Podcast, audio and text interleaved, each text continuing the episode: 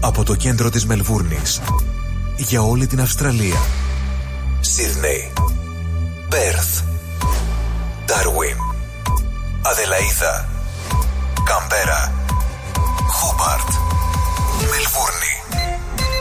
Το πιο ελληνικό ραδιοφωνικό breakfast ξεκινάει τώρα στο Rhythmus Radio με Στράτο Αταλίδη και Νίκο Σαρή. Καλημέρα, παιδιά. Έλα, καλημέρα, καλημέρα. Καλημέρα, όμορφα, παιδιά. The Greek Breakfast Show.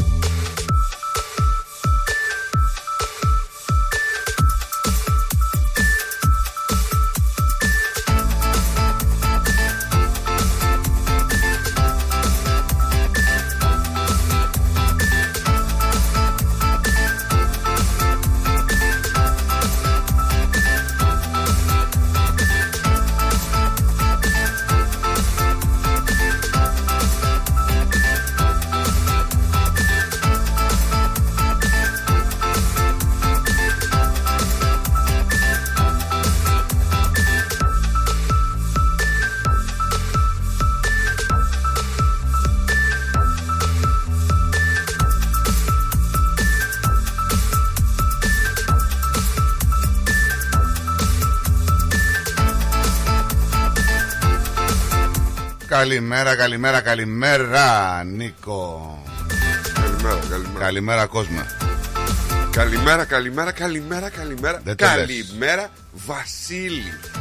Γιατί έτσι τόσες γλυκές καλημέρες? Έτσι είναι σήμερα. Τι είναι σήμερα, το Αγίου Βασιλείου? Γιατί είναι σήμερα? Γιατί τον καλοπιάνω, γιατί... Επειδή είναι Πέμπτη τον καλοπιάνεις? Όχι, επειδή κράζει. Κράχτης. Όχι εμένα δηλαδή, εσένα. Εδώ είμαστε λοιπόν, Πέμπτη σήμερα, πρώτη-τελευταία ημέρα της εβδομάδας, αλλά τελευταία ημέρα της εβδομάδας, γιατί είναι που σου κου ο καιρός. Εντάξει, δεν μπορώ να πω. Είναι λίγο άρρωστος, είναι λίγο μουντός. Είτε είναι μουντός είτε δεν είναι μουντός, εμείς εδώ είμαστε λοιπόν. Greek Breakfast Show, Στράτος Αταλίδης και Νίκος Σαρής. Θα πάμε παρέτσα μέχρι τις 1. Ήρθε και ο καφές σου. Μόνο. Παράγγειλες και καν κοκορέτσι, τίποτα? Ναι. 2 σακούλες βλέπω. Τι είναι αυτό? Κύριε Αναγλυκό, κύριε Αναγλυκό. Ρε Νίκο. Τι έπαθες ρε Νίκο πάλι? Άμα έρχεσαι εδώ πέρα και δεις το μεροκάμα του τώρα για να φας δηλαδή από το πρωί. Τι να το κάνω δηλαδή, έχει πάρει παιδιά εδώ. Γι' αυτό είναι τα μεροκάματα. Έχει πάρει, βλέπω 3 ποτήρια και 3 σακούλες. Τι είναι αυτά? Είσαι ψεύτης δηλαδή, είναι 1 ποτήρι και 2 σακουλάκια. Είναι και γλυκό και αλμυρό? Όχι, είναι γλυκό και γλυκό. Τσικώδηκες με υπογλυκαιμία. Αυτά είδα και αυτά μ' αρέσαν, αυτά πήρα. Γούστο μου, καπέλο μου και καμποηλίκι μου τώρα. Απολογηθούμε δηλαδή. Καμποηλίκι! Βέβαια. Μήπως δεν ξέρεις τι σημαίνει? Να στο κάνουμε λιανά. Όταν μιλάς εσύ για καμποηλίκι, ξέρεις ποιο μου θυμίζεις? Όχι. Έτσι. Το Χάρεκλι μου κατέβαινε τις σκάλες. Το πώς το έβαζαν, JR. Έλα ρε Νίκο, είναι η σκηνή του που πάει στο πανηγύρι με το... Δεν ξέρω ρε φίλε, ήμουνα πάρα πολύ μικρός τότε. Χριστέ, τι μας λες τι... να πούμε?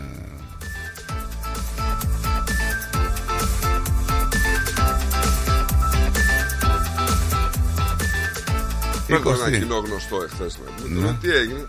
Άσε με λέει, γιατί έχω λαμώσει τη δουλειά. Δεν δουλεύουν έτσι. Αυτός τουλάχιστον μιλάει τη γλώσσα, την καταλαβαίνει, δεν είναι... Λαμονιάρης κι αυτός.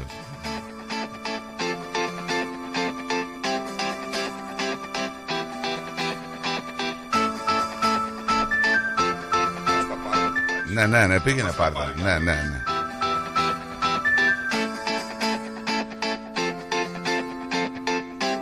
Δηλαδή σήμερα θα φτάσει μέχρι τους 26 βαθμούς. Δεν φαίνεται η μέρα, αλλά τόσο λέει ότι θα φτάσει.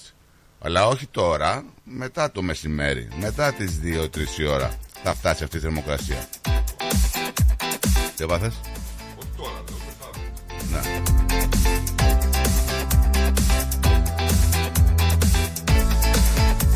Τι είναι αυτό που τρώστε? Κουρασανάκι. Ρε κάτσε να κάνουμε κόμπι που ξέρεις και τρως κουρασανάκι να πούμε.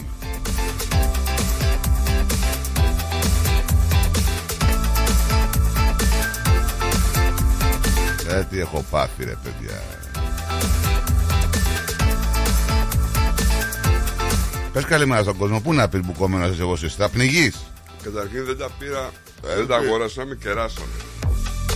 Μην σε χάσουν από πελάτη. Γιατί δεν το χάσουν?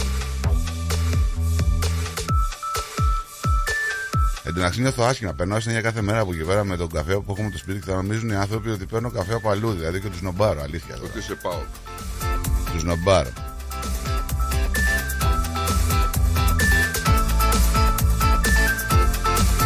Λοιπόν, έλεγα ότι θα φτάσει 26 βαθμούς θερμοκρασία. Δεν αυτό. Τι? Θα σε χρεώνουν παραπάνω το σκάφο. Ξέρω εγώ ρε φίλε. Australian Day θα έχουμε 23 βαθμούς με πιθανές βροχοπτώσεις. Πού θα το γιορτάσεις? Πού θα το γιορτάσω?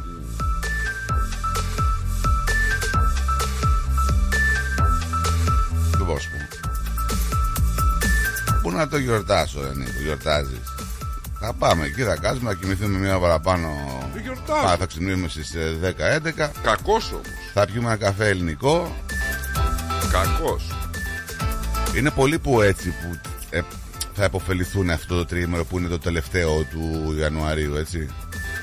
Δηλαδή ανοίγουν και τα σχολεία. Ναι, αλλιώς. Αλλά εδώ, να σου πω την αλήθεια τώρα, γεμάτα τα είδα τα πάρκινγκ. Δεν είδα κάποιον δηλαδή να την έχει κάνει.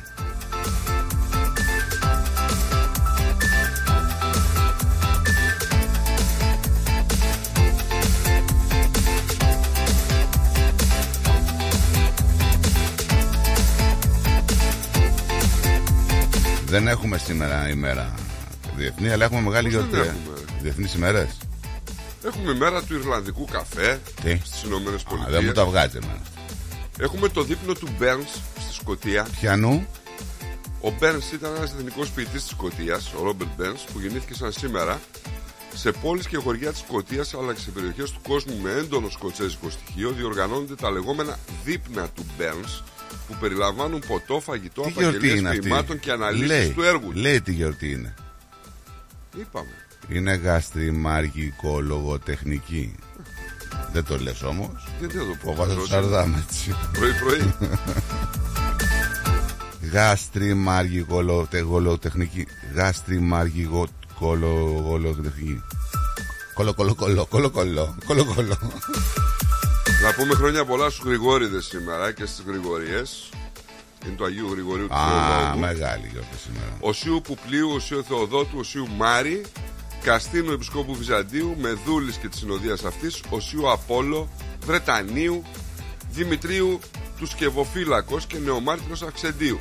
Επίσης η Καθολική Εκκλησία γιορτάζει τον Άγιο Γρηγόριο τον Θεολόγο. Ενώ σαν σήμερα φαίνεται να ιδρύεται το Σάο Πάολο στη Βραζιλία το 1554. Το Σάο Πάολο η ομάδα. Η πόλη βρε.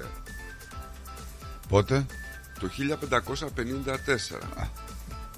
Δεν καλά μην νομίζεις και εκεί απόβαση είχαν κάνει. Να.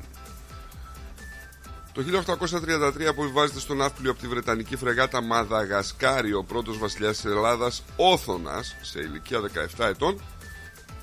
Εν μέσω λαϊκών επιφημιών συνοδευόμενος από τριμελή αντιβασιλεία Βαβαρών που θα κυβερνήσει μέχρι την ενηλικίωσή του το 1835. Πολυμελή βαβαρικό τακτικό στρατό, 3.850 στρατιώτες. Την ίδια μέρα ο Σπυρίδων Τρικούπης διορίζεται πρωθυπουργός ως πρόεδρος του Υπουργικού Συμβουλίου και Υπουργός Εξωτερικών του Βασιλείου της Ελλάδος. Ο Αλέξανδρος Μαυροκορδάτος διορίζεται Υπουργός Οικονομικών. Η ιστορία επαναλαμβάνεται.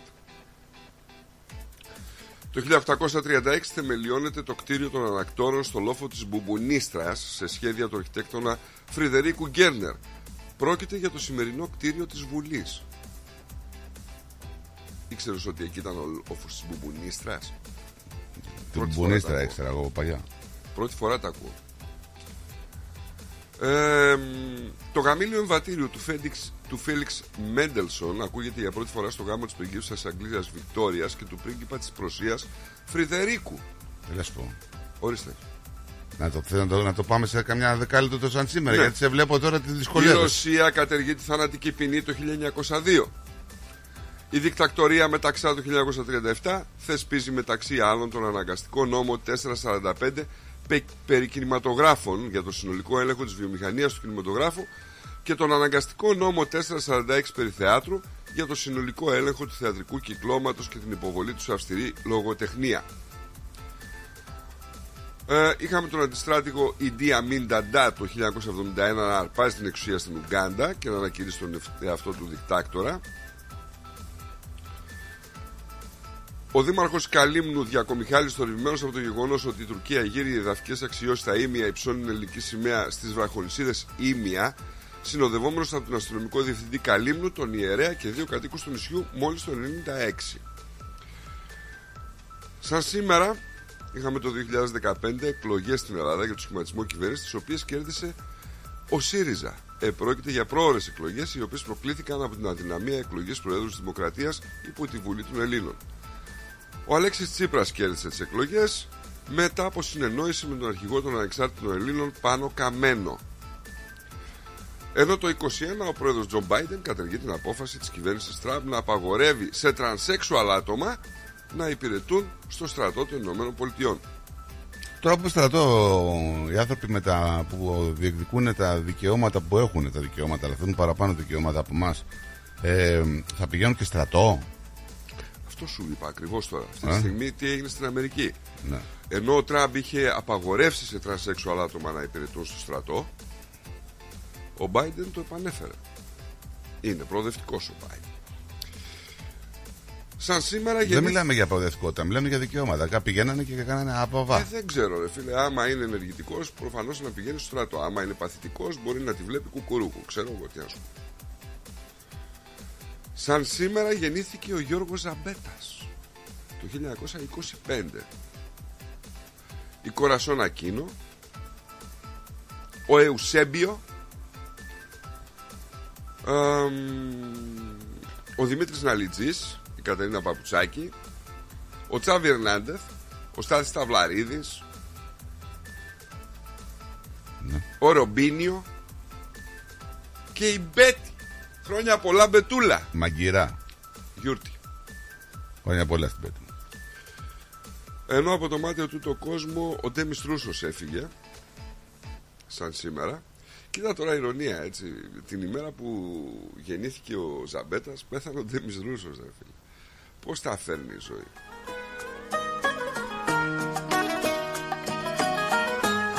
Το ξεπέταξα, δεν μπορούσα να πεις. Εντάξει.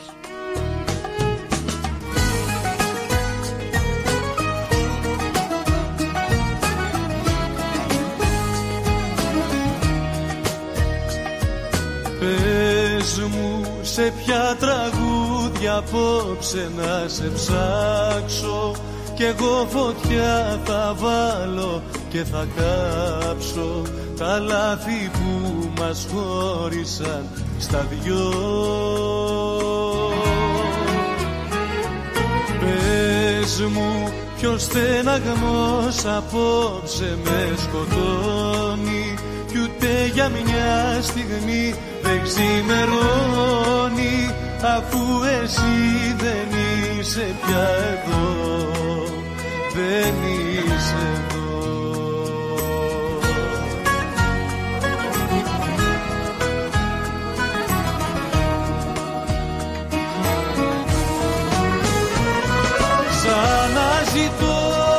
Καλημέρα, καλημέρα και στις άλλες πολιτείες. Καλημέρα στην Αδελαίδα τη βροχερή, 26 βαθμούς σήμερα. Καλημέρα στο Μπρίσμπεν στους 32 με σύννεφα. Καλημέρα στην πρωτεύουσα την Καμπέρα, την ψηλότερη θερμοκρασία σήμερα στους 32 η Καμπέρα. Καλημέρα στον Darwin στους 30, καλημέρα στο Χόμπαρ στους 25, στο Perth ήλιος 32, καλημέρα στο Perth. Και το Sydney που θα έχει έτσι ένα περίεργο καιρό, ήλιος, σύννεφα, βροχή και θερμοκρασίες 34 παρακαλώ. Καλημέρα σε όλους.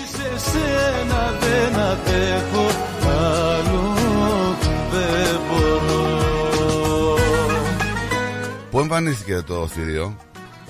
Στο Σορέντο? Ναι. 4 μέτρα. 4 μέτρα. Προειδοποίηση έχουμε για την παραλία στη Χερσόνησο του Μόρνιγκτον της Μελβούρνης. Έχει...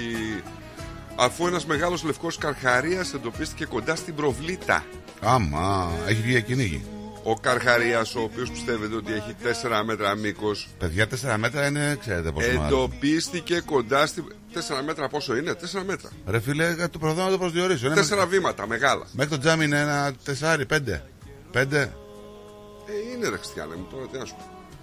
Είναι μέχρι το κόκκινο την αντλία. Πρέπει. Χριστός και Πανάγη. Σε τρώει και σένα. Ο καρχαρίας. Ο καρχαρίας είναι great white. Μεγάλος λευκός. Περίπου 4 μέτρα σε μέγεθος. Αλλά οποιοσδήποτε καρχαρίας μήκος άνω των 2 μέτρων θεωρείται επικίνδυνος. 4 μέτρα, άμα σε κόψεις και κομματάκια, χωράς. Εύκολα. Χωράς και ολόκληρος. Χωράμε και 2 νομίζω. Οι κολυμβητές κλήθηκαν να μείνουν έξω από το νερό που περιβάλλει την προβλήτα για να καλέσουν τις υπηρεσίες έκτακτης της ανάγκης να ειδοποιήσουν τους ναυαγοσώστες εάν δουν τον καρχαρία. Και τι θα γίνει, να το διώξουνε? Ναι. Πώς? Τι θα το κάνουν, το σκοτώσουν? Πώς το διώξουνε? Έχουν τρόπους αυτοί.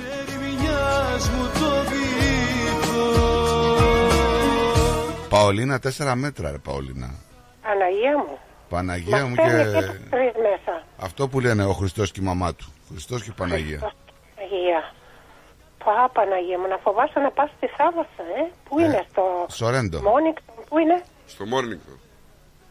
Όντια. Καλημέρα, καλημέρα, καλημέρα σας. Καλημέρα. Χρόνια πολλά στους Γρηγόριδες. Βέβαια. Έχεις κανένα Γρηγόρη? Ορίστε. Έχεις? Δεν έχω. Δεν έχω Γρηγόρη. Δεν πειράζει. Δεν πειράζει. Εγώ τους παίρνω. Μην ξαναγίνει αυτός. Εγώ τους παίρνω τις ευχές, anyway. Και πώς, εσύ Νίκο πήρες γλυκούλα? Ναι, πήρα κάτι εκεί έτσι. Ρε, γιατί το λες έτσι? Πρόσεχε, πρόσεχε, πρόσεχε. Όχι ζάχαρη, όχι γλυκά, παιδιά. Πήραμε.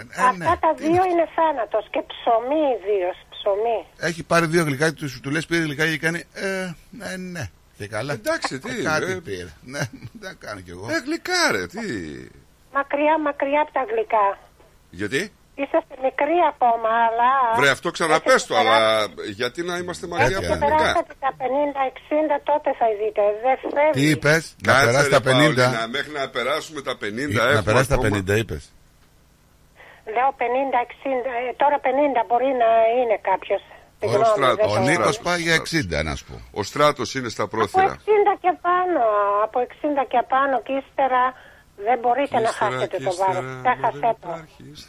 Εγώ 30 χρόνια έχω να βάλω ζάχαρη στο καφέ μου, έτσι το πίνω. Εντάξει, αλλά δεν μπορεί αυτό. Κάτι άλλο πίνεις. Ο άνθρωπος τα χρειάζεται όλα, Παολίνα. Ναι, κάπου, όχι εντάξει, πάντα. Μπορεί να μην βάζει ζάχαρη στον καφέ και να τρως 2 τούρτες στην καθισιά της. Σημασία έχει αυτό. Όχι, απογορεύεται. Να. Η μάνα μου ήταν διαβατική, όχι να μην... άλλο καπέλο αυτό. Αυτό είναι άλλο. Προσέχω τι τρώω.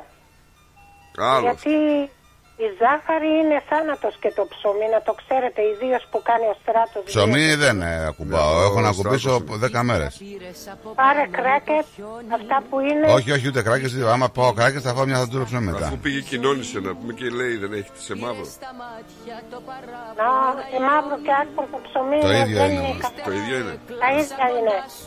Γιατί μου είχε πει μια γυναίκα παίρνε χώμιο.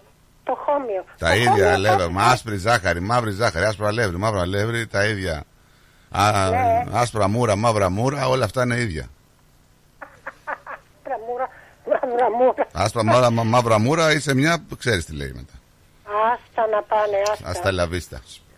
Άστα, δεν είναι καλό παιδιά. Η ζάχαρη είναι θάνατος και η μαύρη ζάχαρη δεν κάνει. Σταμάτα ρε, θα πάω να πρωί με τους θανάτους τώρα, σταμάτα. Ναι, ναι, λέω, σας λέω που είσαστε μικροί ακόμα. Με συγκίνησες. Με συγκίνησες. Όχι, το και τρώει, με συγκίνησε για να φάει τώρα, καταλάβεις. Εγώ όχι, αποκλείεται. Το καφέ μου το έκανα τώρα χωρίς ζάχαρη. Θα σου φτιάξω ρε, ένα βιντεάκι που μασάς όλη την ώρα σε όλες τις εκπομπές. Μόνο μασουλιτός θα είναι το βίντεο, θα είναι μόνο μασούλιμα. Mm-hmm. Κάθεσαι, βλέπει και ο κόμος και τρως το πέρα προς την κάμερα. Θες να σου δώσω... Αυτό σε πείραξε που τρώω στην κάμερα. Το ότι βγαίνω αμακιγιάριστος με την κάμερα την πειραγμένη δεν τα λες αυτά. Τι να πω ρε Παόλινα μου, καλημέρα. Να πήγες για ψώνια Πέμπτη σήμερα. Την καλημέρα μου να στείλω. Να στείλεις. Την Αντριάννα μου. Ναι. Στη Δώρα μου. Μπράβο. Την Αρετή. Στην πώς τη λένε την άλλη, πώς τη ξεχνάω. Σε αυτήν ναι. Αυτήν που λέει χαλαλαλαλα. Στην Έλλη. Η Έλλη μας. Ναι, η Έλλη. Και την άλλη που κάνει τα φαγητά, την ξεχνάω. Η Βίκη. Η Βίκη, όλες αυτές. Μια καλημέρα σε όλες αυτές. Και σήμερα είναι η μέρα μου. Ξέρετε η μέρα μου. Ξέρω, είναι Πέμπτη. Ναι, βέβαια. Πέμπτη είναι η μέρα μου. Ναι. Να πας γιατί μπορεί να παίξεις μια στάλα. Σήμερα είναι η μέρα μου, πέταξα τη βέρα μου. Ναι. Σήμερα είναι η μέρα μου, πέταξα τη βέρα μου. Τώρα θα ετοιμαστώ λιγάκι να πάω να τα πετάξω και εγώ τα λεπτά λίγο και να ησυχάσω. Έτσι. Γεια σου Παουλίνα, bye bye, τσατσά. Αύριο είσαστε. Όχι, δεν είμαστε. Καλό παράδεισο. Νομίζω ότι καλό παράδεισο. Δηλαδή Πες το. Παρασκευό Σαββατοκύριακο. Έτσι, μπράβο. Δεν μπορώ να το πω εγώ. Δεν πειράζει. Να είσαστε καλά. Γεια σου Παόλινα. Γεια σας, γεια. Στράτιναξες τη σκόνη απ' την καρδιά μου και έγινε διάφανος στα χέρια σου γυαλί. Το ουράνιο τόξο είχε καθίσει στα μαλλιά μου και κάποιος έπαιζε στα σύννεφα βιολί. Κι ύστερα, μα δεν υπάρχει ύστερα. Της βγάζω το καπέλο αυτής της γυναίκας, δε παιδί μου, γιατί είναι κοντά είναι 85 χρονών, 84 όπως είναι 85. Τη βλέπεις και είναι ενεργή, πάει στα μαγαζιά, κάθεται στα νυχτερινά, παίρνει το μικρόφωνο και έχει κάπου συνειδητοποιήσει τη διαφορά του παλιού μοντέλου με του καινούριου. Και λες είναι δυνατόν. Και όμως είναι δυνατόν παιδιά, γιατί τότε οι τραγουδιστές δεν γινόντουσαν ούτε μέσα από το YouTube, ούτε είχαν στούντιο δικό τους για να βγάλουν τα τραγούδια. Έπρεπε να το έχεις 100% για να μπεις στο στούντιο να γράψεις τραγούδι. Εάν δεν το είχες, σου λέγανε εταιρείες. Έλα αγόρι μου, χώρα.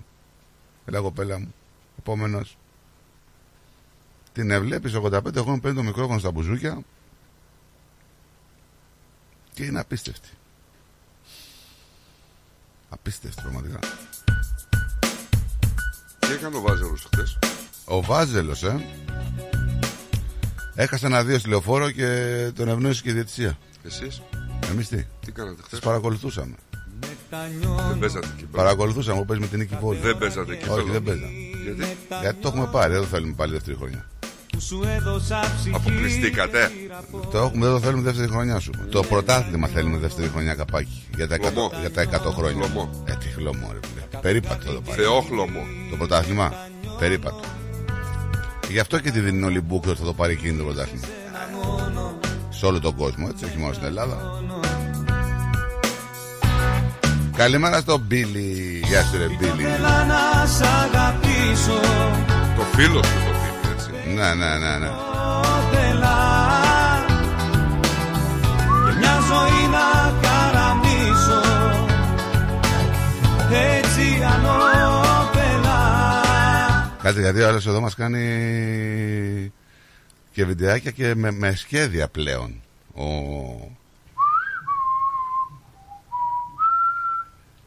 Λάκης ο καουμπόης.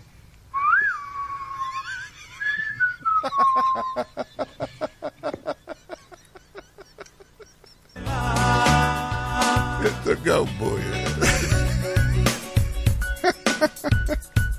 Τώρα το είδα. Το είδες. μετανιώνω. Κάθε μέρα πιο πολύ μετανιώνω. Για την άδεια μου ζωή δεν σε χρεώνω. Μετανιώνω. Μετανιώνω. Που τα χέρια μου ακόμα σου απλώνω. Κι ό,τι αισθάνομαι τρελός το φανερώνω. Τι ωραίο όνομα που έχει αυτός ο Κώστας, ρε φίλε. Αρχοντόγλου. Άντε πάλι. Μ' αρέσει, ρε φίλε, αυτό το όνομα, δεν ξέρω γιατί. Σου θυμίζει δηλαδή κάτι έτσι πολύ. Σου θυμίζει, μου θυμίζει τη μάνα μου που λεγόταν. Πώς λεγόταν εμάς, ο Αρχοντόγλου? Και χθες το λέγαμε, το γένος. Και εσύ, άντε, και εσύ από τι πήρετε? Γεια σου, ρε Αξά, γεια σου. Αξά λέτε τους ξαδερφούς? Ή ξά? Εγώ και Αξά ξέρα. Το Αξά για το Α γιατί? Αξά. Τι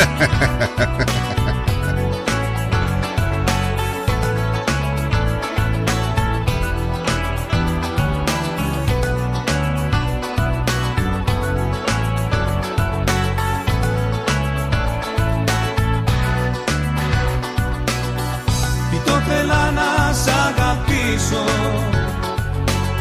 Πες μου τι το... Πρόβλημα με τα λεωφορεία. Έχουμε καθυστερήσεις λόγω απεργίας. Χιλιάδες επιβάτες θα αντιμετωπίσουν σήμερα ή αντιμετώπισαν ήδη σημαντικές καθυστερήσεις, αφού οι εργαζόμενοι αποχώρησαν τη δουλειά τους. Γιατί? Έχουν απεργία τα παιδιά. Τι είναι αυτά τώρα? Ολόκληρο το δίκτυο λοιπόν V-Line έκλεισε για 4 ώρες, καθώς τα μέλη της Ένωσης Σιδηροδρόμων, Τρένων και Λεωφορείων ζήτησαν καλύτερες αμοιβές και ασφάλεια εργασίας. Όλο αυτό έγινε ένα μήνα αφού η Ένωση σταμάτησε επιτυχώς τα περιφερειακά τρένα στις 13 Δεκεμβρίου, προκαλώντας πονοκέφαλος στους μετακινούμενους.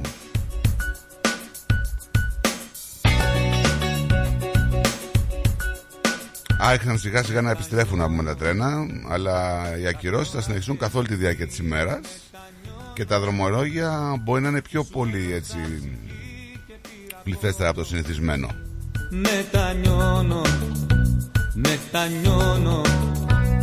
Για κάθε χάρτη και φιλή μετανιώνω. Για τα λόγια που έχω πει σε σένα μόνο μετανιώνω. Οπότε το νου σας εκεί στα τρενάκια, μπορεί να έχετε κάποιες καθυστερήσεις.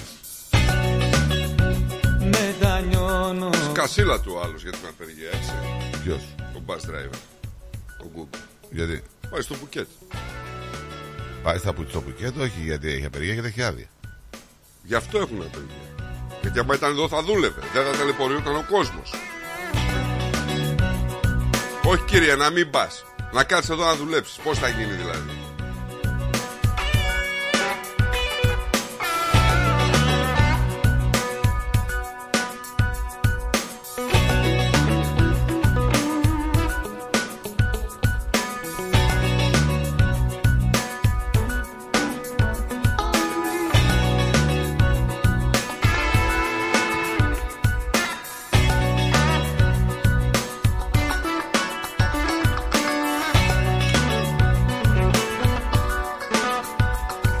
Δεν κατάλαβα, αγαπητό μου παιδί, τι εννοείς. Σε ποιον απευθύνεσαι? Έστειλε ένα μήνυμα ο Μπίλης και λέει κάποια πράγματα και δεν τα κατάλαβα. Δεν ξέρω τι εννοεί και τι λέει. Θυμάστε χθες που λέγαμε για 2 τροχέα που γίνανε με ποδήλατα, που ένα αυτοκίνητο και στις 2 περιπτώσεις χτύπησαν τις πρώτες πρωινές ώρες της Τρίτης, που μάλλον είναι ένας ο οδηγός από ό,τι αντιλαμβάνεται η αστυνομία.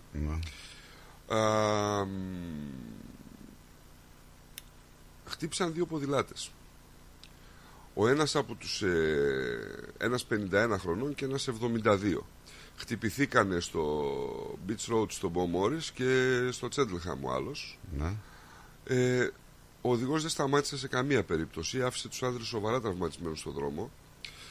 Ο ένας από τους 2 παραμένει στο νοσοκομείο με 3 κατάγματα σπονδυλικής στήλης, ενώ ο άλλος νοσηλεύεται επίσης με κατάγματα σπονδυλικής στήλης και σπασμένο πόδι.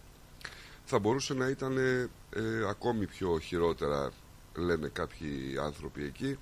Σοκαριστικό το ότι οι άνθρωποι αυτοί, σύμφωνα και με κάμερες, φαίνεται να το κάνανε επίτηδες. Επίτηδες.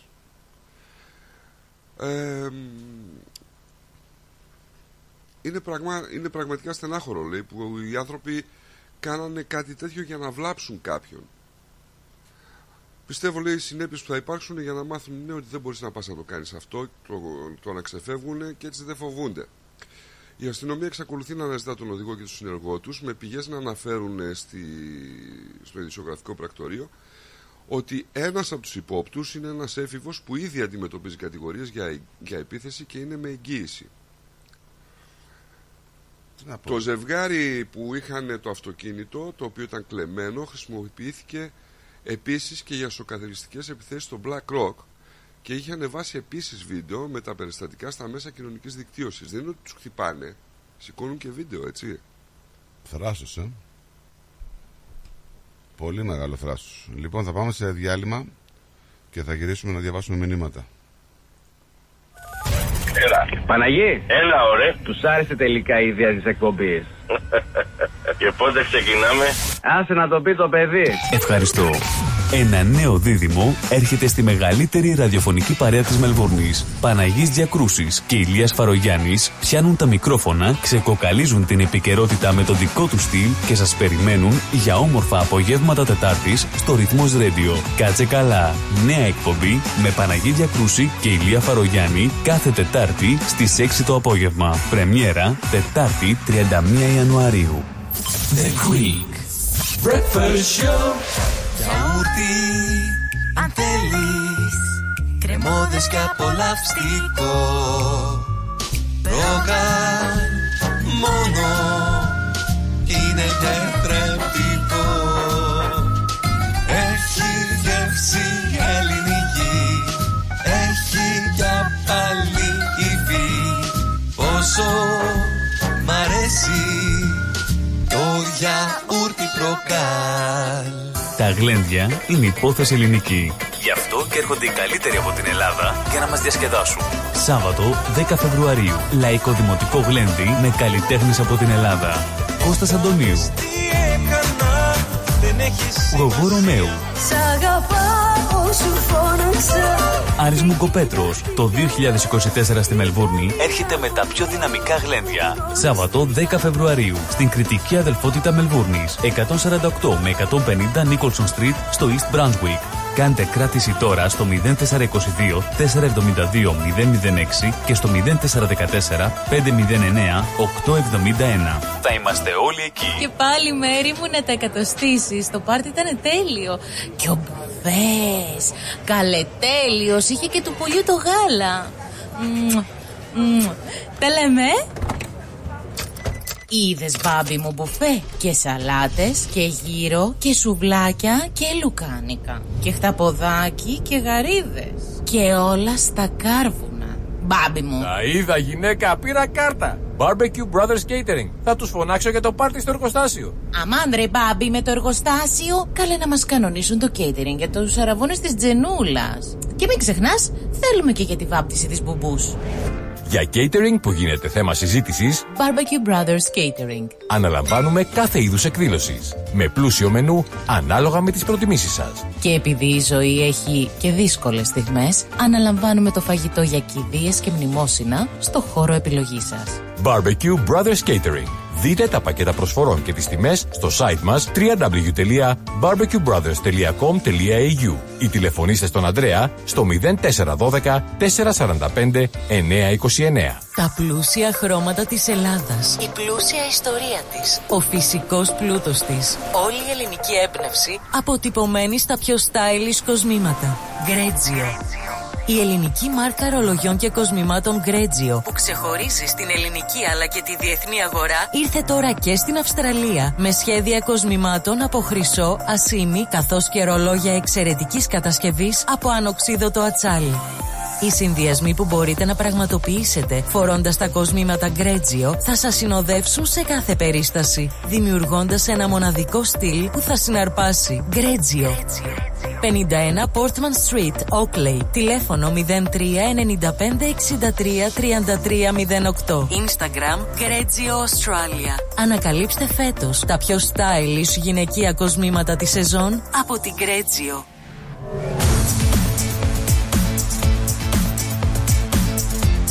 Στη Μελβούνι ακούς ρυθμό.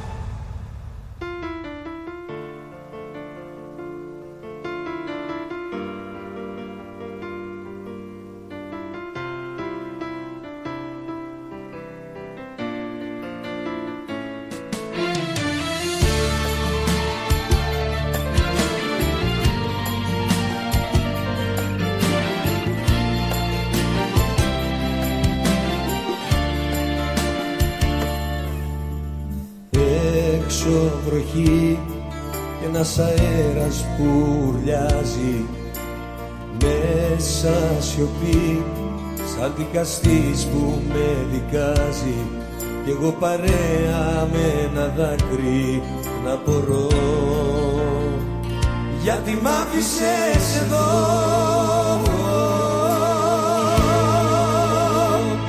πώς μ' άφησες να ζω χωρίς εσένα, δεν μπόρεσες να. Έλα βρε, καλημέρες βρε, καλημέρες. Λοιπόν, για να στείλετε κι εσείς που έχετε στείλει, αλλά να ξέρετε κι εσείς που δεν έχετε στείλει ποτέ και πώς στέλνουν καλημέρες. Ρυθμός.com.au, λοιπόν, εδώ θα στείλετε τις καλημέρες σας. Στο chat του ρυθμού που είναι στη σελίδα μας στο Facebook μπορείτε να μας στείλετε τις καλημέρες σας. Στο inbox του ρυθμού στην σελίδα μας μπορείτε να μας στείλετε στο site μας που θα κάνετε πολύ εύκολα login, και φυσικά το τηλέφωνο μας 90 18 52 18.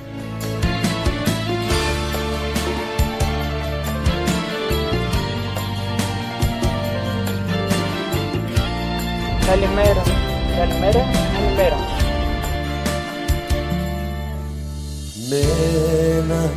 Η φωτεινούλα ήταν αυτή. Τρεις έτσι καλημέρες. Δούλευε πολλές ώρες, γιατί άλλοι θέλουν να κάνουν απεργίες. Δούλευε μέχρι τις 10. Άλλοι παίρνουν άδειες. Κάτσε ρε φίλε, ποιος θα δουλέψει δηλαδή σαν την κοινωνία. Καλημέρα στον Αντουάν. Μας έστειλε το βιντεάκι.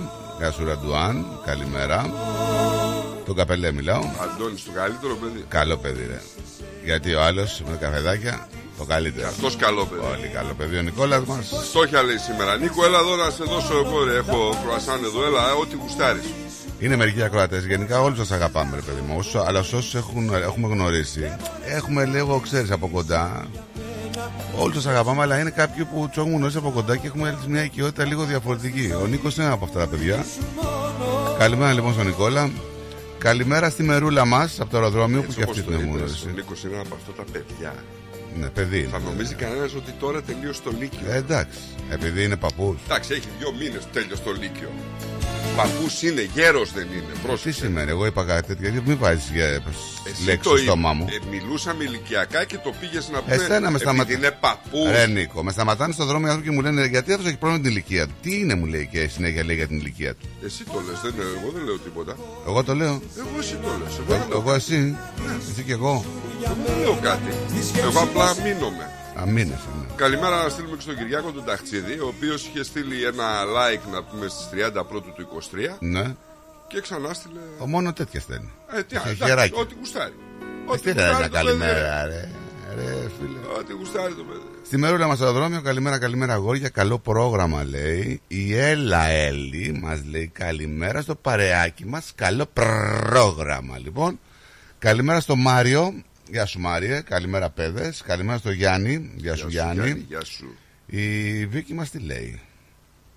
Καλημέρα λέει. Καλημέρα στο όμορφο παρεάκι μας. Καλό πρόγραμμα να έχετε παιδιά.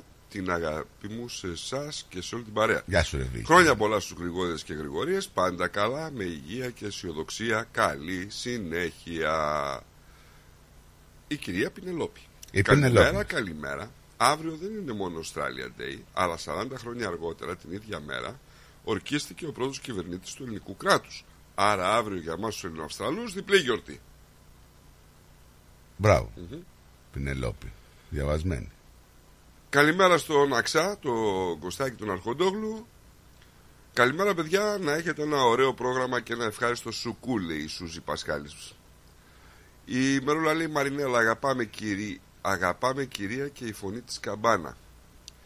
Η Δώρα, καλημέρα παιδιά, καλή εκπομπή, καλή ακρόαση στην παρέα και χρόνια πολλά στους εορτάζοντες Γρηγόρη, Γρηγορία, Ρία κλπ. Γεια σου Δώρα. Καλημέρα στη Βαγγελιό, στο Χορτιάτη. Καλημέρα στην Όλγα. Good morning to you. Have a wonderful day. You are amazing. Hello. Αν μου το αρέσει αυτό, γιατί μου θυμίζει τον Τρίφωνα. Ποιον Τρίφωνα? Ένας είναι ο Τρίφωνας. Ποιος Τρίφωνας? Ο Σαμαράς, ρε. Εγώ άλλον Τρίφωνα ξέρω. Ο Σαμαράς δεν λέει αυτό. Εγώ ξέρω εκείνον με το Βέγκο. Τι λες ρε Τρίφων? Τι είσαι εσύ ρε Τρίφων? Αντινάβαρχος εν ενεργεία, να πάρεις τόσα λεφτά? Αυτό. Αυτόν τον Τρίφωνα ήξερα. Βρες την και παίξ την, Στράτο. Αυτό είναι χθεσινό. Τι είναι αυτό? Λέει Πινελόπη. Βρες την και παίξ την. Άκου το παιδί. Καλημέρα Λεβέντες, λέει ο Λάζαρος. Ναι. Καλημέρα και καλή εκπομπή παιδιά από την καλοκαιρινή Κεφαλονιά.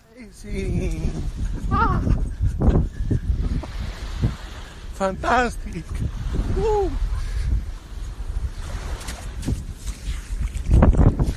It's amazing. Έλα μωρέ με τις λουλούδες τώρα πρωί-πρωί να πούμε. Γιατί τον κρέξε τον άνθρωπο? Έβρισα. Τι είναι λουλούδες δηλαδή? Τι είναι αυτές τις λουλούδες? Εντάξει, τι σε πειράζει τώρα?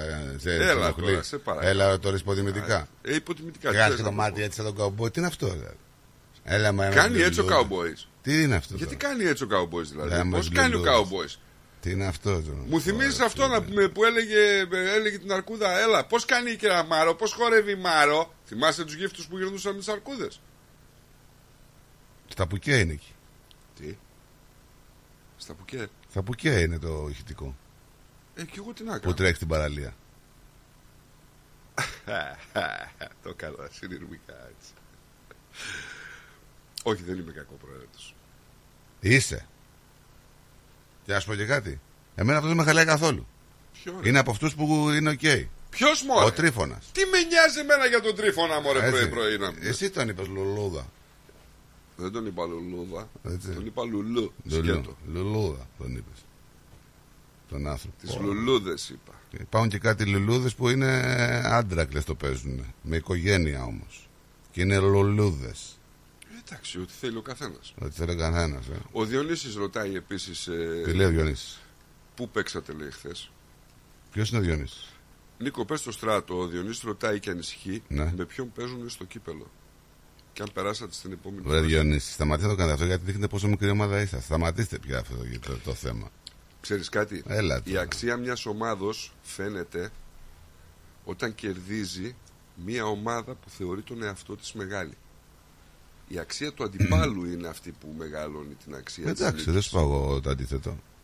Έτσι, αν θέλεις δηλαδή να δώσεις αξία στην ομάδα σου, καταλαβαίνεις ότι κερδίσαμε. Τελεία. Κερδίσατε. Πάρτε κανένα κυπελάκι. Ο Θεός θα δώσει. Έχετε πάρει κανένα κύπελο? Έχουμε, ναι. Έχουμε. Έχετε? Ναι. Λοιπόν... Τι κύπελο? Ένα κύπελο, λέει, ένα κύπελο του 70 λέει και ένα κύπελο Μεγάλης Ελλάδας. Τι είναι το κύπελο? Ποιο είναι το κύπελο το Μεγάλης Ελλάδας? Της Μεγάλης Ελλάδας. Τι είναι κύπελο είναι αυτό? Παλιά υπήρχε πρωτάθλημα Βορρά-Νότου, έτσι. Μετά όταν έγινε ενοποίηση ήταν το κύπελο Μεγάλης Ελλάδας. Το άλλο το κύπελο του 70 ήταν του Βορρά. Δεν ξέρω. Δεν ξέρεις, δεν ήμουνα παρόν, τι να σε πω. Δεν ξέρεις την ιστορία. Δεν ήμανε παρόν. Έχεις πάρει και 13 πρωταθλήματα Μακεδονίας, να τα λέμε και αυτά. Ένας Βικτοριανός που ανίχνευε μέταλλα, είναι και star του YouTube, λέει ότι εξεπλάγει αφού τον απείλησαν με δίωξη από το κράτος γιατί αναζητά αρχαιολογικούς χώρους. Θησαυρούς. Ναι, ότι σε αρχαιολογικούς χώρους κάνει την ανίχνευση. Τι αρχαιολογικοί χώροι, ρε? Τα αρχαία της Αυστραλίας, μη βρει. Μας δουλεύεις. Ο Λουκ Φίλιπς, ο οποίος τεκμηριώνει τακτικά τα ευρήματα ανίχνευσης μετάλλων. Δεν έχει αρχαία Αυστραλία. Ναι, μπορεί να έχει, πάρα αλλά πολλά. Όχι αυτά που δείχνει στη φωτογραφία. Πάρα πολλά. Ναι, αλλά δε, όχι αυτά που δείχνει στην φωτογραφία. Τι δείχνει, ένα νόμισμα έχει. Ακριβώς. Το οποίο λέει Αυστραλία. 1958. Ωραία. Δεν είναι και αρχαίο. Ο Λουκ Φίλιπς, λοιπόν, ο οποίος τεκμηριώνει τακτικά τα ευρήματα ανίκνευσης μετάλλων του στην περιφερειακή Βικτόρια για το δημοφιλές κανάλι του στο YouTube, έλαβε μια προειδοποιητική επιστολή από την υπηρεσία του Υπουργείου Μεταφορών και Σχεδιασμού την περασμένη εβδομάδα. Η επιστολή που έστειλε στο Nine News αναφέρει ότι ο Φίλιπς παραβίαζε τους νόμους περί πολιτιστικής κληρονομιάς, παρεμβαίνοντας και αφαιρώντας αντικείμενα από πιθανώς αρχαιολογικούς χώρους. Ο νόμος περί πολιτιστικής κληρονομιάς ορίζει ως αρχαιολογικούς χώρους οποιασδήποτε τοποθεσίες ηλικίας 75 ετών και άνω και περιέχουν αντικείμενα ηλικίας τουλάχιστον 75 ετών ακόμη και αν δεν περιλαμβάνονται σε κανένα μητρό κληρονομιάς. Σε λίγο καιρό και εσύ έτσι το θεωρείς. Οι κυρώσεις για την παραβίαση του νόμου περιλαμβάνουν φυλάκιση 12 μηνών και πρόστιμο $115,000 ή και τα δύο. Βάλτε το μικρόφωνο σου καλά, δεν σε ακούμε. Ή και τα δύο. $115,000 ή και τα δύο. Δεν σε ακούμε. Αν ψάχνει. Στράτο, καρφί. Δεν σε ακούμε, δεν φίλε. Τι να κάνω. Καρφί είναι από τα πλάγια σου, δεν σε ακούμε. Ανεμικό. Λοιπόν, δεν είναι λίγο περίεργο αυτό? Πιο απ' όλα. Τα 75 χρόνια. Να τιμωρείται με ένα χρόνο φυλακή και $115,000 πρόστιμο.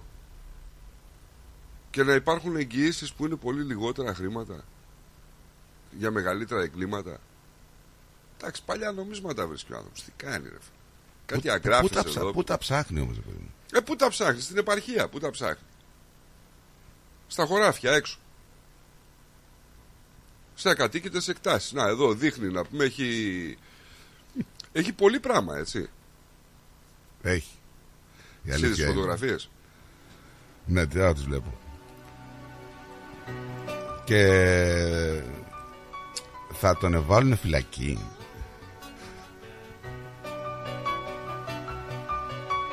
Θα τον βάλουν φυλακή. Στρώσω εγώ τη φωτογραφία μου στην αχάρηση. Απειλής και όλα. Γιατί, επειδή έστειλε μήνυμα το παλικάρι. Όχι, εσένα απειλώ. Εμένα τι, εγώ είπα απλά ότι σε λίγο καιρό θα είσαι αρχαιολογικός χώρος. Άμα τα 75 χρόνια.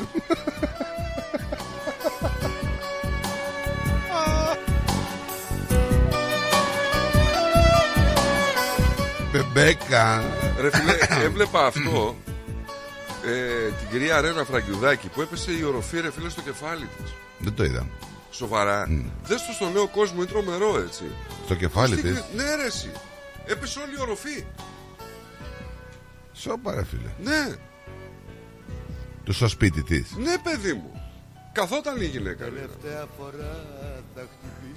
Πώς έπεσε? Και χωρίς προειδοποίηση, λέει, χωρίς τίποτα. Ένα κράκ ακούστηκε και μπαμ, έπεσε. Έπεσαν και ψανίδες. Όλοι. Βρε τη γυναίκα τι έπαθε. Περαστικά να τσάνε. Περαστικά και να είναι καλά γυναίκα. Εντάξει, και το σοκ, αλλά είναι και... Λέει ότι έχει ένα τρέμουλο στα χέρια, δεν μπορεί να πιάσει τίποτα χωρίς να της πέφτει. Είναι με κολάρο, περαστικά, τι να βγω. Χτύπησε από πάνω στον αυχένα, γιατί βλέπω φοράει κολάρο. Ναι, χτύπησε στον αυχένα. Θα είναι για αρκετό καιρό, λέει, έτσι. Θα ήθελα να την πάρουμε ένα τηλέφωνο να τη ρωτήσουμε. Πολύ, πολύ θα ήθελα, ναι. Αν τα σε χάσω, θα καθώ. Περαστικά στην κυρία Ρένα. Δεν την έχω, νομίζω μια φορά την έχω γνωρίσει, δεν την ξέρω τη γυναίκα, έτσι. Αλλά είναι μια ιστορία στο κομμάτι της δημοσιογραφίας και γενικότερα του ραδιοφώνου, διότι έχει προσφέρει στην ελληνική, έτσι, παροικία μας.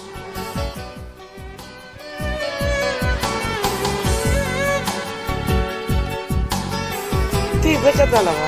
Αύριο δεν έχει ρυθμό, δεν θα κάνετε εκπομπή? Τι, θα με αφήσετε μόνη μου να δουλεύω? Χαμά. Τελευταία φορά. Γεια σου, καλημέρα στον κύριο Κώστα. Πολλές καλημέρες. Καλημέρα. Να στείλουμε μια καλημέρα στο Λάζαρο, στείλαμε. Ναι. Στον Αλέκο στείλαμε. Ναι. Μας έστειλε ο Αλέκος κι άλλος σήμερα. Μας έστειλε ο Αλέκος και άλλο ηχητικό. Για κάτσε να δω τι. Αυτός πάει και κάνει μπανί και μας στείλει ηχητικά. Για να δω, τι λέει εδώ πέρα. Περίμενα να δούμε τι λέει ο Αλέκος. Να σου βγάλω και ένα πάρκινγκ. Όχι γι' αυτό. Στράτο Αταλίδη εδώ, ναι, στην παραλία. Σήμερα ένα πάρκινγκ να σου βγάλω για να δεις. Κοίτα, αμάξι. 24 Ιανουαρίου 2024. Κοίτα. Παραλία. Κοίτα κόσμο. Το είδα αυτό το βίντεο, έχει πραγματικά κόσμο. Τι κάνετε ρε, καλά. Τζόρτζ, τι κάνετε, γεια σου Γιάννη. Εντάξει. Ωραίος ο Αλέκας, κάνει εντάξει. Αφού κάνει δεν σταματάει, μια χαρά. Μια χαρά περνάς. Και μην ψάξεις να με βρεις, ούτε τηλέφωνο θα έχω, ούτε σπίτι. Και μην ψάξεις να με βρεις, δεν θα είμαι κατοίκος της γης. Αν θα σε χάσω θα καθώ απ' το πλανήτη. Και μην ψάξεις να με βρεις, ούτε τηλέφωνο θα έχω. Έχουμε τον Πρωθυπουργό, τον κύριο Αλμπανέζ, να λέει ότι πρέπει να βοηθήσουμε τη μεσαία τάξη. Αλλαγές λοιπόν, πάρα πολλές στο φορολογικό σύστημα, αλλαγές, σε αλλαγές που είχαν γίνει. Αποφάσισε η κυβέρνηση, έχουμε ιδιαίτερη κριτική από την αντιπολίτευση. Σήμερα θα έχουμε την ομιλία του Πρωθυπουργού για τη νέα οικονομική πολιτική. Ραγδαίες λοιπόν εξελίξεις τις τελευταίες μέρες όσον αφορά το φορολογικό σύστημα της Αυστραλίας, με τον Πρωθυπουργό να προαναγγέλει εν τέλει τροποποιήσεις στην κλίμακα φορολογίας, το Stage 3 Tax Cut λοιπόν, που επρόκειται να εφαρμοστεί από την 1η Ιουλίου του 2024. Η κυβέρνηση λοιπόν είχε δεσμευτεί προεκλογικά να διατηρήσει τις επερχόμενες αλλαγές στο φορολογικό σύστημα που είχαν ψηφιστεί το 19 επί συνασπισμού, αλλά εξ αρχής δεν φαινόταν να τις υποστηρίζει κιόλας. Λίγους λοιπόν μήνες μετά την ανάληψη καθηκόντων, ο Υπουργός Οικονομικών, ο Τζιμ Τσάλμερς, τόνισε ότι το κόστος για τη μεταρρύθμιση αυτή έχει ογκωθεί κατά 11 δισεκατομμύρια δολάρια. Να πω ότι σύμφωνα με το υπάρχον σύστημα φορολογίας εισοδήματος, οι εργαζόμενοι πληρώνουν 19% φόρο για αιτήσεις αποδοχής μεταξύ 18 και 45.000 δολαρίων. Αφορολόγητο για κάτω των 18.200 δολαρίων. 32,5% για αποδοχές μεταξύ 45 και 120.000 δολαρίων. 37% για αποδοχές μεταξύ 120 και 180. Και 45 για κάθε δολάριο που κερδίζεις πάνω από αυτό το ποσό. Άμα κερδίζεις πάνω από 180.000, 45% είναι. Τώρα από την 1η Ιουλίου να σου πω ότι σύμφωνα με το Stage 3 Tax Cuts το 37% καταργείται για όσους κερδίζουν πάνω από 120.000 δολάρια ετησίως. Μειώνεται στο 30% για όσους κερδίζουν μεταξύ 45 και 200.000 δολαρίων. Καλό αυτό. Αυτό είναι καλό. Δηλαδή έχουμε μία μείωση φόρου ύψους 1.875 δολαρίων ετησίως σε έναν εργαζόμενο που κερδίζει έως 120.000 δολάρια. Αλλά ένα πιο γενναιόδωρο όφελος 9.000 δολάρια ετησίως σε έναν εργαζόμενο που κερδίζει έως και 200.000 δολάρια. 10.000 διαφορά στο φόρο. Δεν το λες και λίγο.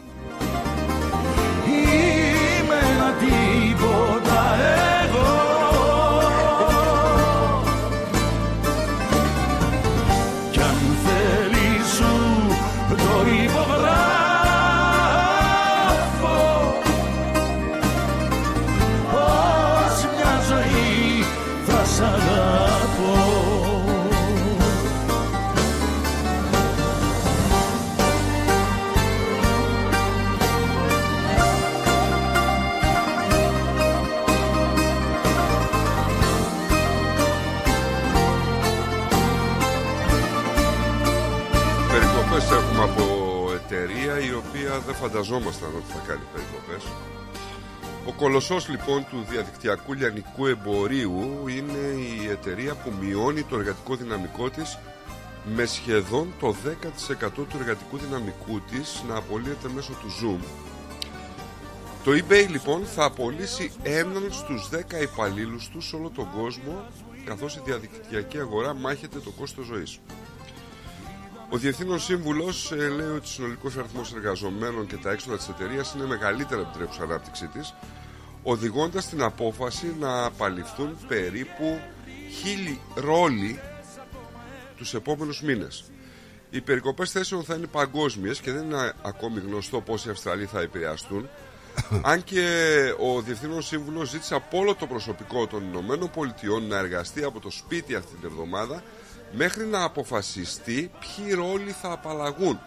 Και το τονίζω ρόλοι, γιατί σε ένα ρόλο μπορεί να είναι 2 και 3 και 5 άνθρωποι, έτσι.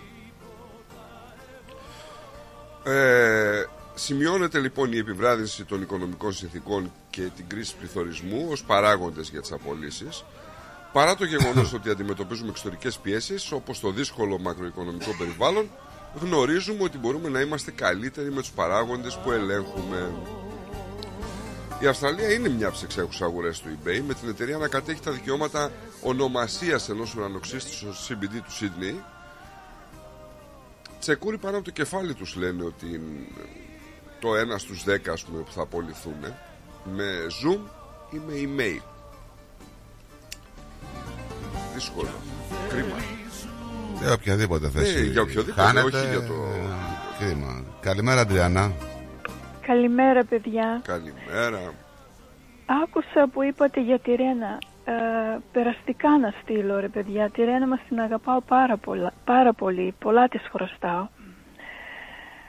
Και τι παράξενο πράγμα τώρα. Άκου η σκεπή. Η σκεπή έφυγε η οροφία. Έπεσε η ψανίδα. Ωρε παιδάκι μου, τι πράγμα. Φαντάζομαι να κάθεσαι να μένει να βλέπεις τηλεόραση και να πέσει η οροφή πάνω στο κεφάλι σου. Αυτό που λένε έπεσε ο ουρανός στο κεφάλι μου. Ναι, ρε παιδί. Την ξέρετε την κυρία που είχε πει μέσα στο στούντιο? Ναι, γνωστή είναι. Είναι πολύ γνωστή η φυσιογνωμία της. Αυτόγραφο, εσείς. Για λέγε, μπήκε η κυρία Νατάσα, η κυρία Σαρή. Για συνέχισε. Με παντόφλα προφανώς, όχι. Όχι στο χέρι. Σας κυνηγάει. Κάποια στιγμή. Για πες μου, Αντριάννα μου. Αυτό ήθελα να στείλω περαστικά. Ναι, πάρα πολλά πράγματα εδώ να πω σήμερα, αλλά μου κόπηκε η όρεξη έτσι που... Εντάξει, μια χαρά είναι η γυναίκα, λίγο τον αφιένα της έχει χτυπήσει από ό,τι φαίνεται αυτό. Πάντως περαστικά να είναι. Να έχει, ναι, περαστικά βεβαίως. Και κάτι άλλο άκουσα σήμερα το πρωί, παιδιά, το Captain Cook, το άγαλμα στο Σαν Κίλντα, το βεβηλώσανε, ναι, θα το λέγαμε. Και... λυπηρό αυτά όλα. Κοίταξε, το τι είχε γίνει παλιά, δεν φταίει ο κόσμος που κατοικεί σήμερα εδώ, έτσι δεν είναι? Σίγουρα. Φυσικά δεν συμφωνούμε. Πολλοί δεν συμφωνούν, εντάξει. Μα πρέπει να μην συμφωνούμε, γιατί άνθρωποι είμαστε. Δεν είναι ανθρώπινα πράγματα έτσι που τους συμπεριφερότανε τους ανθρώπους. Ναι.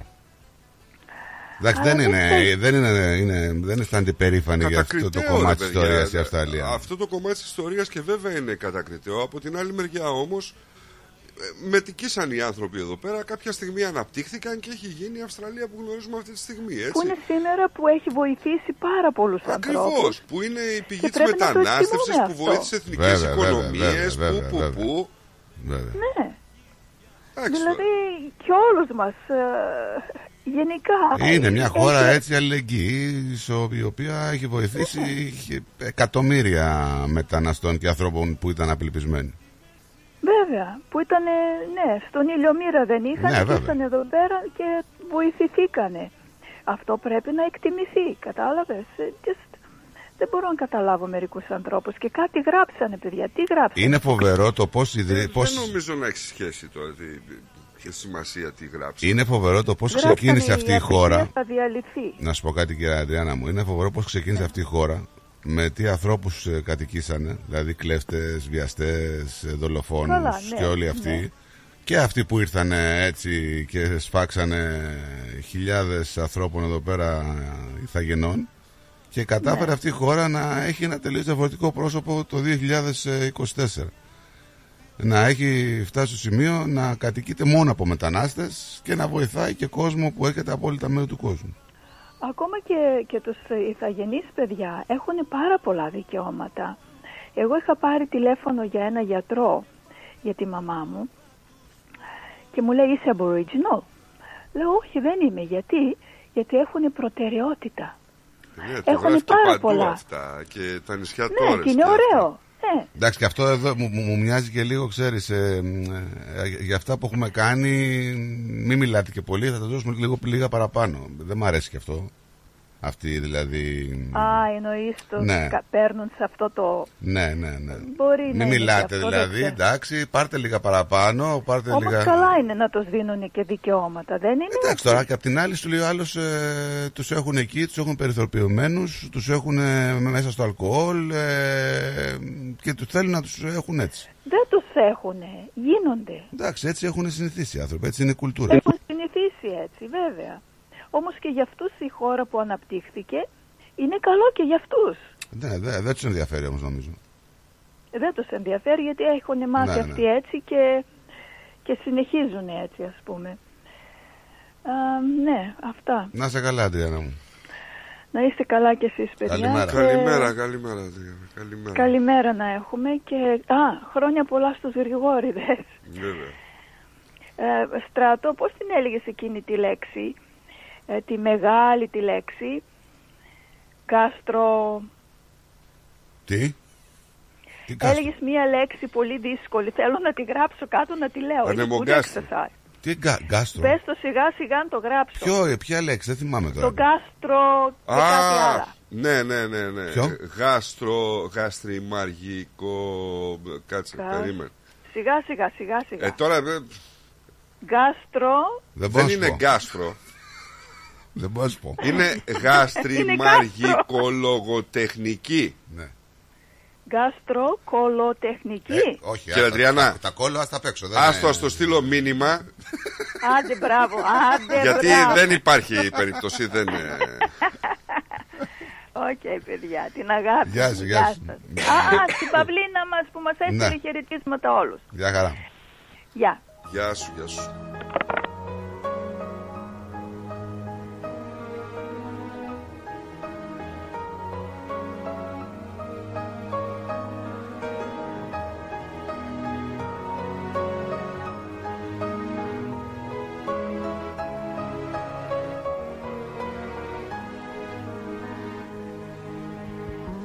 Θύμωσε απόψε η καρδιά και βγάλε μαχαίρι να με κόψει. Μα ό,τι και να κάνει δεν πονάω άλλο πια. Γιατί εσύ με έχεις πια σκοτώσει. Ζω μες στη δική μου φυλακή. Κι όταν ξημερώνει εγώ πεθαίνω. Δε μου έχει μείνει μια σταλιά αντοχή. Θυμώνω που ακόμα περιμένω. Είναι λάθος να πιστεύω πως μπορώ. Αν γυρίσεις δεν θα αντέξω να σε δω. Αν μετρήσω τα λάθη, φταίω μόνο εγώ που δεν κράτησα κάτι για μένα. Μη μου λες πως λείπασαι, ψέμα είναι κι αυτό που μπορείς να το πεις στον καθένα. Αν μετρήσω τα λάθη, φταίω μόνο εγώ που δεν κράτησα κάτι για μένα. Μη μου λες πως λείπασαι. Λοιπόν, πάμε σε ένα διαφημιστικό διαλυματάκι και γυρνάμε για να δούμε την υπόλοιπη επικαιρότητα. Να πούμε μια καλημέρα στον Έρικ. Ναι, λέει η Όλγα μας, αλλά πόσοι αβορίγινες εκμεταλλεύονται το σύστημα. Ίσως είναι από τη φύση τους. Τους έχουν δώσει μέχρι και αυτοκίνητα και τα παρατούν στις επαρχίες. Ήταν ένας γνωστός που τα μάζευε, λέει, και τα ξαναπούλεγε αφού ήταν παρατημένα. Καλημέρα. Ναι, σε αυτό έχεις δίκιο, Όλγα μου. Εκμεταλλεύονται το. Να σου πω κάτι. Αν κάποιοι που θα έπρεπε να εκμεταλλευτούν αυτό το κράτος είναι αυτοί, να σου πω την αλήθεια. Έτσι. Γιατί. Το εκμεταλλεύονται στο έπακ. Το εκμεταλλεύονται, ναι. Αλλά να σου πω κάτι, ντουμπεκιάζει και δεν μιλάς γιατί τη γη τους πήρες, τα φιλέτα τους πήρες. Να πούμε όμως και πέντε αλήθειες. το ότι βολεύει τους ανθρώπους αυτούς αυτή η κατάσταση, εμείς σε πολλά εισαγωγικά τους κάναμε να τους βολεύει, ναι, κατάσταση. Αυτό θα έλεγα τώρα κι εγώ. Γιατί άμα κάτσεις κι εσύ και σου δίνω εγώ ένα επίδομα να πούμε κάθε μήνα, κάθε 15 μέρες, κάποια στιγμή δεν θα θες να δουλέψεις. Με λίγα λόγια, αυτό που ήθελαν οι παλιοί Αυστραλοί που ήταν εδώ, υπό τις Αυστραλίες εισαγωγικά, έτσι, αυτοί που ήρθαν εδώ, θέλανε να τους κάνουν έτσι ώστε να βολεύονται, να είναι πιο μακριά από τα κοινά. Το καταφέραν αυτό. Καθίστε εκεί, βολευτείτε, πάρτε και τα σπίτια σας, πάρτε και τα αυτοκίνητά σας, πάρτε και τα αφορολόγητά σας. Πάρτε και ό,τι γουστάρετε. Πάρτε πιο φθηνά φάρμακα, πάρτε τα πάντα πιο φθηνά και βολευτείτε. Και αυτοί βολευτήκαν. Ακριβώς. Να στείλω μια καλημέρα στο παλικάρι μας, το Γιάνγκο. Έσκασε μύτη. Είναι στον όγκο τώρα. Έφυγε από τη γράμμωση. Ναι, είναι στον όγκο. Τώρα είναι στην πρωτεΐνη. Να τα προσέχει λίγο αυτά, γιατί break. Δεν ξέρω. Λοιπόν, πάμε σε break και γυρνάμε. The Greek Breakfast Show. Most Property Consultants, συμβουλευτική υπηρεσία διαχείρισης ακινήτων. Για να μην έχετε προβλήματα με την ενοικίαση και διαχείριση των ακινήτων σας, η πολυετής πείρα και ο επαγγελματισμός μας εξασφαλίζουν την αξιόπιστη και αποτελεσματική διαχείριση της ακίνητης περιουσίας σας. Αναλαμβάνουμε την επίβλεψη των ακινήτων σας, τη σύνταξη μισθωτικών συμβάσεων, την ίσπραξη των ενοικίων. Φροντίζουμε και διαφυλάσσουμε την ακίνητη περιουσία σας, διασφαλίζουμε τα συμφέροντά σας και διεκπεραιώνουμε με απόλυτη ασφάλεια τις συναλλαγές σας. Most Property Consultants. Αναλαμβάνουμε εργοστάσια, γραφεία, καταστήματα, οικίες. Εξυπηρετούμε όλες τις περιοχές με υπευθυνότητα και επαγγελματισμό. Τηλέφωνο 9429 4800 429 Bridge Road, Richmond. Most Property Consultants. Αξιοπιστία και ασφάλεια. Ό,τι παίζεις στην παροικία, παίζεις στο κανάλι 31 κάθε Δευτέρα στις 6 το βράδυ. Καλησπέρα Μελβούρνη, Extra Edition. Με τον Πλάτωνα Δενεζάκη. Μια τηλεοπτική εκπομπή γεμάτη ενημέρωση, συνεντεύξεις και δραστηριότητες γύρω από την ελληνική παροικία της Μελβούρνης και όχι μόνο. Καλησπέρα Μελβούρνη, Extra Edition. Με τον Πλάτωνα Δενεζάκη. Κάθε Δευτέρα στις 6 το βράδυ στο κανάλι 31. Συχνότητα 44. Και τώρα επιστρέφουμε στο Greek Breakfast Show με Στράτο και Νίκο. Το αγαπημένο ελληνικό πρωινό show της Αυστραλίας.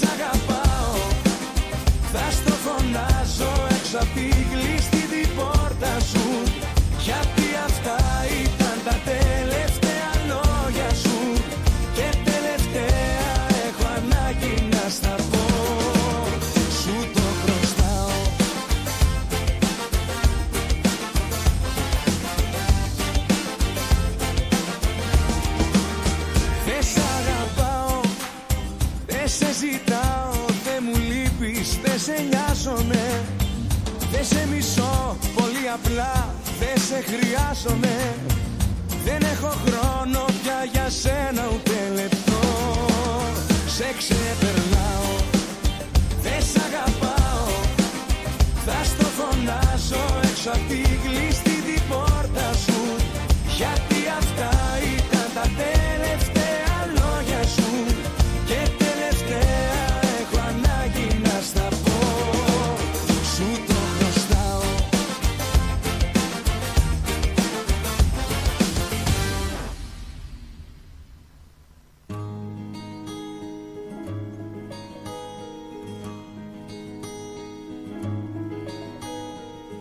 Πες μου κάτι, μ' αγαπάς ακόμα.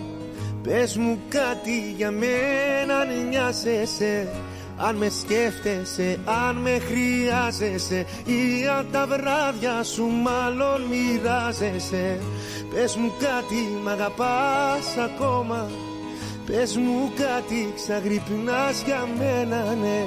Κάποιοι φίλοι μου είπαν πως ξέρανε ότι εσύ αγαπάς μόνο εσένα, ναι.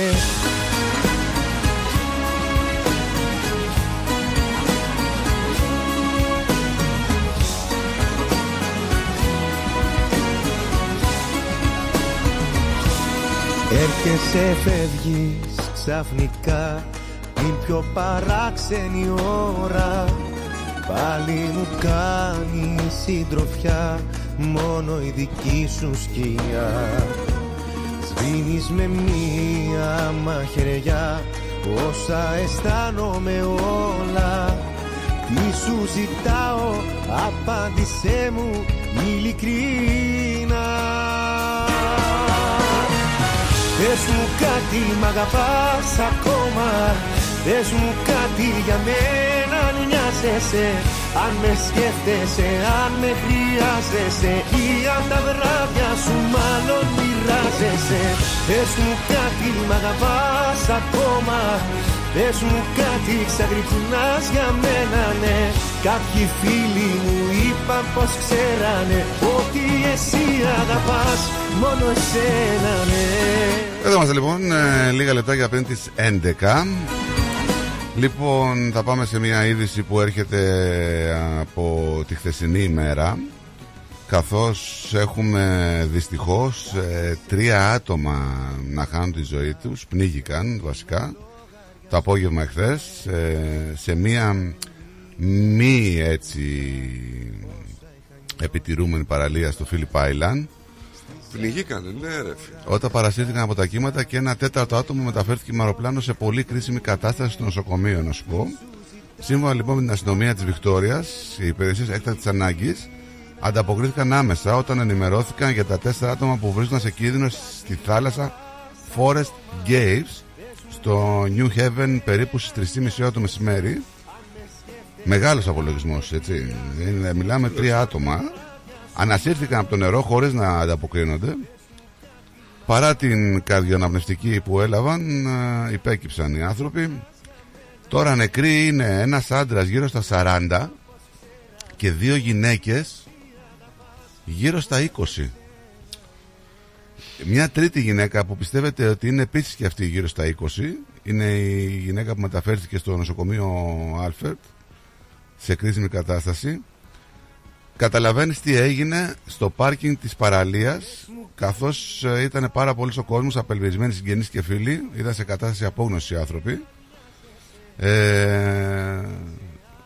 Ήταν ένας άντρας εκεί, ένας μεσήλικας λέει, ο οποίος φώναζε συνέχεια «έπρεπε να τους είχα σταματήσει, έπρεπε να τους είχα σταματήσει». Παιδιά, τώρα είναι πολλά, είναι συχνό φαινόμενο η πνιγμή στην Αυστραλία. Δεν είναι τα νερά όπως νομίζετε. Και η θάλασσα πρέπει να τη σεβόμαστε, γιατί γίνεται το κακό στα δευτερόλεπτα. Τώρα τους παράσυνε τα κύματα. Ποιος ξέρει τώρα εκεί που πήγαν να κάνουν μπάνιο. Τέλος πάντων, θλιβερή πραγματικά είδηση. Πολύ θλιβερή. Ένα συμπλήρωμα που χρησιμοποιείται για την ανακούφιση από τη δυσκολιότητα ανακλήθηκε επειγόντως. Το Herbalax συγκεκριμένα, αφού βρέθηκαν ζωντανά έντομα μέσα σε μερικά μπουκάλια του φαρμάκου. Η υπηρεσία θεραπευτικών προϊόντων έχει εκφράσει ιδιαίτερη ανησυχία για άτομα που έχουν αλλεργίες ή αναπνευστικά προβλήματα, με τους καταναλωτές να καλούνται τώρα να επιστρέψουν το προϊόν για πλήρη επιστροφή χρημάτων. Για το μνημείο του Captain Cook είπαμε. Υπάρχει ειδοποίηση. Δεν ξέρω πώς το συνδέουν αυτό. Οι ειδικοί λένε ότι έχουν δει μια απότομη αύξηση στους άνδρες, ναι, για καρκίνο του προστάτη. Έχει αυξηθεί ο αριθμός των ανδρών που αναζητούν έλεγχο στον προστάτη. Και μάλιστα, συγγνώμη, εμένα μου φαίνεται λίγο αστείο, αλλά ο αριθμός έχει αυξηθεί από τότε που ο βασιλιάς Κάρολος ανακοίνωσε ότι χρειαζόταν χειρουργική επέμβαση στον προστάτη. Παρακαλώ. Μόλις ο Κάρολος ανακοίνωσε ότι χρειαζόταν χειρουργική επέμβαση στον προστάτη, οι ειδικοί λένε ότι έχουν δει μια απότομη αύξηση στους άνδρες που κλείνουν ραντεβού για ελέγχους, καθώς και μια αύξηση της αναζήτησης στο Google για ελέγχους προστάτη. Δηλαδή μόλις μάθαμε ότι ο βασιλιάς έχει προστάτη, πήγαμε να κάνουμε εξετάσεις. Οι ειδικοί το αποκαλούν φαινόμενο του βασιλιά Καρόλου. Ρε, άντε πήγατε από εδώ, ρε, μου τρελάνετε πρωί-πρωί. Έντε να πούμε. Περιμένατε τον Κάρολο για να πάνε κάνετε εξετάσεις προστάτη.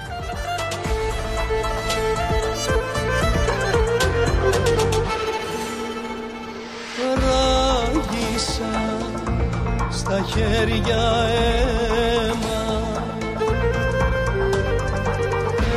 ένιωσα να καίει το ψέμα.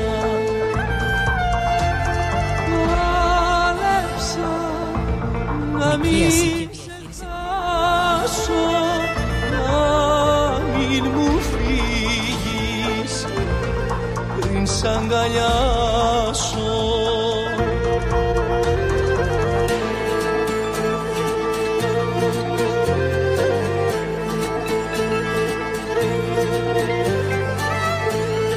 Καλημέρα στο Σταυρώνα. Όχι απλά.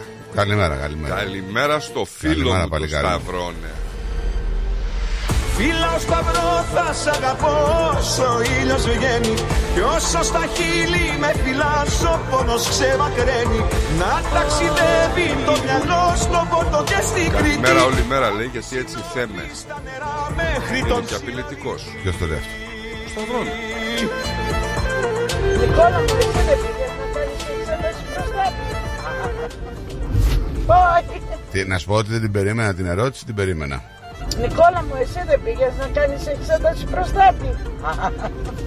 Πάρα πολύ. Μη γελάς, μη γελάς ρε, μη γελάς, μη γελάς. Είμαι πάρα πολύ μικρός. Μη γελάς. Γιατί γελάει τώρα ρε, αλήθεια? Θες να γελάσουμε μαζί?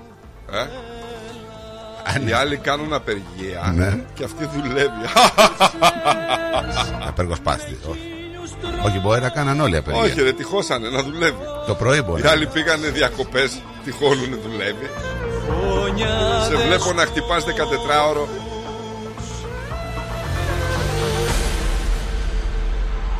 Φίλα ο Σταυρό θα σ' αγαπώ, ο ήλιος βγαίνει, κι όσο στα χείλη με φυλάς ο πόνος ξεμακραίνει. Κράταω στα χέρια δυο βουνά, τη νύχτα και το φως μου, στο Πόντο ίσο ερωτά, στην Κρήτη ο θάνατος μου. Έχουμε και ανακοίνωση από το St. Vincent Health, το νοσοκομείο, που επιβεβαιώνει ότι δεν έχουν κλαπεί ευαίσθητες προσωπικές πληροφορίες κατά τη διάρκεια κυβερνοεπίθεσης στα τέλη του περασμένου έτους, αφού η εταιρεία ολοκλήρωσε την έρευνά της για το περιστατικό. Ο μεγαλύτερος μη κερδοσκοπικός πάροχος υγειονομικής περίθαλψης και φροντίδας ηλικιωμένων της Αυστραλίας έδωσε σήμερα μια ενημέρωση σχετικά με το χακάρισμα του περασμένου Δεκεμβρίου. Οι εξωτερικοί εμπειρογνώμονες του CyberCX ολοκλήρωσαν την έρευνά τους για τα δεδομένα του St. Vincent, στα οποία είχαν πρόσβαση ή κλαπή από κυβερνοεγκληματίες. Αυτή η έρευνα λοιπόν κατάληξε στο συμπέρασμα ότι στο μέγιστο των δυνατοτήτων της CyberCX, να εξακριβώσει, δεν υπάρχουν στοιχεία που να αποδεικνύουν ότι οι ευαίσθητες προσωπικές πληροφορίες κλάπηκαν από το δίκτυό μας ή από κυβερνοεγκληματίες, αναφέρει σε δήλωσή του. Συγκεκριμένα δεν υπάρχουν στοιχεία που να αποδεικνύουν ότι έχουν κλαπεί έγγραφα ταυτότητας, άδειες οδήγησης, διαβατήρια, κάρτες Medicare, ιατρικά αρχεία ή τραπεζικές πληροφορίες από το δίκτυό μας. Επίσης, δεν εντοπίστηκε κανένα στοιχείο κλεμμένο πληροφοριών που πωλήθηκαν στο Dark Web, είπε η ασφαλιστική εταιρεία υγείας. Ευχάριστο. Εντάξει, σίγουρα ευχάριστο για τους ανθρώπους που ανησυχούν. Ναι, βέβαια, τώρα τι σοβαρά. Και γενικά οι άνθρωποι που μαζεύουν αυτά τα στοιχεία, που εντάξει είναι ιατρικές μονάδες, είναι γιατροί, είναι ακόμη και τράπεζες, είναι σημαντικό. Βέβαια.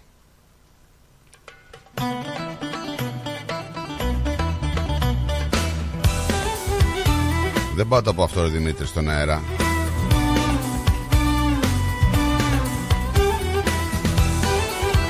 Ναι, κάτι στούμπωσε πάντως.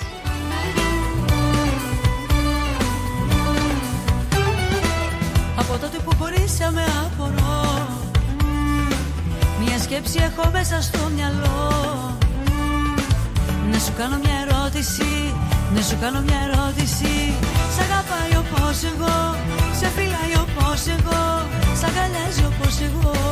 Πες μου σε παρακαλώ, σ' αγαπάει όπως εγώ, σε φιλάει όπως εγώ, σ' αγκαλιάζει όπως εγώ. Πες μου σε παρακαλώ.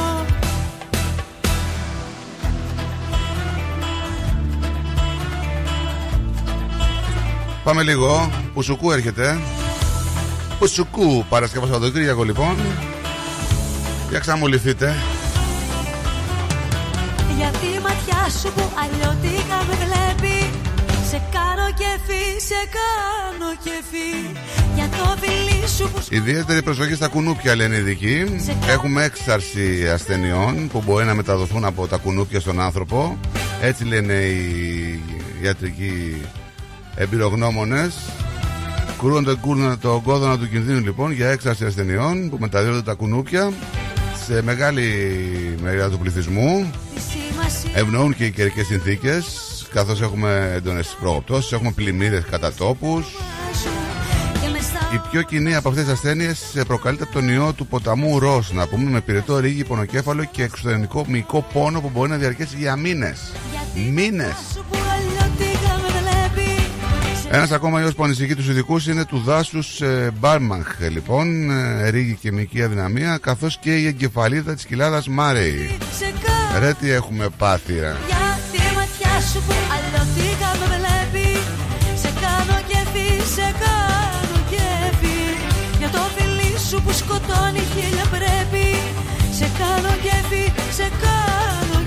Μια ηλικιωμένη κυρία στο Hoppers Crossing έγινε στόχος κλεφτών για δεύτερη φορά μέσα σε 4 εβδομάδες.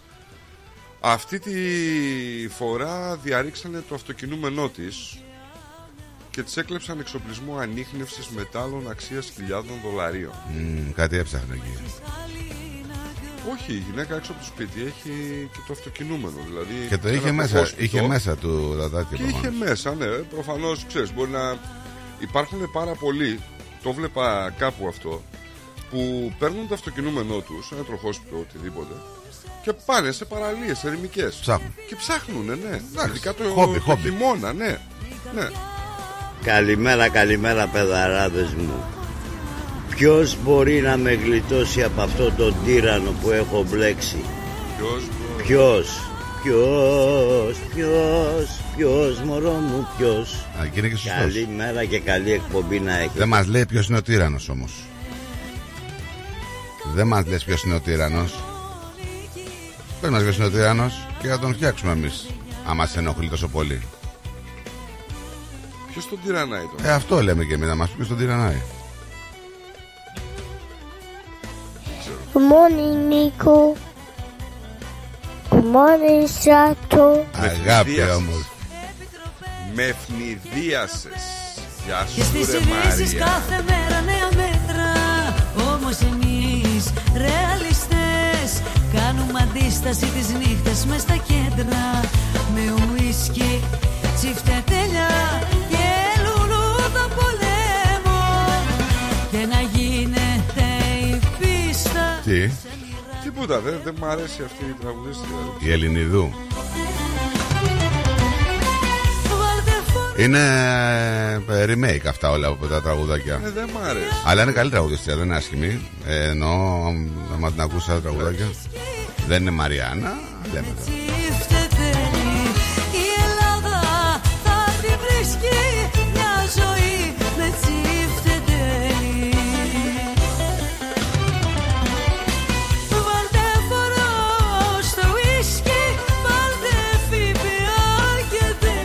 Μας είπε το όνομα. Μας το είπε το όνομα. Ο τύρανος έχει όνομα. Έχει όνομα και λέγεται Δημήτρης ο τύρανος. Έτσι απλά. Καλή τραγουδίστρια είναι και η κυρία Καλυμάνη. Καλή και αυτή.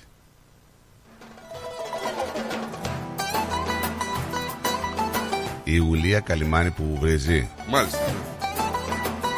Γιατί να βρίζει, κοπέλα μου? Έτσι γουστάρει, μωρέ. Εμείς δεν γουστάρουμε.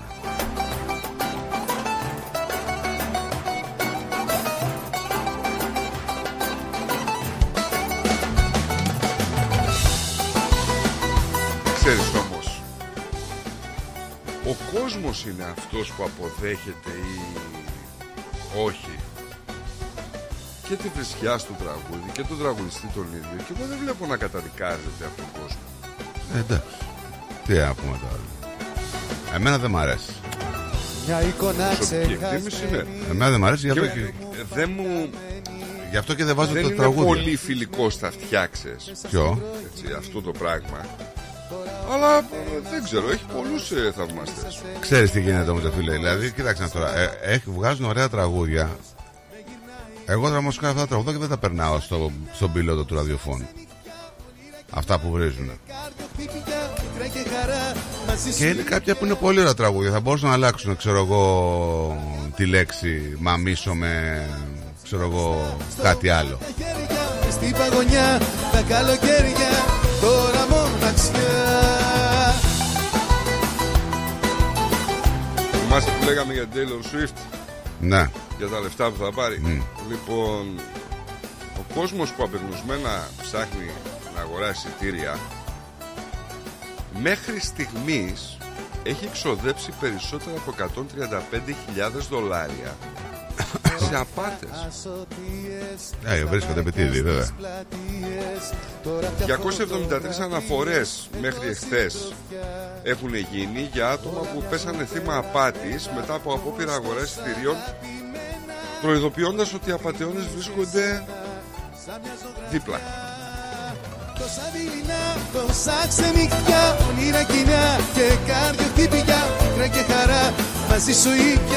Τώρα μοναξιά, βράδια μαγικά και εμείς τα αστέρια, στα ψηλά πιστά, στο μάτα χέρια, μες στην παγωνιά, τα καλοκαίρια, τώρα μοναξιά.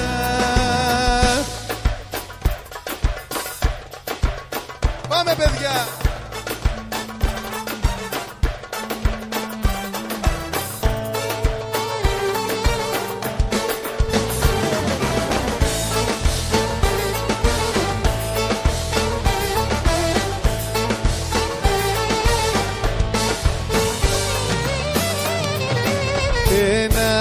Γίνομαι με σένα κι όλα γύρω είναι διαφορετικά.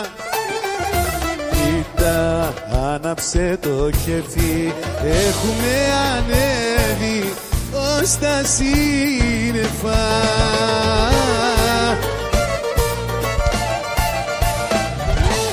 Έτσι όμορφα κι ωραία θέλω να περνάω κάθε μου στιγμή. Έτσι όμορφα και ωραία. Φίλε, έχεις δει την ταινία αυτή την Barbecue? Όχι. Έτσι θα είναι, έτσι. Νομίζω ότι για ποιο λόγο είναι υποψήφια στα Όσκαρ? Λόγω παραγωγής, ξέρω. Πώς, λόγω μάρκετινγκ? Να φτάσαμε τώρα και σε αυτό το κομμάτι να... Μάρκετινγκ γιατί, αφού έχει ήδη κάνει πράξη δισεκατομμυρίων. Έχει βγει η ταινία αυτό πολύ καιρό. Marketing. Έχει βγει η ταινία. Μα αυτό ακριβώς είναι το marketing. Να έβγαινε λίγο πριν, να ήταν τα Όσκαρ και να έβγαινε η ταινία, αλλά λίγο πριν δηλαδή. Και να, μετά τα Όσκαρ να είχαμε την προβολή της ταινίας, το καταλάβω. Αλλά τώρα αφού πούλησε ό,τι πούλησε. Να σου πω ότι υπάρχει διχογνωμία. Υπάρχει, ναι. Φυσικά η ηθοποιός που την παίζει είναι ηθοποιός, η οποία είναι οσκαρική ηθοποιός, έτσι. Είναι πολύ, για μένα είναι φοβερή ηθοποιός και πανέμορφη κοπέλα. Είναι αυτό που λένε, δηλαδή παίζει γιατί είναι όμορφη. Όχι, δεν παίζει απλά γιατί είναι όμορφη, παίζει γιατί είναι πολύ καλή ηθοποιός η συγκεκριμένη. Εν τω μεταξύ οι μη υποστηρικτές της υποψηφιότητας, που είναι κάτι που συμφωνούν με πλάγιο τρόπο όμως και οι υπόλοιποι, είναι ότι αυτό που προβάλλει η ταινία είναι ότι μια χωρίς έλεγχο χειραφέτηση των γυναικών που ούτως ή άλλως υφίσταται, αλλά στο τέλος αναδεικνύει το μίσος προς τους άντρες από τις γυναίκες. Είναι λίγο... Και δεν καταλαβαίνουν. Μιλάνε για σεξιστική ταινία κάποιοι εις βάρος των αντρών. Ναι, ακριβώς. Ακριβώς. Και το βάζουν με ένα προσωπείο, ας πούμε, της χειραφέτησης των γυναικών. Μα η γυναίκα έχει τεραφετηθεί πάρα πολλά χρόνια τώρα. Δηλαδή, καλά είναι κάποιοι άνθρωποι να ξυπνήσουν. Δεν χρειαζόμαστε ροζ συννεφάκια, ας πούμε, και ροζ αυτοκινητάκια για να το ανακαλύψουμε. Κάτι θέλει να περάσει ο καλλιτέχνης. Τίποτα. Νομίζω ότι ο καλλιτέχνης αυτό που ήθελε να περάσει το πέρασε. Μάρκετινγκ, έγινε λόγος, πήρε πολλά λεφτά. Τέλος.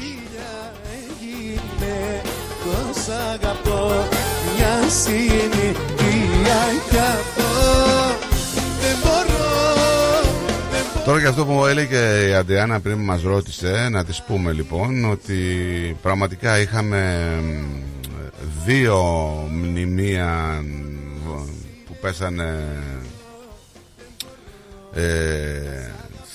γίνανε βανδαλισμοί. Λοιπόν, δύο μνημεία στη Μελβούρνη υπέστησαν βανδαλισμούς με τις λέξεις «Η απικία θα πέσει» την παραμονή της ημέρας της Αυστραλίας πάντα. Η αστυνομία είπε ότι κάποιοι ανέφεραν αρχικά το γλυπτό του Captain Cook το κόψανε. Το πριονίσαν, το κόψανε. Επίσης το μνημείο της Βασίλισσας Βικτόριας παραμορφώθηκε και καλύφθηκε με μια κόκκινη μπογιά. Βγήκε η πρωθυπουργός εδώ, η Τζασίντα Άλλαν, και είπε στους δημοσιογράφους ότι η κυβέρνηση της Βικτόριας θα συνεργαστεί με την πόλη του Port Phillip για την επισκευή και την αποκατάσταση του αγάλματος. Δεν έχουν θέση, λέει, βανδαλισμοί στην κοινότητά μας. Τώρα η αστυνομία κάνει έρευνα κατά από ποιες συνθήκες και πώς έγινε αυτό. Σε μία νύχτα μέσα. Όποιος έχει λίγες πληροφορίες για το τι συνέβη, ας μιλήσει. Να πούμε ότι δεν είναι πρώτη φορά που το άγαλμα του Captain Cook πέφτει θύμα βανδαλισμού. Το 22 πάλι είχαμε κόκκινη μπουγιά που είχαν πετάξει για 3 συνεχόμενες ημέρες. Το άγαλμα το οποίο βρίσκεται στα Κίλντα είχε επίσης παραμορφωθεί στο παρελθόν το 20 και το 18. Σου ξόδεψε με άλλη μια βραδιά. Μόνο μες στην αγκαλιά σου όλα τα ξεχνώ. Πήλα με ξανά να φτάσω στον ουρανό. Καλημέρα και στο Δημήτρη, τον ευθυτενή.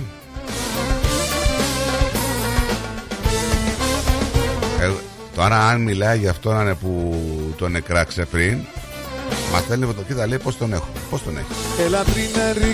Δεξιά ή αριστερά. Εγώ δεν βλέπω. Πάρε της καρδιάς μου τα κλειδιά. Πέτυσε με απ' τον θηλιό σου το πιότο. Κάσε στον όνειρό μου να χαθώ. Είναι στο μυαλό πάθος μου τρελό. Και τη νύχτα αυτή. Καλημέρα στον Παναγιώτη Μιασονίδη, δεν είπα. Έστειλε και μήνυμα Παναγιώτης. Καλημέρα Παναγιώτη μου. Τι λέει ο Παναγιώτης?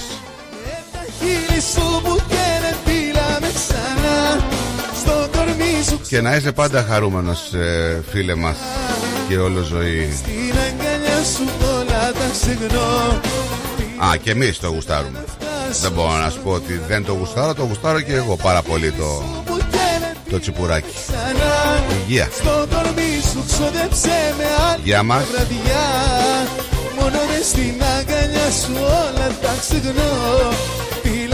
Είναι από αυτές τις μοναδικές στιγμές. 11 και 11 πρώτα λεπτά. Ναι, και 11 δευτερόλεπτα πριν από λίγο. Να σου πω, είναι το αγαπημένο μου νούμερο, έτσι. Σε όλες τις ομάδες που έπαιζα πάντα φοράγα το 11. Αλλά τώρα δεν το φοράω το 11 γιατί το έχει άλλος. Λούι, για κανόνισε σε παρακαλώ την πορεία σου. Έχουμε και προπονησούλα σήμερα.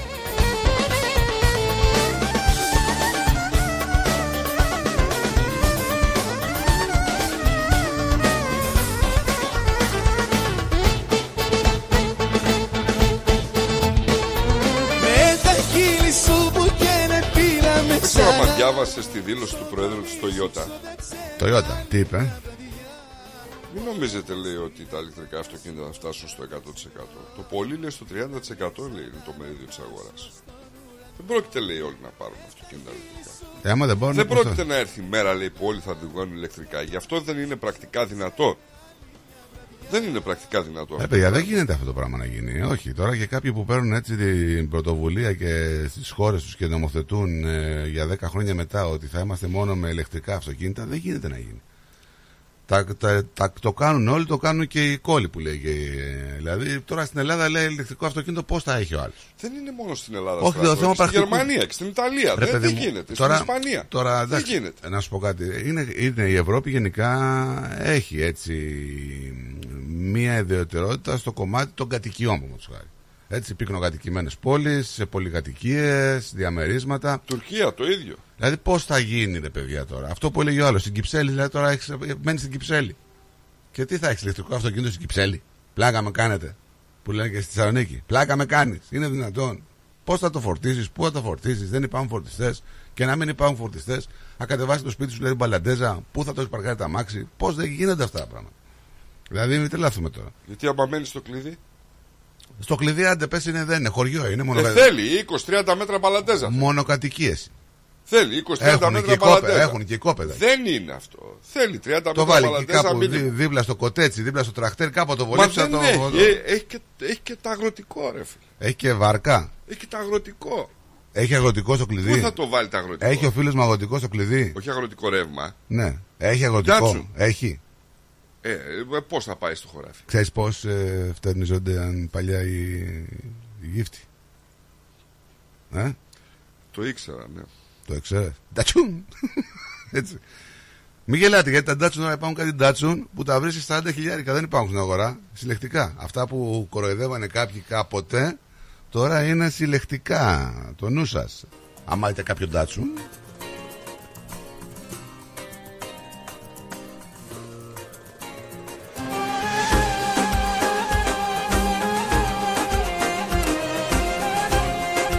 Νικόλας, τι λέει ο Νικόλας? Τι λέει ο Νικόλας? Δεν ξέρω.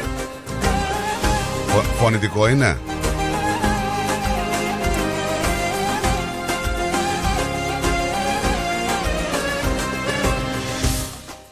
Να μάθουμε αμέσως τι λέει ο Νικόλας. Και να είστε σίγουροι ότι αυτοί που τα κάνουν αυτά δεν είναι Aboriginals. Αλλά σίγουρος είμαι, ναι. Για τα γάλα. Ναι. Απ' την ώρα που σε γνώρισα,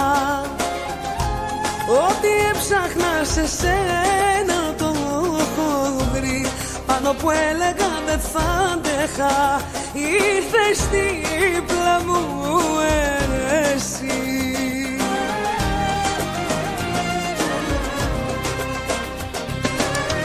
Κρατάμε κοντά σου, μες στην αγκαλιά σου, όνειρο μου και ζωή. Ναι, διάβαζα μια είδηση τώρα. Εδώ ένας φίλος. Χθες είχαμε εκεί στη Βουλιαγμένη δύο νέα παιδιά να χάνονται πάλι στο βωμό της ασφάλτου.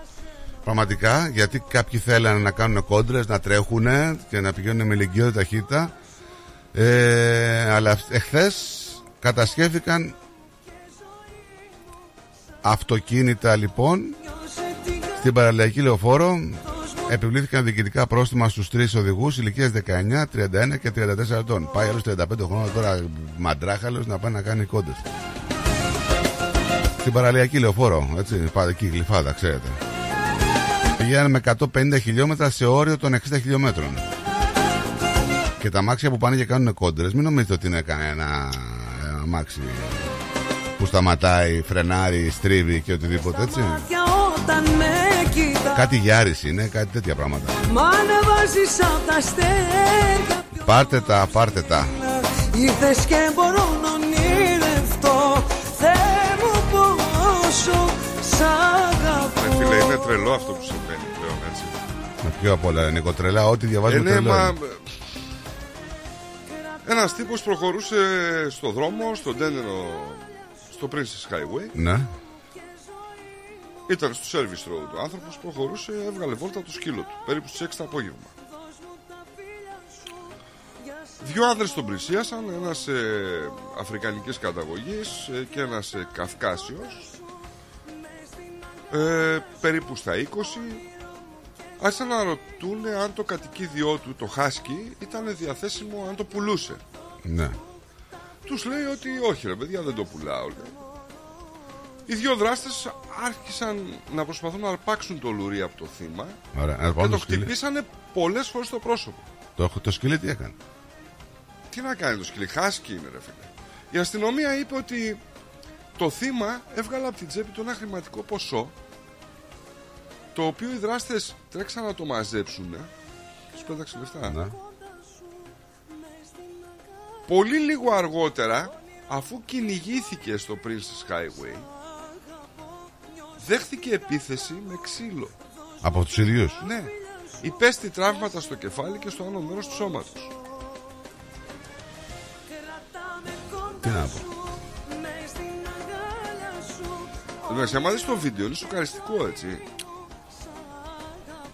Μήπως δηλαδή φτάσουμε στο σημείο να έχουμε και κάτι πάνω μας, να βγάζουμε το σκυλάκι μας βόλτα, να έχουμε κανένα teaser, ξέρω εγώ, κανένα τέτοιο. Δεν ξέρω, παιδιά.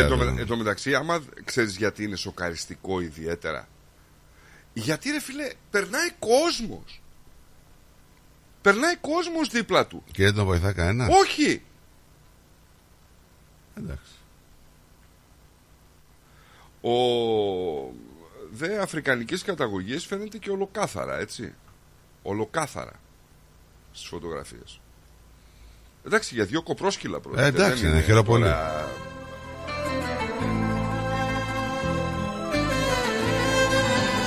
Να αφιερώσω τον Άρτς, γιατί αύριο δεν θα μας δω Παρασκευούλη να παίξουμε τραγουδάκια. Θα παίξουμε σήμερα και στην Όλγα που γουστάρει πολύ.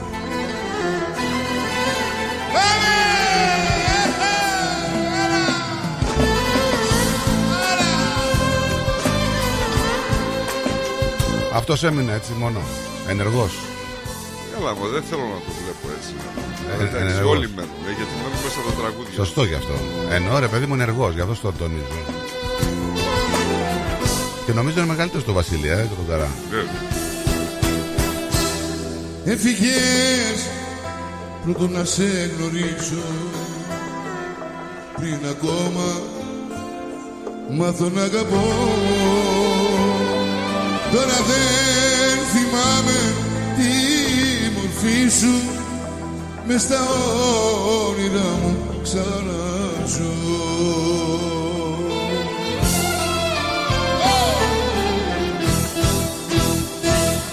Όσα όνειρα κι αν είχα, στη ζωή θα γκρεμίζες. Έφυγες και μόνο πίκρα την ψυχή μου γέμισες. Όσα όνειρα κι αν είχα, στη ζωή όλα τα κρεμείς. Κυρία Σταδία, περίμενε λίγο να ακούσουμε το τραγουδάκι, είναι πολύ ωραίο. Ναι, για μένα το χαρίζει. Σα αφιερώνω, αγαπημένη μου. Ναι, αγαπημένη μου, αφιερωμένο.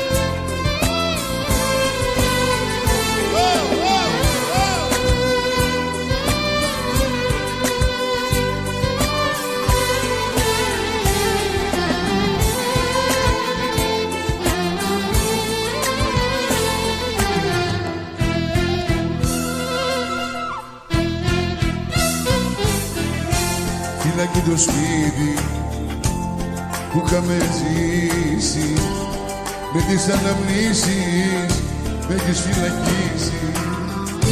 Στον πάτο παπουλάκια κι εγώ σε μαύρα χάλια, να κρυμνώ να καπνίσω και το χαμό να βρίζω. Μοναξιά,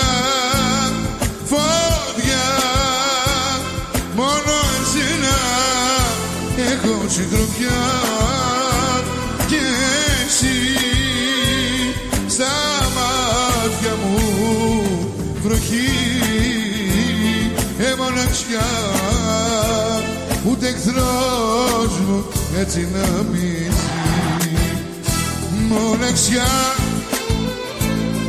φωτιά, μόνο εσένα έχω συντροφιά και εσύ στα μάτια μου βροχή. Μοναξιά, ούτε εχθρός μου έτσι να μη ζεις.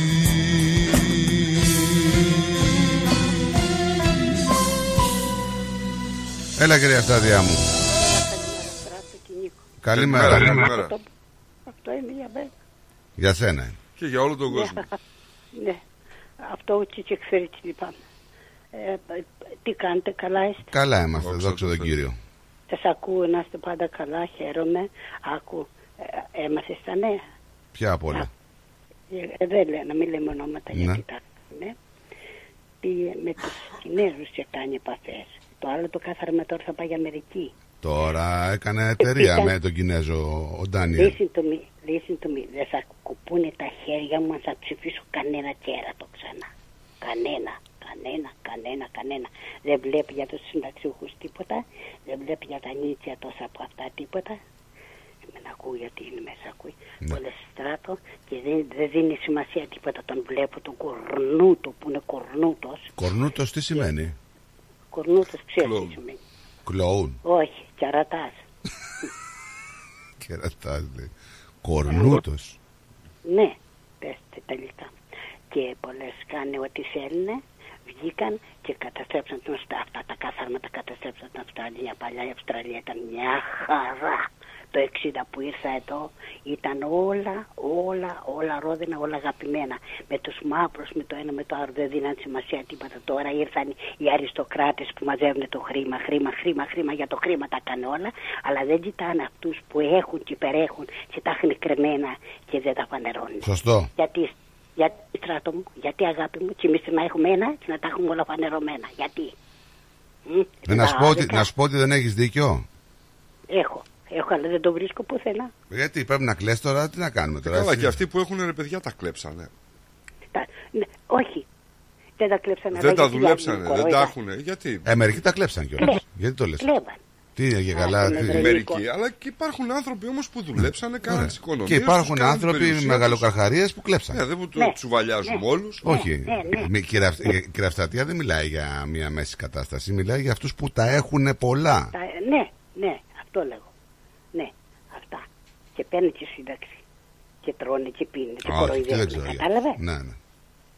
Άσε με μπροστά του. Σας αφήνω, καλό Σαββατοκύριακο. Γεια σου αγαπημένη. Γεια σου. Θα τα πω πάρα πολύ και ό,τι λέγω έξω δεν πέφτω έξω. Άντε θα σου αφαιρέσω και το επόμενο που λέει εσύ δεν πόνεσες. Ναι, ματάκια μου, ναι, Στράτος. Γεια σου. Αγαπώ πάρα πολύ. Γεια σας. Γεια σου. Εσύ δεν πόνεσες.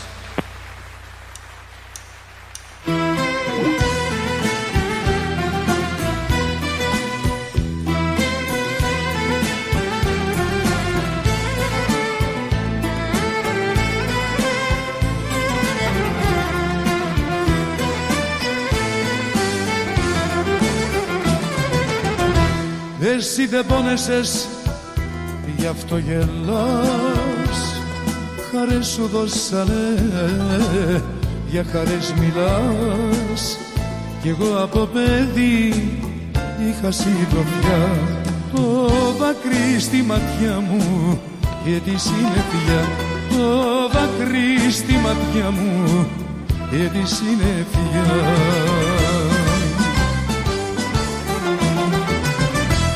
Αναχά τη δύναμη και τα φτερά σου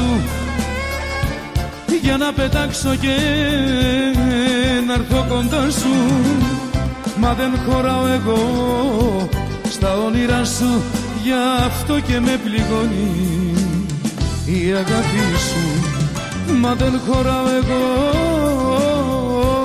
στα όνειρά σου, γι' αυτό και με πληγώνει η αγάπη σου.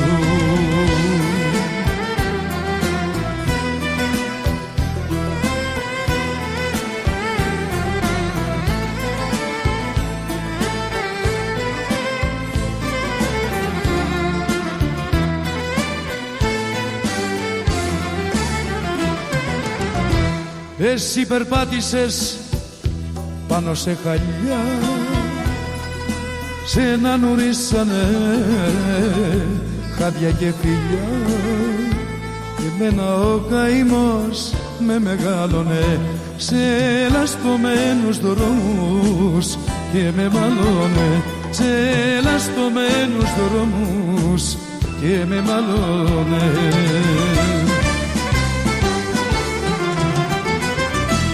Ένα κάτι δύναμη και τα φτερά σου, για να πετάξω και να έρθω κοντά σου. Μα δεν χωράω εγώ στα όνειρά σου, γι' αυτό και με πληγώνει η αγάπη σου. Μα δεν χωράω εγώ στα όνειρά σου, γι' αυτό και με πληγώνει η αγάπη σου. Λοιπόν, θα πάμε σε διαφημιστικό διαλυματάκι και θα γυρίσουμε να πάμε λίγο προς την Ελλάδα, να δούμε τι έχουμε δημοσκοπήσεις, έχουμε έρευνες για την δολοφονία του 39χρονου του Μπάμπη εκεί στο Αγρίνιο, κυνήγι θησαυρών λένε κάποιοι, πραγματικά έχουμε διάφορα, έχουμε μείνει διπλωματικό επεισόδιο στο μετρό του Λονδίνου, Κινέζοι έκοψαν λέει το live streaming γνωστού πιανίστα επειδή έδειξε τα πρόσωπά τους. Καλά εξηγηθήκανε. Έχουμε δημόσια διαβούλευση που βγήκε το νομοσχέδιο για το γάμο των ομόφυλων ζευγαριών στην Ελλάδα. Έχουμε πολλά. Μείνετε, ερχόμαστε. Δεν θα κάτσω για τα ομόφυλα ζευγάρια να συζητήσω πλέον, γιατί υπάρχουν πολύ σημαντικότερα θέματα, όπως την κυρία Μαρία Καριστινού, που ήταν η πρόεδρος των θυμάτων, τέλος πάντων, μια προσωρινής εκπροσώπησης των θυμάτων των τρένων, η οποία συγκλώνησε στο... Στα τέμπιλες. Βέβαια, συγκλώνησε στο κοινοβούλιο χθες. Νομίζω ότι δεν υπάρχουν άλλα λόγια. Έτσι. Ό,τι πιο συγκλονιστικό. Πάμε και θα γυρίσουμε. The Greek Breakfast Show. Are you thinking about renovating, building, or buying? Whether you're building your dream home, your business, or your future, at Bank of Sydney, we're with you. We're proud to partner with people who are making great things happen. To discover truly personal service, talk to a dedicated Bank of Sydney relationship manager today. For more information, visit banksid.com.au. Bank of Sydney, we're with you. Fees and charges apply and are subject to change at any time. Please read the TMD and all terms and conditions available at banksid.com.au and consider whether this product is right for you before applying. ABN 44093488629 AFSL and Australian Credit License 243444. Για ξύλινες κατασκευές που σε αφήνουν με το στόμα ανοιχτό, Ask Build. Ξυλουργικές κατασκευές, Ask Build. Ο Bill Ginos, με 25ετή εμπειρία, ασχολείται με τις εφαρμογές ξύλου σε επίπεδο σχεδιασμού και κατασκευής υψηλής αισθητικής και ποιότητας. Αναλαμβάνουμε gazebos, pergolas, decking, landscaping.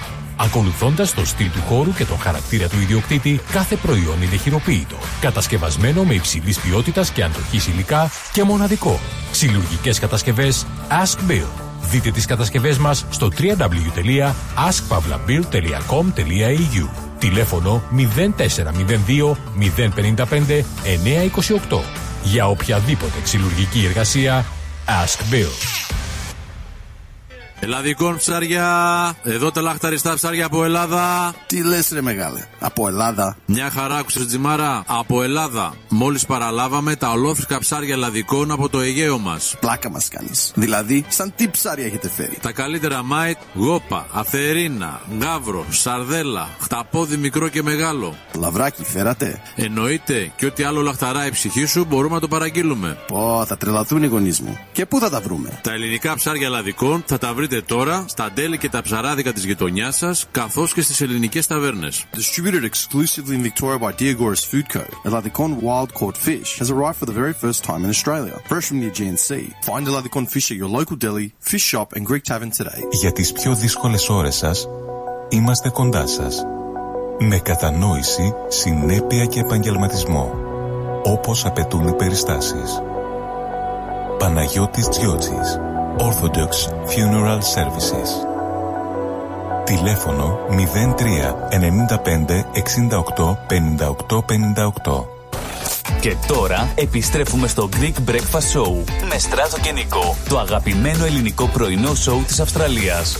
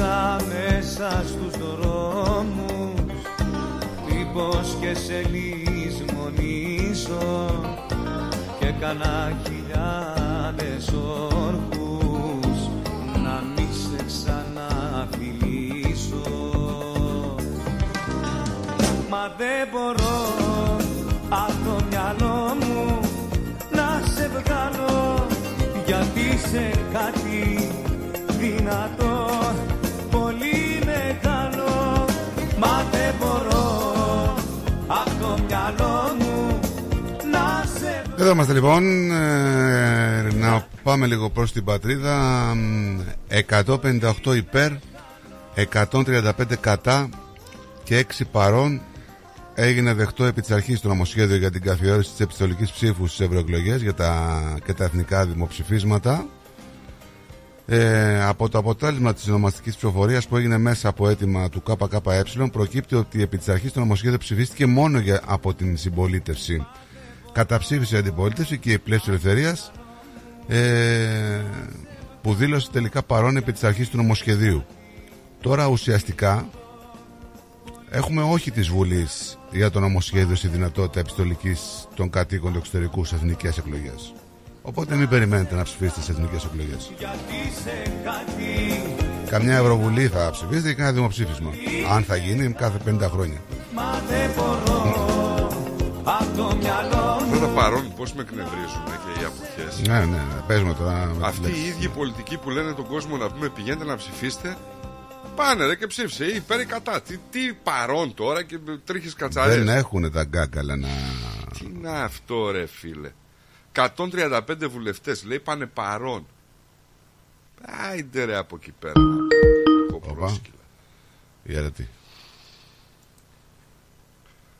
Καλημέρα, αρετή.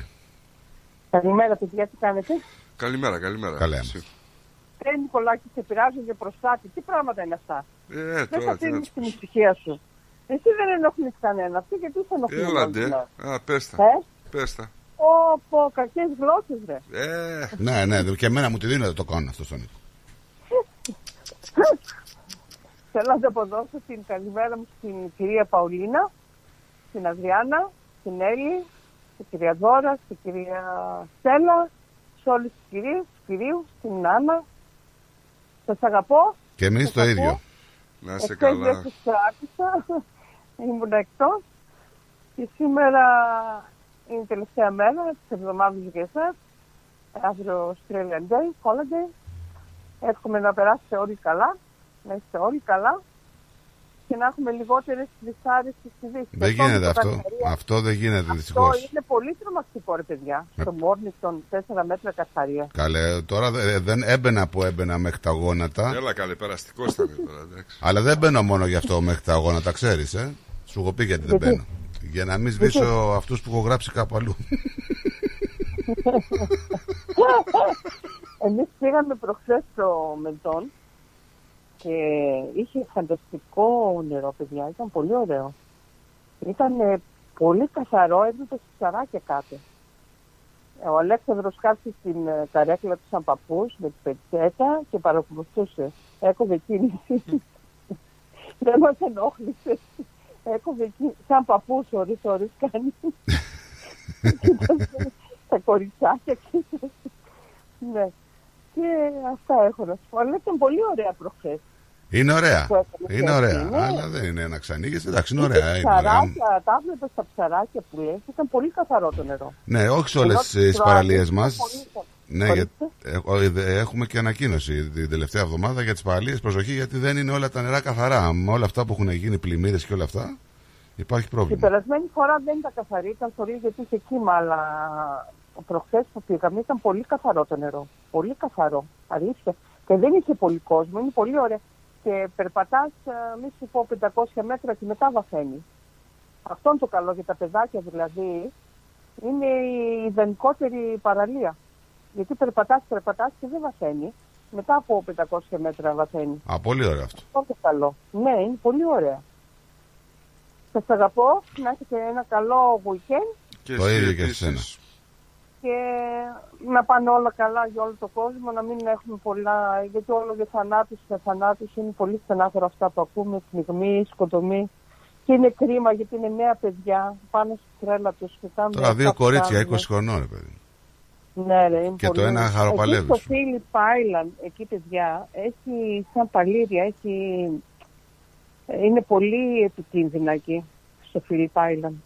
Πάρα πολύ επικίνδυνα. Νομίζω είχε βυθιστεί κάποτε και ένα πλοίο εκεί πέρα. Προφανώς ξεγελιούνται και έρχονται και τα κάποια κύματα και έγινε το κακό. Μέχρι που είπες ότι πηγαίνεις? Μέχρι τα γόνατα. Πάρε λίγο αυτό που σου στέλνω να δεις. Βγήκε έξω, ε. Τι έγινε? Αυτό λίγο να το δεις. Γιατί θα μου στείλει τώρα κανένα που έχει βγει να πούμε στον αφρό. Πάρε λίγο να το δεις, το έστειλα. Δεν μπαίνω ούτε με τον αστράγιο. Δες το λίγο. Θα το δω. Εσύ είσαι Στράτος σαν τον Αχιλλέα του Πάμε Ελλάδα. Κάνει κατά πλάτος, κάνει μπάνιο. Δεν πάει μέσα. Εντάξει, να σου πω στην Ελλάδα δεν φοβάμαι, ρε παιδί μου, η αλήθεια είναι. Έχει και εκεί κάποιους σκύλους τέτοιους, αλλά δεν είναι. Τη χαίρεσαι τη θάλασσα, αν μη τι άλλο. Όχι, όχι. Σε καμία περίπτωση. Εγώ πάω βαθιά και δεν φοβάμαι εκεί. Αυτό που σου στείλα δεν προλαβαίνεις να το βάλεις στο μυαλό σου. Λοιπόν, έχετε μια υπέροχη μέρα, παιδιά, σας αγαπώ. Γεια σου, γεια σου, Άτι μου. Κανείς δεν είναι. Αν δεις την ταχύτητα δηλαδή. Κανενός μάρτης μου είναι ο Θεός. Ο άνθρωπος ο λογικός είναι τύπος λαϊκός.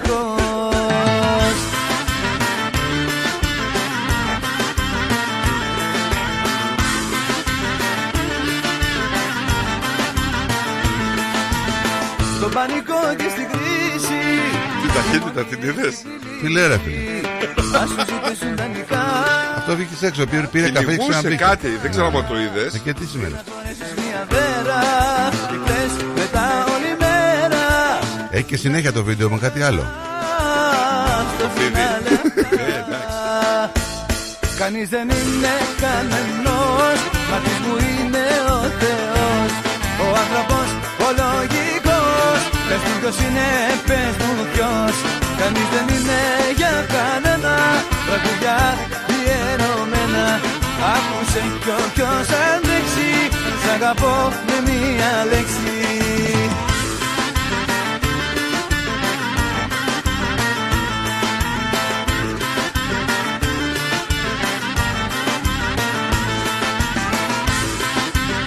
προσέξεις το βίντεο αυτό με τον Καρχαριά, ήταν ένας τύπος εκεί που ψαρεύει πετονιά. Έτσι. Ούτε για ψάρεμα. Με καλάνι είναι, όχι από μέσα. Είναι πάντα ένα θέμα. Στην προβλήτα. Ναι, μωρέ. Μια φορά ένα λάθος, μέσα στο ξέπαινο το πάθος. Πα μας κράσου δεν με δώσεις, που δεν μπορείς να πληρώσεις. Κανείς δεν είναι κανενός, μάρτης που είναι ο Θεός. Ο άνθρωπος, ο λογικός, πες μου ποιος είναι, πες μου ποιος. Κανείς δεν είναι για κανένα, τραγουδιά διαιρωμένα. Άκουσε κι όποιος αντέξει, σ' αγαπώ με μία λέξη.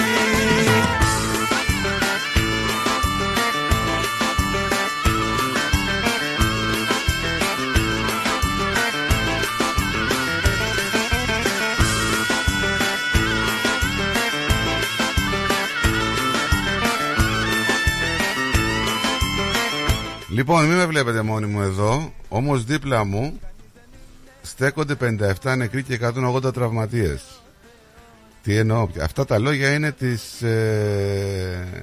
Μάρτης Ψαροπούλου. Έτσι. Μάλλον η Μαρία Καριστιανού, πρόεδρος της Προσωρινής Διοίκησης Συλλόγου Οικογενειακών Θυμάτων, κατά την εισαγωγή της στην Ολομέλεια της Βουλής για της Εξεταστικής Επιτροπής μάλλον της Βουλής και που διερευνά το δυστύχημα στα Τέμπη. Είχαμε και τη μητέρα εκεί τη Μάρτης Ψαροπούλου που έχασε τη ζωή της στο δυστύχημα και κατέθεσε ως μάρτυρας, προκαλώντας πολλές φορές τη συγκίνηση εκεί των μελών. Χρειάστηκε να σταματήσει κάποιες φορές η κατάθεση, δηλώνοντας πως είναι πολύ φορτισμένη από όσα είδα σημεία της κατάθεσης. Θα πάρουμε τελικά αυτή την απάντηση που περιμένουμε όλοι, το τι έγινε εκεί? Όχι. Νομίζω ότι το είπε όσο καλύτερα μπορούσε. Ελάτε στη θέση μας, λέει, να χάσετε το πιο αγαπημένο πρόσωπο από ιατρικό λάθος, από αδιαφορία, και ο εν λόγω γιατρός, αντί να παραπέμπεται στη δικαιοσύνη για να κριθεί, παραπέμπεται στον ιατρικό σύλλογο. Αυτό γιατί? Σαν να σου λέγε κόρακα σκορά κουμάτι δεν βγάζει. Σου λέει ότι αντί να παραπέμψετε στη δικαιοσύνη αυτό το σύστημα όλο, εσείς το βάλατε στις εσωτερικές σας υποθέσεις. Τι λέτε τώρα δηλαδή, τι κάνετε? Πέντε άνθρωποι και 180 τραυματίες, έτσι. Πολλοί από αυτούς είναι πλέον με μεγάλα ψυχολογικά προβλήματα, δεν μπορούν να εργαστούν, άλλοι είναι με σοβαρά κινητικά προβλήματα, έτσι. Περιμέναμε λίγο στα νοσοκομεία να ακούσουμε το όνομα των τραυματιών. Ξέρεις, λέει, τι είναι να παρακαλάς να έχεις το παιδί σου τραυματισμένο από το να το έχεις νεκρό? Τι λέει? Περιμέναμε την ταυτοποίηση. Άστο το χάος. Δυστυχώς αυτό είναι, ότι τα αφήνουμε. Γιατί είναι πολύ σημαντικότερο ο γάμος και η τεκνοθεσία από τους ομοφυλόφιλους, παρά το ότι έχουμε θέματα. Η τεκνοθεσία ανοιχτά είναι, αλλά όχι από τους ομοφυλόφιλους. Έλα ρε φίλε, τώρα δεν μπορώ τώρα. Η τεχνοθεσία είναι, αλλά και τους ομοφυλόφιλους. Είναι ένα θέμα που ταλανίζει την ελληνική κοινωνία πολλά χρόνια. Σου είπα και χθες, 3.000 αιτήσεις τεχνοθεσίας και δεν βρίσκουμε άκρη από κανονικά ζευγάρια. Έτσι. Εν τω μεταξύ έχει βγει και μία δημοσκόπηση από την MRC στο κεντρικό δελτίο ειδήσεων του Αντένα, το οποίο εγώ δεν το πιστεύω, δηλαδή δεν μπορώ να το πιστέψω, έτσι. Τι λέει? Λέει με δύο κουβέντες ότι το 57,8% συμφωνεί ή μάλλον συμφωνεί με τη θεσμοθέτηση του πολιτικού γάμου των ομοφυλόφιλων. Του πολιτικού γάμου, ναι. Του πολιτικού όχι, γάμου. Δεν διαφωνώ κάθετα. Γιατί? Δεν υπάρχει γάμος. Δεν υπάρχει γάμος. Πολιτικός είναι, χαρτί. Δεν υπάρχει γάμος. Τι είναι ο γάμος? Πολιτικός είτε θρησκευτικός. Πολιτικό, εγώ δεν υπάρχει γάμος. Ναι, τώρα αυτό είναι σχετικό. Η πολιτικός δεν είναι γάμος. Στρατό, η λέξη γάμος κρύβει από πίσω όλα τα παρελκόμενα. Δεν όλα. συζητάμε για εκκλησίες και δεν υπάρχει περίπτωση, αφού ούτως ή άλλως η εκκλησία δεν πρόκειται ποτέ να το δεχτεί αυτό. Ναι, έλειψε λίγο τα χέρια στο. Πώς το λένε. Ποιος? Μετά τη συνάντηση με τον Μητσοτάκη, ο Αρχιεπίσκοπος, έτσι. Τι εννοείς? Τι εννοώ? Ότι βγήκανε λίγο πιο light. Ότι όχι, δεν θα προβούμε ούτε σε συλλαλητήρια, ούτε σε... Η αντίδρασή μας δηλαδή δεν θα είναι επαναστατική. Εντάξει, τι επαναστατική να είναι δηλαδή? Ότι δεν θα ξεσηκώσουν το λαό. Γιατί να το ξεσηκώσουν το λαό? Ξέρω εγώ, γιατί είναι ενάντια στο νορμάλ. Γιατί άλλο ξεσηκώσουν το λαό? Καλός ή κακός, δεν θέλει να δεχθείς. Υπάρχουν άνθρωποι που έχουν αυτήν την ιδιαιτερότητα. Αυτοί οι άνθρωποι είπαμε ότι πρέπει με κάποιο τρόπο να καλυφθούν. Έτσι. Αν δεν καλύπτονται, είπαμε ότι το νομικό πλαίσιο που υπάρχει τώρα στην Ελλάδα μπορεί να τους καλύψει. Το ότι λένε κάποιοι ότι θέλουμε να παντρευτούμε για να έχουμε τα ίσα δικαιώματα με τους άλλους. Δεν έχετε ίσα δικαιώματα με τους άλλους, δεν κατάλαβα. Να έχουν και άλλοι όμως δικαιώματα τα ίδια, γιατί θέλετε να έχετε παραπάνω. Μην λέμε τα ίδια και τα ίδια. Έτσι. Έχει και άλλα η δημοσκόπηση, δεν έχει μόνο. Είναι παρανορμάλ, δεν είναι. Ναι, ξέρω, εντάξει, είναι παρανορμάλ. Αλλά υπάρχει. Και από τη στιγμή που υπάρχει, πρέπει κάποιο τρόπο να το κάνεις, να μπορούν αυτοί οι άνθρωποι να δεσμευτούν νομικά μεταξύ τους. Τώρα για μένα ο γάμος, σου ξανά είπα, είναι ένα θέμα. Ο άλλος λέει, εντάξει, παντρεύτηκα και με έκανα πολιτικό. Εντάξει. Σύμφωνο συμβίωση έκανε. Δεν υπάρχει γάμος πολιτικός για μένα. Έτσι. Ναι, αλλά σου είπα ξανά ότι πίσω από τη λέξη. Δηλαδή, πρόσεξε να δεις το τι γίνεται. Κατάλαβα τι λες. Στο σύμφωνο συμβίωσης δεν μπορεί κανένας να προβεί σε οποιαδήποτε ενέργεια, είτε να είναι παντρεμένος, για να μπορεί μετά ένα παιδί να μπορεί να το κρατήσει και να το ζει μαζί με τον σύντροφό του. Ενώ με το γάμο μπορεί. Αυτή είναι η μαγική λέξη, λέξη κλειδί. Δηλαδή με γάμο... κατευθύνουν με ένα δόλιο τρόπο να δεχτώ αυτό το πράγμα, ενώ δεν πρέπει. Εννοείς να μπορούν να υιοθετούν παιδιά? Όχι να υιοθετούν, Ευρεστράτο. Είναι πολύ εύκολο το θέμα. Ναι. Πάρα πολύ εύκολο και δεν χρειάζεται ούτε παρένθετες ούτε παραπαρένθετες. Ας παρένθετες έχουν φύγει από το κάδρο. Παντρεύεται μία γυναίκα, κανονικά ένας άντρας, κάνει ένα παιδί, την έχει πληρώσει μια χαρά, τη χωρίζει και πάει και ζει με τον σύντροφό του. Και μπορεί να πάρει την κυδαιμονία του παιδιού άνετα, γιατί είναι γάμος. Να πάρει την κυδαιμονία από τη μάνα. Μπράβο. Από τη μάνα. Ναι, με την παραχώρηση, γιατί είναι μιλημένη. Κάτσε ρε φίλε, τώρα εδώ είπαμε ότι στο κάδρο φεύγουν από το κάδρο οι παρένθετες μητέρες. Μα δεν είναι καν παρένθετη μητέρα. Εννοείς να παντρευτεί, να... Εντάξει, τώρα αυτό φίλε δεν μπορεί να το ελέγξεις. Τι σημαίνει αυτό? Και πάλι, και να μην ψηφιστείς, πάλι μπορεί να το κάνεις. Γιατί πώς? Δηλαδή πώς, άμα πάω εγώ και παντρευτώ μια γυναίκα και κάνω ένα παιδί και το πάρω, πάρει και έχω την δαιμονία, πάλι κάνω τη γουστάρω. Να παντρευτείς άντρα. Κάνω τη γουστάρω. Δεν είναι και απολύτως νόμιμο. Από τη στιγμή που έχω το παιδί. Θα το πάρει μάνα. Θα φανεί ότι είναι δόλιο, κατάλαβες? Δεν ξέρω.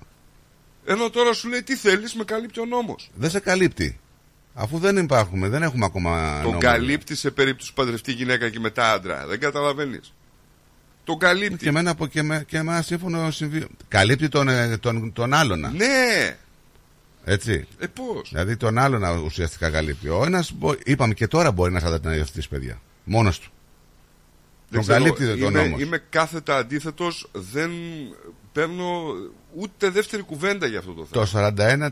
Το 41% λέει ναι στην υιοθεσία από ομοφύλους. Ορίστε, εσύ τι λες τώρα δηλαδή? Εγώ δεν αποδέχομαι αυτή την κοινωνία ρε φίλε. Και εμένα μου φαίνεται μεγάλα τα νούμερα. Δεν την αποδέχομαι. Καλά, τη δημοσκόπηση δεν την αποδέχομαι ούτως ή άλλως. Έτσι. Αλλά αν αυτή είναι το πρόσωπο της κοινωνίας, όχι. Δεν θέλω να είμαι σε αυτή την κοινωνία. Να αποτελώ μέρος αυτής της κοινωνίας. Εντάξει, δηλαδή τώρα το έχουμε ξεφτυλίσει. Τώρα στην υιοθεσία παιδιών από ομόφυλα ζευγάρια έχει 51, 60%, 55% είναι κατά. Υπέρνει το 13% να σου πω. Έτσι. Πώς βγαίνει αυτό? Και το άλλο τι είναι? 51, είναι μάλλον 13. Δεν, ίσως και τέτοια. Καλημέρα Μαρία. Να περιμένω πολύ ακόμη. Ναι, καλέ, γιατί έχεις πρόβλημα. Αφού συζητάμε, ρε Μαρία. Αλλού ξέρεις να περιμένεις. Αλλού ξέρεις να περιμένεις. Αυτή την κουβέντα την έχετε κάνει 100.000 φορές. Τι να κάνουμε, αυτά είναι τα προβλήματα της κοινωνίας, Μαρία μου. Μην αναφέρετε καθόλου γι' αυτός. Ψευτήλα σκέτη. Τελεία και παύλα. Εντάξει, ούτε να τα ακούω δεν θέλω. Καθόλου. Και εδώ, παντού, παγκοσμίως. Είναι wrong. Ναι, αλλά το ψηφίζουν. Έλα. Τι έγινε? Ξέρω τι έγινε. Εγώ δεν σε ρωτάω. Τι έγινε? Όλα καλά, εσύ? Εντάξει, όλα στρατοπούλου. Εγώ εντάξει, ακούουμε, αλλά εσείς τι πάρατε. Όποιος είναι στην άλλη γραμμή, ποιος θα αναπνέει πάνω στο... Κύριε Ανδρέας. Κύριε Ανδρέα... Λίγο πιο μακριά. Καλημέρα, λίγο πιο μακριά το στόμα από το. Περίμενε, μικρόφωνο. Γιατί έχουμε τη Μαρία εδώ πέρα. Ναι. Εσύ έλα πιο κοντά στο ακουστικό, ρε Μαρία. Πόσο θα πάω κοντά. Πόσο θα πας κοντά, εκεί. Έλα, ρε παιδιά, έλα, άντε. Κοίταξε, δεν σας πήρα τώρα αργά γιατί είχα πάει για πάτημα, ξέρεις, και άργησα να γυρίσεις. Και αυτό σας πήρα. Anyway. Θέλω να σας πω μια καλημέρα, να είστε καλά, καλό weekend. Γεια σου Μαράκι μου, γεια σου. Να πείτε, θα σας δούμε Δευτέρα. Καλό που σου κού, να είσαι καλά. Γεια σου Μαρία. Γεια σου. Έλα κύριε Αντρέα. Καλημέρα, τι κάνετε? Καλά είμαστε. Εκείνος που τραγούδαγε εδώ και 10 λεπτά, 2 τραγούδια, ποιος ήταν ο τραγουδιστής? Μελάς. Ο Ζαφείρης Μελάς. Εκείνο το τραγούδι που είπες πως σ' αρέσει. Ναι. Βέβαια μ' αρέσει. Όσα όνειρα και αν είχα, και είναι και το Μοναξιά. Είναι δύο μέσα σε αυτό που βάλα. Δύο ήταν τα τραγούδια. Ναι. Το ένα εκεί που φωνάζουνε κιόλας και είπες πως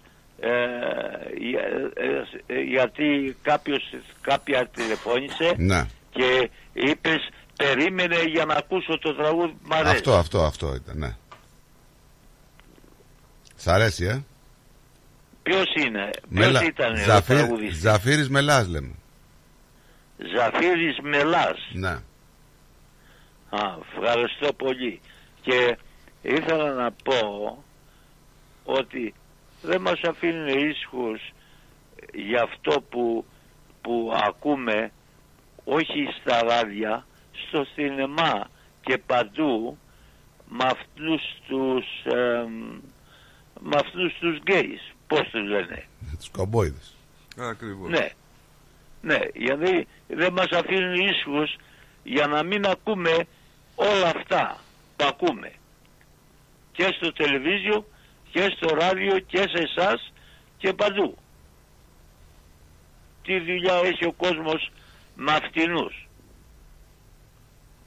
Και η κυβέρνηση ασχολείται, όλη η κυβέρνηση ασχολείται, δεν ασχολείται με τα προβλήματα που έχουν οι κτηματίες απάνω εκεί που χάσανε χάσανε τα πράγματα τους. Κατάλαβες? Εγώ κατάλαβα. Αυτή δεν καταλαβαίνω. Και ήθελα να ρωτήσω κάτι. Άκουσα εχθές το βράδυ, αλλά δεν είδα τίποτα στα news, στα ελληνικά. Δεν ξέρω αν είναι αλήθεια ότι κάποιο καράβι πολεμικό που θα να το στείλουν κάτω εκεί στην Κρεμάλα που γίνεται εκεί πέρα, που καταστρέφουν τα κράτη και όλα, και ήθελαν να το στείλουν και βγήκαν έξω, παραιτηθήκαν όλοι. Ναι, όχι όλοι, παραιτηθήκαν πάρα πολύ. Δεν άκουσα τίποτα, αλλά άκουσα πως βγήκαν έξω και παραιτηθήκαν όλοι από το καράβι. Ναι, σου ξαναλέω, όχι όλοι, παραιτηθήκαν νομίζω 16 άτομα. Ναι. Δεν το κρύψανε, δεν είπανε τίποτα. Δεν είναι και ιδιαίτερα τιμητικό. Ναι. Είχα και λίγο φασαρία που η γυναίκα ήταν 10 μέρες στο Καμπρίνι. Να είναι καλά. Περαστικά. Και σήμερα πήγε το παιδί και την πήρε. Να είναι καλά. Και την έφερε στο σπίτι. Ναι. Τι να κάνουμε. Γεράσαμε πολύ και είμαστε υπόλογοι. Ναι. Λοιπόν, να σας αφήσω να συνεχίσετε. Και καλή συνέχεια, κύριε Αντρέα, καλή συνέχεια. Μ' ακούσατε. Γεια σου, γεια σου. Γεια σου, αγαπημένη, γεια σου. Να είσαι καλά. Να είσαι καλά. Και Αντρέας, 96%.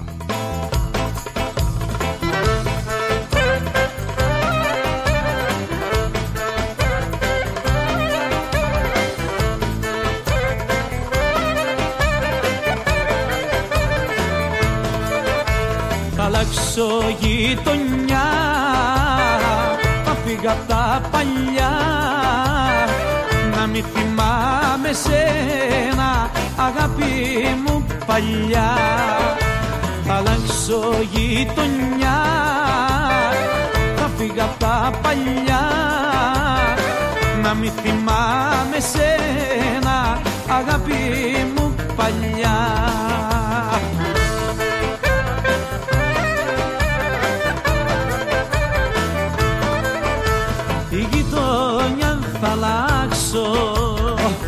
Για να σε ξεχάσω, να μην θυμάμαι σένα, αγάπη μου παλιά. Η γειτονιά θα αλλάξω, για να σε ξεχάσω, να μην θυμάμαι σένα, αγάπη μου παλιά. Θα αλλάξω γειτονιά, φύγα απ' τα παλιά, να μη θυμάμαι σένα, αγάπη μου παλιά.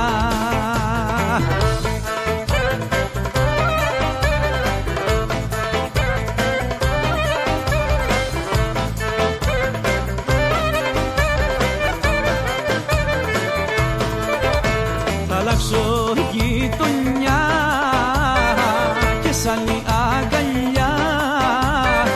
Θα πάω να ξεχάσω τα τόσα βάσανα. Θα αλλάξω γειτονιά και σ' άλλη αγκαλιά.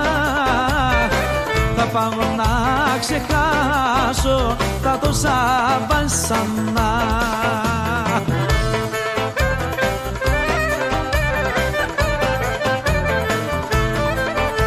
Η γειτονιά θα αλλάξω, για να σε ξεχάσω, να μην θυμάμαι σε... Καλημέρα, Διάννα. Καλημέρα, παιδιά, συγγνώμη που ξαναπέρασα, αλλά άκουσα τον κύριο Αντρέα, του στέλνω την αγάπη μου και περαστικά στην κυρία Ευαγγελία. Θα τους πάρω τηλέφωνο, αλλά να γίνει, να δυναμώσει λίγο ακόμα και θα πάρω τηλέφωνο, ήθελα να πω. Συμφωνώ και με τη Μαρία. Πολύ ωραία τα λέει και έβγε στην εκκλησία μας, παιδιά. Αυτό ξεχάσαμε να το πούμε, που είναι αντίθετη. Καλά, ούτως ή άλλως το ξέραμε αυτό. Δεν υπήρχε. Αυτό έλειπε να τους δίναν και την ευλογία τους. Τι έκανα? Αυτό έλειπε να τους δίναν και την ευλογία τους. Αυτό έλειπε, βέβαια. Αυτό, παιδιά, να μην σας κρατάω πολύ. Ευχαριστώ πάρα πολύ. Συγγνώμη που ξαναβγήκα πάλι. Περαστικά στην κυρία Ευαγγελία μας. Γεια σας.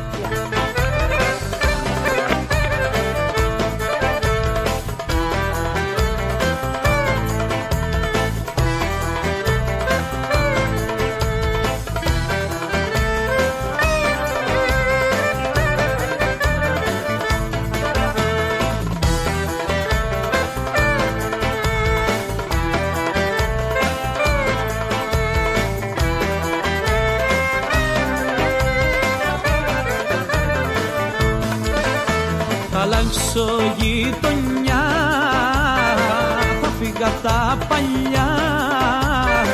Να μη θυμάμαι σένα, αγάπη μου παλιά.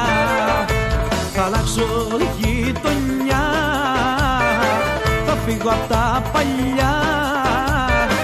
Να μη θυμάμαι σένα, αγάπη μου παλιά.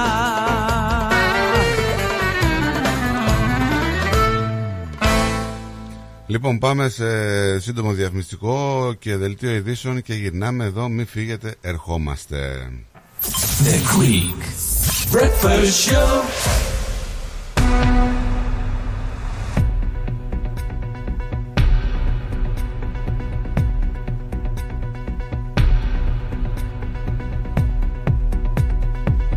Καλησπέρα σας, είναι 3 λεπτά μετά τις 12 και είναι τα νέα στο ρυθμό με το Στράτο Αταλίδη. Ραγδαίες είναι οι εξελίξεις τα τελευταία 24 ώρα όσον αφορά το φορολογικό σύστημα της Αυστραλίας, με τον Πρωθυπουργό Άντονι Αλμπανής να προαναγγείλει εν τέλει τροποποιήσεις στην κλίμακα φορολογίας που πρόκειται να εφαρμοστεί από την 1η Ιουλίου του 2024.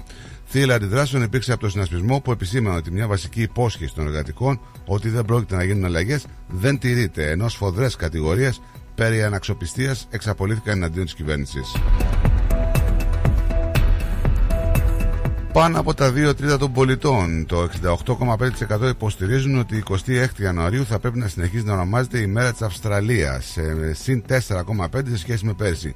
Σύμφωνα με δημοσκόπηση της Ρόι Μόργαν, ενώ μόνο 1 στους 3 απάντησε ότι εν λόγω ημερομηνία θα πρέπει να ονομαστεί η μέρα της εισβολής. 3 άτομα πνίγηκαν το απόγευμα εχθές σε μια επιτηρούμενη παραλία στο Φίλιπ Άιλαντ, όταν παρασύρθηκαν από τα κύματα και 1/4 άτομο μεταφέρθηκε με αεροπλάνο σε κρίσιμη κατάσταση σε νοσοκομείο. Σύμφωνα με την αστυνομία της Βικτόριας, οι υπηρεσίες έκτακτης ανάγκης ανταποκρίθηκαν άμεσα όταν ενημερώθηκαν για τα 4 άτομα που βρίσκονταν σε κίνδυνο στη θάλασσα Forest Caves στο New Haven περίπου στις 3,5 ώρα το μεσημέρι. Νεκροί πιστεύεται ότι είναι ένας άντρας γύρω στα 40 και 2 γυναίκες γύρω στα 20. Μία τρίτη γυναίκα της ίδιας ηλικίας μεταφέρθηκε αεροπορικός στο νοσοκομείο The Alfred σε κρίσιμη κατάσταση. Να πάμε στην Ελλάδα. Με 158 υπέρ, 135 κατά και 6 παρών έγινε δεκτό επί της αρχής το νομοσχέδιο για την καθιέρωση της επιστελικής ψήφου σε ευρωεκλογές και τα εθνικά δημοψηφίσματα. Από το αποτέλεσμα της ονομαστικής ψηφοφορίας που έγινε μετά από αίτημα του ΚΚΕ προκύπτει ότι επί της αρχής το νομοσχέδιο ψηφίστηκε μόνο από τη συμπολίτευση. Καταψήφισε η αντιπολίτευση και η Πλεύση Ελευθερίας δήλωσε τελικά παρόν επί της αρχής του νομοσχεδίου. Κενά σημεία και ερωτηματικά που μένουν αναπάντητα προκύπτουν μέσα από την απολογία του 50χρονου Κρεοπόλη Μάκη Ρίγα, ενώπιος ανακρίτριας Μεσολογγίου για την δολοφονία του 39χρονου Μπάμπη Κούτσικου, την οποία παρουσιάσε λοιπόν τα μέσα μαζικής ενημέρωσης. Ο κατηγορούμενος επιβεβαιώνει πως είχε δανειστεί χρήματα από τον 39χρονο τον περασμένο Ιούλιο, αλλά κάνει λόγο για ένα μικρότερο ποσό, το οποίο κατά λεγόμενά του είχε επιστρέψει στο θύμα. Είχα δανειστεί τον Ιούνιο 6.500 ευρώ και 1.000 ευρώ μου έδωσε τέλη Σεπτεμβρίου, αρχές Οκτώβρη. Η Κρήτη στοίχημα για τη Νέα Αριστερά εν ώψη των ευρωεκλογών, λέει ο πρόεδρος της Νέας Αριστεράς, κ. Χαρίτσης. Τώρα είναι η ώρα της μάχης απέναντι στην κυβερνητική πολιτική, διαμηνεί ο κ. Κουτσούμπας. Σε δημόσια διαβούλευση το νομοσχέδιο για το γάμο των ομόφυλων ζευγαριών. Με εντολή πρωθυπουργού η συγκάλυψη του εγκλήματος των τεμπών, λένε οι βουλευτές του ΣΥΡΙΖΑ.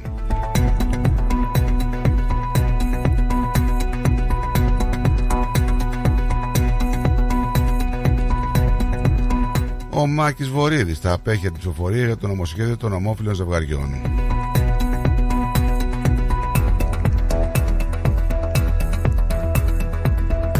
Πάμε να δούμε και τον καιρό της Μελβούρνης. Σύννεφα σήμερα με το θερμόμετρο να φτάνει τους 25 βαθμούς. Αυτά ήταν τα νέα μέχρι στιγμής. Για περισσότερη ενημέρωση μπορείτε να επισκεφτείτε το site μας rhythmus.com.au. Μείνετε συντονισμένοι για το υπόλοιπο της πρωινής εκπομπής με τον Στράτο και τον Νίκο. Να έχετε ένα υπέροχο απόγευμα και καλό τριήμερο.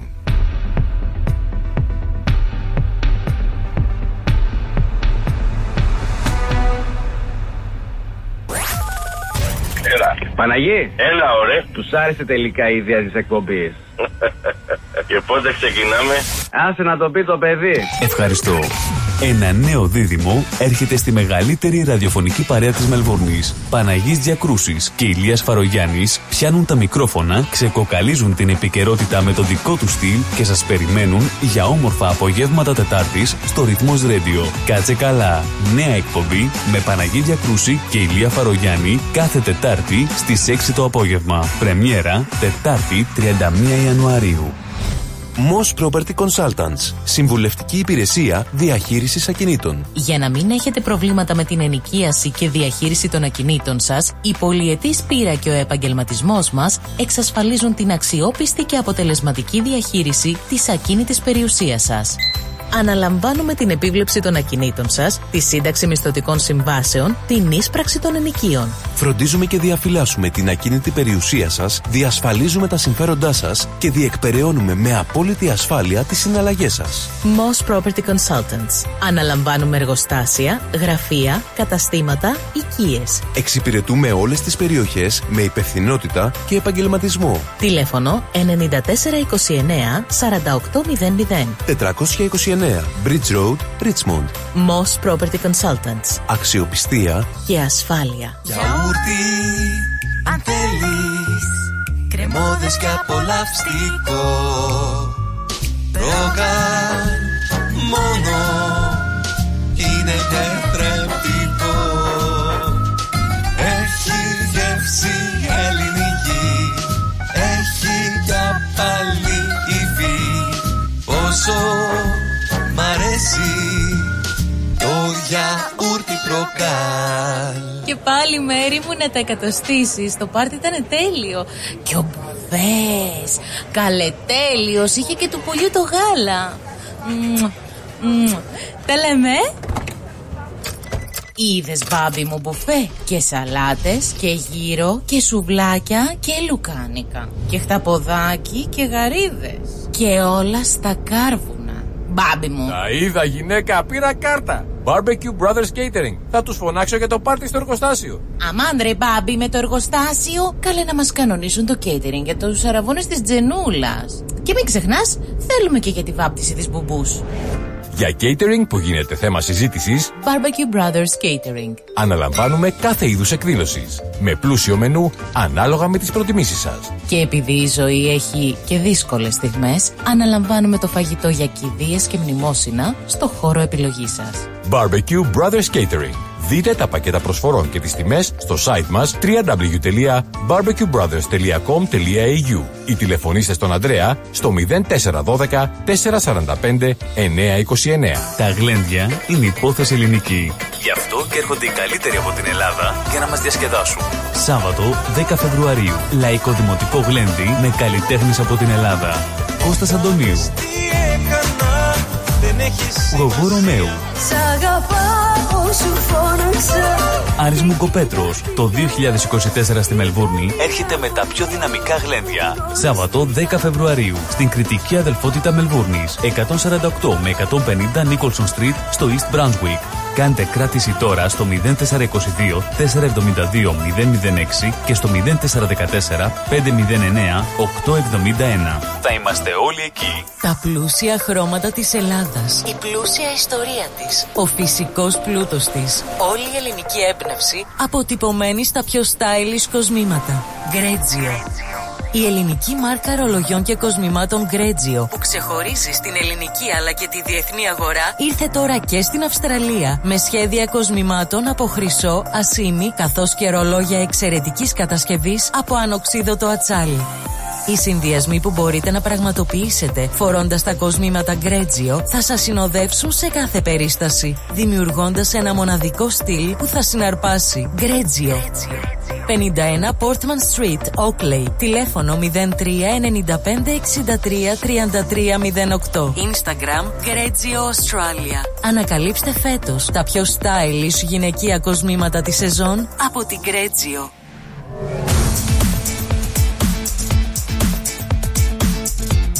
Στη Μελβούρνη ακούς ρυθμό.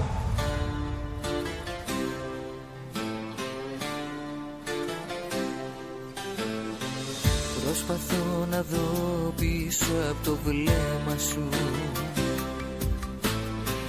τι Τίποτα όμως δεν το διαπέρνα. Κι όσο πιο ζεστά είναι τα χέρια σου, τόσο παγωμένη είναι η καρδιά. Με ένα πάτηλο χαμόγελό σου κρύβεις το εσωτερικό κενό σου. Ένα λάθος είσαι, ένα από τα μεγαλύτερα μου. Ένα λάθος είσαι, ένα κάτι μέσα στην καρδιά μου που δεν συγκινείσαι με όσα δίπλα σου με βλέπεις να περνώ. Ένα λάθος είσαι, να μην είσαι ελπίζω το μοιραίο. Ένα λάθος είσαι, απ' τα λάθη μου το πιο ωραίο που δεν συγχωρείσαι, μα παρόλα αυτά εγώ σε συγχωρώ.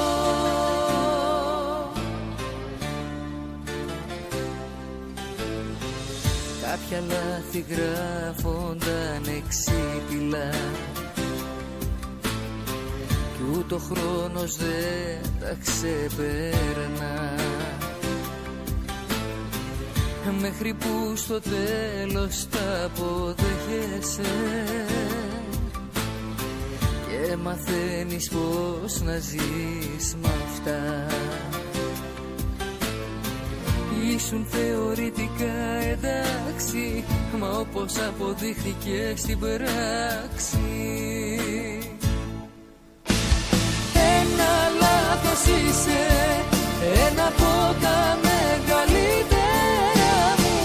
Ένα λάθος είσαι, ένα κάτι μέσα στην καρδιά μου που δεν συγκινείσαι με όσα δίπλα σου με βλέπεις να περνώ.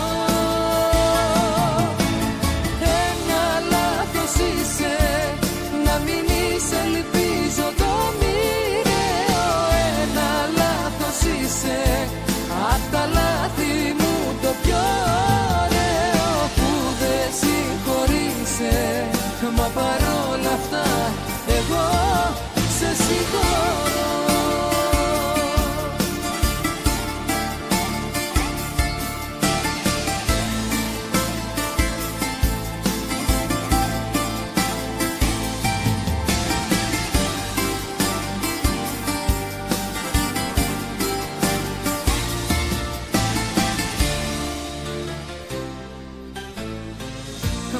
Πατήλο χαμόγελό σου κρύβεις το εσωτερικό κενό σου.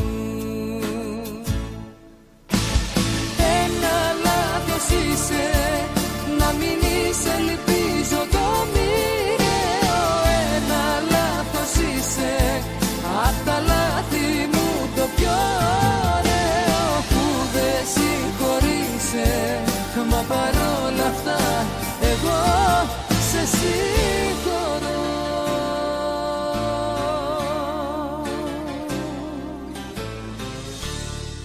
Ρυθμός Radio, η ελληνική παρέα της Μελβούρνης.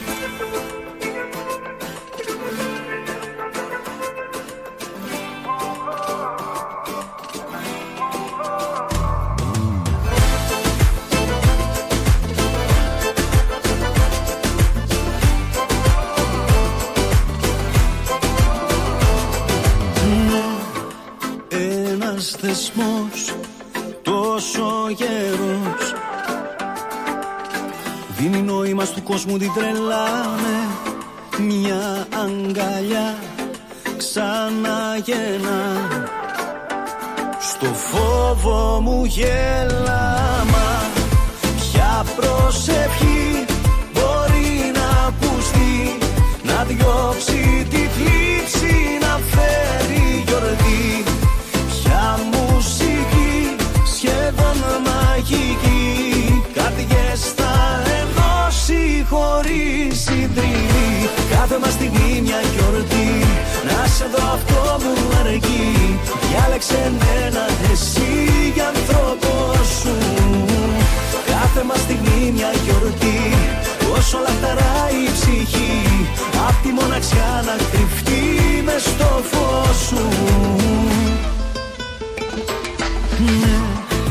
να με κρατάς όπου κι αν πας. Με τα δύσκολα να αναμετριέσαι, τον αγαπάς, είναι γιορτή. Μόνο να αγαπιέσαι, μα ποια προσευχή μπορεί να ακουστεί, να διώξει τη θλίψη, να φέρει γιορτή. Ποια μουσική σχεδόν μαγική καταιγές θα ενώσει χωρίς συντριβή. Κάθε μας στιγμή μια γιορτή, να σε δω αυτό μου αρκεί. Διάλεξε μένα εσύ για ανθρώπο σου. Κάθε μας στιγμή μια γιορτή, όσο λαχταράει η ψυχή, απ' τη μοναξιά να κρυφτεί μες στο φως σου.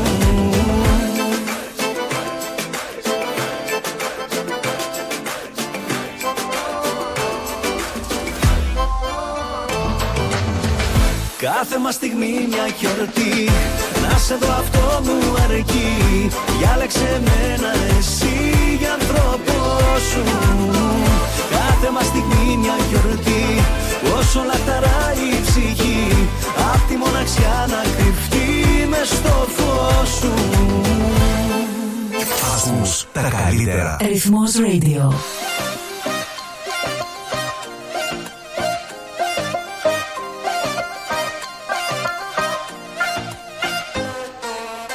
Μοιάζεις καλοκαίρι, πιάσε μ' απ' το χέρι. Ήλιος είσαι φως μου, στη σκιά του κόσμου.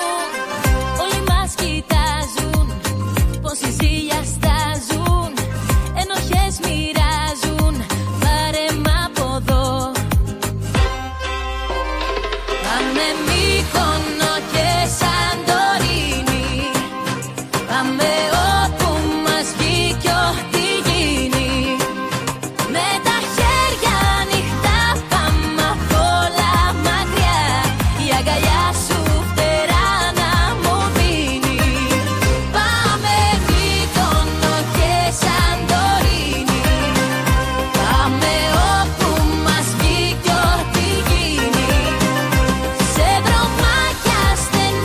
βγει κι ό,τι γίνει. Σε βρωμάκια στενά με πελώρια φτερά, χωρίς τον όνειρο τι θα μας μείνει. Μύκονο και Σαντορίνη. Πάμε όπου βγει κι ό,τι γίνει. Τραύματα και λάθη, Κάναμε και εμείς το διάλειμμα, επανήλθαμε λοιπόν. Το διάλειμμα των 12. τι μας πονάει, μας ξανά. Τυφλώθηκα εδώ, δεν έχω τίποτα μπροστά μου. Τι μου έκανε, σαμποτάζ? Εγώ. Να. Τι σαμποτάζ. Μοιάζει σαν αιώνα, Τι σαμποτάζ να σου κάνω, ρε, μας δουλεύεις. Όμορφα. πάμε Μύκονο και Σαντορίνη. Επανήλθα. Πάμε όπου μας βγει κι ό,τι γίνει. Με τα χέρια ανοιχτά πάμε απ' όλα μακριά. Η αγκαλιά σου φτερά να μου δίνει. Πάμε Μύκονο και Σαντορίνη, πάμε όπου μας βγει κι ό,τι γίνει. Σε δρομάκια στενά με πελώρια φτερά, χωρίς τον όνειρο τι θα μας μείνει. Μύκονο και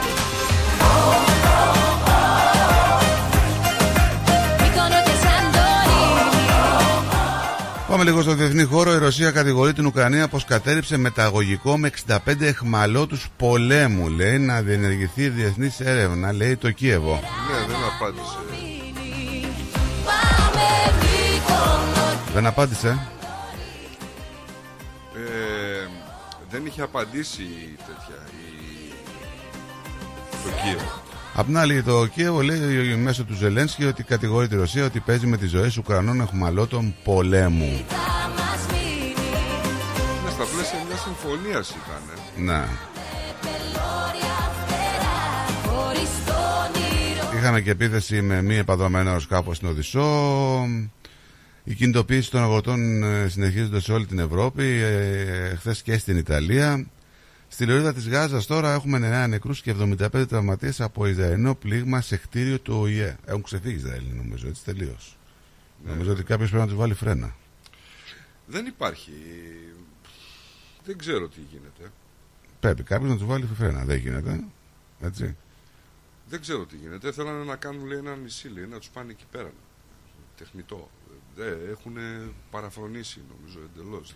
Είχαμε συνάντηση με Ερντογάν, με τον Ραϊσί. Είναι ο Ιρανός ηγέτης. Ναι. Οι Ιρανοί πιέζουν για διακοπή εμπορικών σχέσεων Τουρκίας και Ισραήλ. Θέλουν να μπουν στο παιχνίδι και να πούνε, ξέρω εγώ, ξέρετε κάτι, δεν μην κάνετε με αυτούς. Και θέλουν να το πετύχουν. Τώρα, κατά πόσον, έχουμε εκεί τους Χούτι να εκτοξεύουν 3 πυράβλους εναντίον φορτηγού πλοίου με σημαία των ΗΠΑ. Φυσικά όλα αυτά τα πλοία, και την προηγούμενη φορά το πλοίο που χτυπήσανε δεν ήταν μόνο αμερικανικών συμφερόντων, ήταν και Έλληνες αυπλιστές μέσα, έτσι. Εντάξει, λογικό είναι, δεν είναι. Λογικό είναι. Λογικό είναι. Δεν το βλέπουμε και. Κάποια στιγμή θα ερχόταν και η σειρά της Ελλάδος και ελληνικών συμφερόντων πλοία. Μην ξεχνάμε ότι αυτό που γίνεται με τους Χούτι, παρότι έχουν ξεκινήσει και τους βομβαρδισμούς, έτσι, μέσα. Και οι Ηνωμένες Πολιτείες και η Βρετανία. Για πάμε λίγο στον κύριο Κώστα. Καλό μεσημέρι, παιδιά. Γεια σας, κύριε Κώστα. Καλό μεσημέρι. 65 άτομα εχμάλωτοι Ουκρανοί. Η συμφωνία ήταν σήμερα το βράδυ να τους αλλάξουν με τους Ρώσους. Και το δεύτερο το αεροπλάνο είχε 76 άτομα. Γύρισε όταν ήδη αυτοί τι κάνανε. Αυτό το αεροπλάνο με τους Ουκρανούς γύρισε. Μέσα στο αεροπλάνο ήταν 3 πιλότες και 3 άτομα που τους συνέδευαν τους εχμάλωτους. 6 άτομα Ρώσοι σκοτώθηκαν. Καλά, όλοι οι Ρώσοι σκοτώθηκαν εκεί. 65 και 6, 71 άτομα, όλοι οι Ρώσοι. Εσύ εντάξει, δεν τους διαχωρίζεις και καλό γεγονός. Εγώ δεν τους χωρίζω. Ο Ουκρανός και εγώ τους χωρίζω μισθοφόροι. Γιατί το κάνανε αυτό? 60 μισθοφόροι Γάλλοι έχουν σκοτωθεί. Αυτό τώρα δεν το έκαναν οι Σλάβοι, αυτό το έκανε οι Αγγλοσάξονες με τους Γάλλους. Εντάξει, το άλλο είναι, Νίκο, για το νησί που είπες, θέλουν να στείλουν τους Παλαιστίνιους στο νησί. Ναι. Παιδιά, άμα κοιτάξετε, το 38-39, όταν η Πολωνία έκλεισε, πώς το λένε, agreement με τη Γερμανία, θα είναι φίλοι. Λέει, τι θα κάνουμε με τους Εβραίους στην Πολωνία? Ο Γερμανός λέει, θα τους στείλουμε κάπου. Λέει, γιατί να μην τους στείλουμε στο Μοζαμβίκ? Εγώ όταν το διάβασα αυτό, Μοζαμβίκη, ναι. Και θα λύσουμε τα προβλήματα, όλους τους Εβραίους, λέει, να τους στείλουμε εκεί. Τους μάσουμε από την Ευρώπη και θα τους στείλουμε στην Μοζαμβίκη. Αυτό το ίδιο κάνουν τώρα και εδώ. Παιδιά, σε 2 μέρες είναι απελευθέρωση το Auschwitz στις 28. Ο κόκκινος στρατός μπήκε μέσα στην Πολωνία. Οι Εβραίοι τα έχουν ξεχάσει αυτά όλα. Μόνο φωνάζει άμα θα πεις κάτι για τον Εβραίο, κατευθείαν αντισημίτης και χαλακός. Κατάλαβες, κοίταξε τι κάνουν. Για 2-3 μήνες. Τα εγκλήματα είναι κατέρωθεν τώρα. Δεν υπάρχει πόλεμος χωρίς εγκλήματα πολέμου και θεωρώ ότι. Το ξέρουμε. Γίνονται εγκλήματα καθημερινά πλέον. Διαπράττονται εγκλήματα που δεν θα δουν και ποτέ το φως της δημοσιότητας, ξέρεις, έτσι. Όχι, ναι. Κοίταξε τι γίνεται. 3 μήνες 25.000 σκοτωμένοι και παραπάνω από 60 τραυματίες. Πόλεμος είναι, εντάξει, όμως μην χτυπάς τον απλό λαό. Τι θα γίνει όμως με αυτόν τον πόλεμο? Θα σταματήσει κάποια στιγμή? Παιδιά, δεν θα γίνει τίποτα, γιατί ο Αμερικάνος μπορεί να τον πάρει το λεφτό. Ο Νατανιάχου τον είπε τον Μπάιντεν. Ακούστε τι είπε ο Νατανιάχου. Στην ομιλία του λέει, καλά είναι, λέει, οι καλοί μας φίλοι να μην χώνουν τη μύτη τους στα δικά μας τα προβλήματα. Ο άνθρωπος το λέει αυτό που εξαρτάται από την Αμερική. 3 δισεκατομμύρια κάθε χρόνο παίρνει το Ισραήλ από την Αμερική. Σήμερα θα κλείσει την πόρτα ο Αμερικάνος, τι θα κάνει ο Εβραίος? Αυτό το Μασάτ και ο Ισραηλικός στρατός είναι μύθος. Τίποτα δεν είναι. Τίποτα. Γι' αυτό ο Αμερικάνος μπορεί να το κάνει. Ο Αμερικάνος δεν θέλει να το κάνει. Και δεν τον ακούει ο Νατανιάχου. Γιατί το αμερικάνικο λόμπι στην Αμερική τους έχει αγοράσει όλους στο Κογκρέσο. Εγώ τρέφω πάντως κάποιες ελπίδες όσον αφορά με την επανεκλογή του Τραμπ. Γιατί βλέπουμε ότι κερδίζει και πολιτείες. Πάλι χθες είχαμε... Δεν βλέπω τίποτα. Θα τον πάνε και τον Τραμπ. Κοίτα, κάθε μέρα δικαστήριο τον πάνε. Ο Τραμπ αύριο έχει δικαστήριο. Θα τον πάνε δικαστήριο αύριο.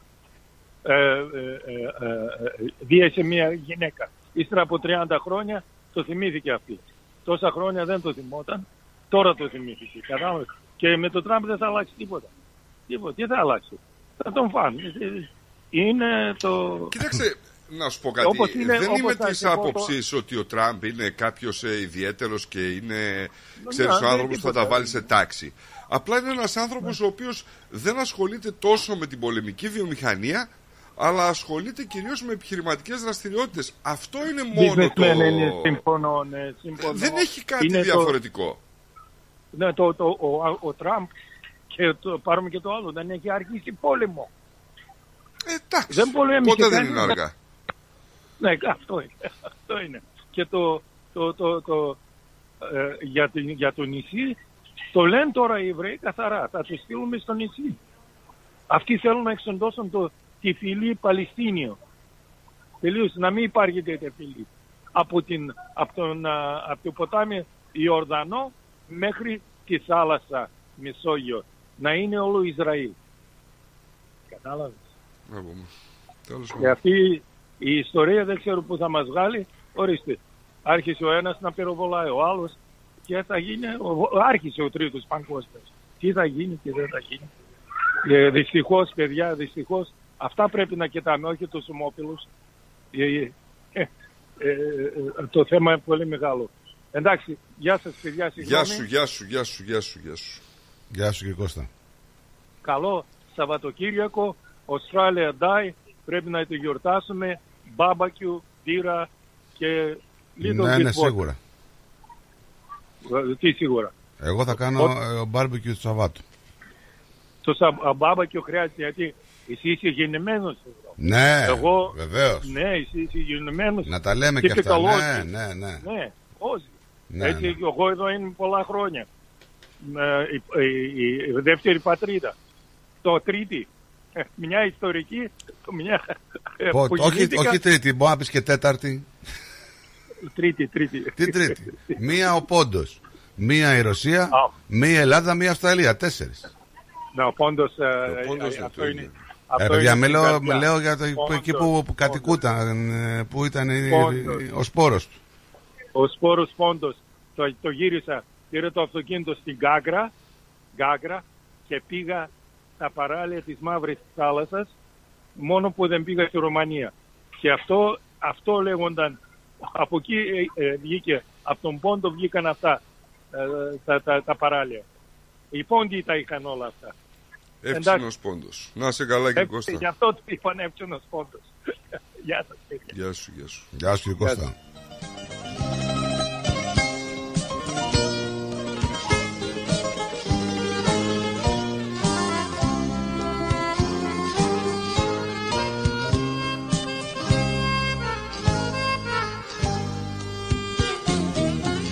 Στο δρόμο της επιστροφής, καθώς γυρίζω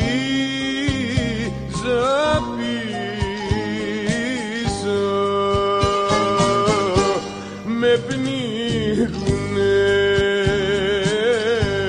τα δάκρυα.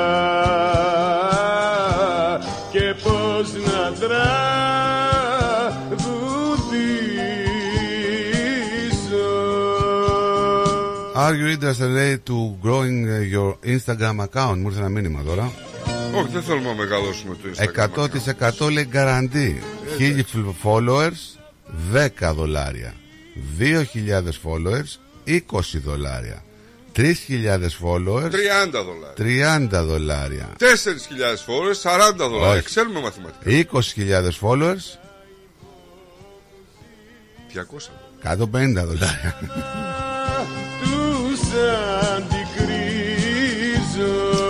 Και τώρα δηλαδή αυτήν που λέγεται Σαχή I-72431 της στέλνεις $150 και σου κάνει άνετα, φίλε, απορώ γιατί.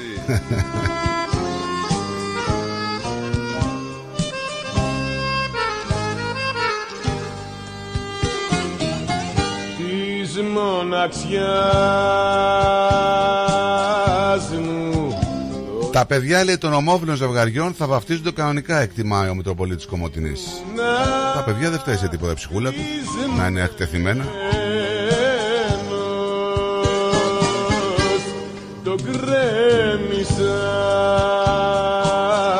οι φίλοι μου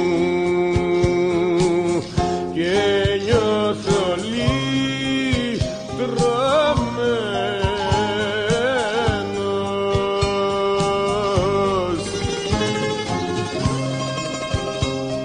Ανακοινώθηκαν και τα 4 μέτρα για την οπαδική βία. Να πούμε ότι τα γήπεδα ανοίγουν 12 Φεβρουαρίου, Ποια μέτρα, συγγνώμη. Για την οπαδική βία.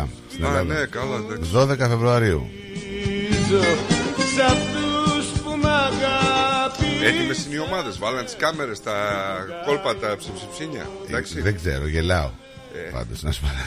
Γελάει πολλοί κόσμος. Δηλαδή, αυτά τώρα που βλέπω, το έχω ξαναδεί στο παρελθόν και άλλες φορές, σε παρόμοια έτσι ρεπορτάζ. Κάμερες, λέει, στα γήπεδα. Ωραία, κάμερες στα γήπεδα. Γιατί κλείσατε τα γήπεδα που έχουν κάμερες? Λέω εγώ τώρα. Έτσι. Τα αυτοπροσωπεία στα εστήρια. Υπάρχει τα αυτοπροσωπεία ποτέ στα εστήρια? Τι εννοεί? Στην Ελλάδα όλα υποτίθονται, ρε φίλε. Άσε το. Τι εννοείται αυτοπροσωπεία στα εστήρια? Δηλαδή με τις προτινόμενες διατάξεις, σήμερα στη συνεργασία με το Υπουργείο Ψηφιακής Διακυβέρνησης και τη βοήθεια της τεχνολογίας, ερχόμαστε να φτιάξουμε, λέει, μια εφαρμογή μέσω του κινητού τηλεφώνου που θα έχει και το ηλεκτρονικό εισιτήριο. Ενώ ταυτόχρονα υπάρχει και δυνατότητα της διακρύβωσης της ταυτοπροσωπείας μέσω της αστυνομικής ταυτότητας. Εννοείς ότι κάθε ένας που θα μπαίνει τώρα μέσα θα το ζητάνε ταυτότητα? Αλήθεια. Δεν υπάρχει ούτε μία στο εκατομμύριο να γίνει αυτό από τους security εκεί στην πόρτα. Ξεχάστε το. Μα δεν έχουν τις αρμοδιότητες οι security τώρα. Τι συζητάμε? Δηλαδή θα πας εσύ στο security να του πεις τι?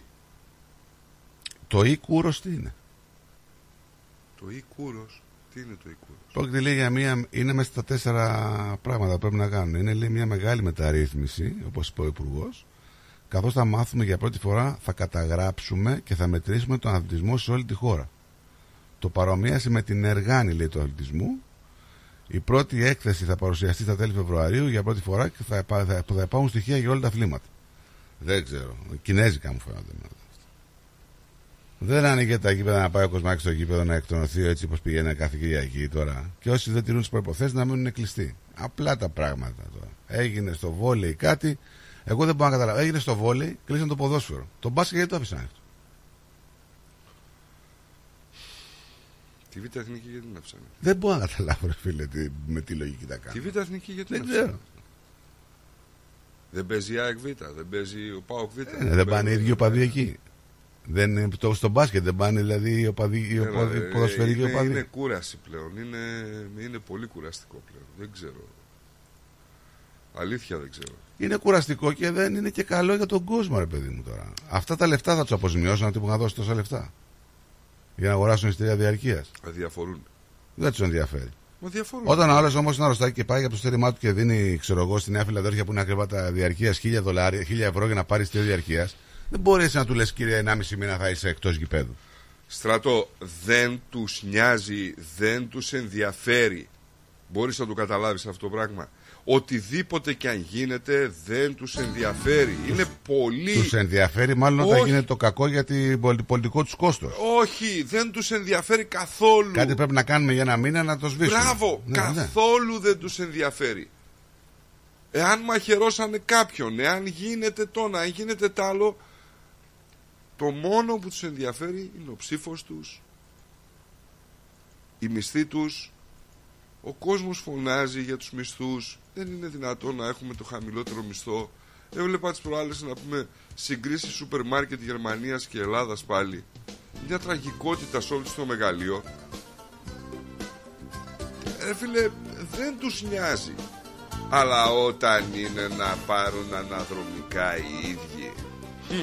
Ναι, ναι, πώς, βεβαίως.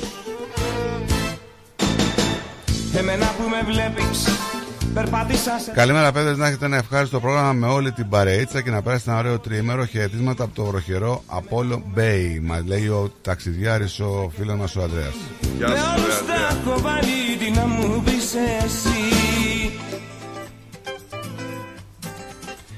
να μας πεις κι εσύ κι εσύ κι εσύ απ' τη ζωή σου, μια νύχτα τη δική μου, ολόκληρη δική σου.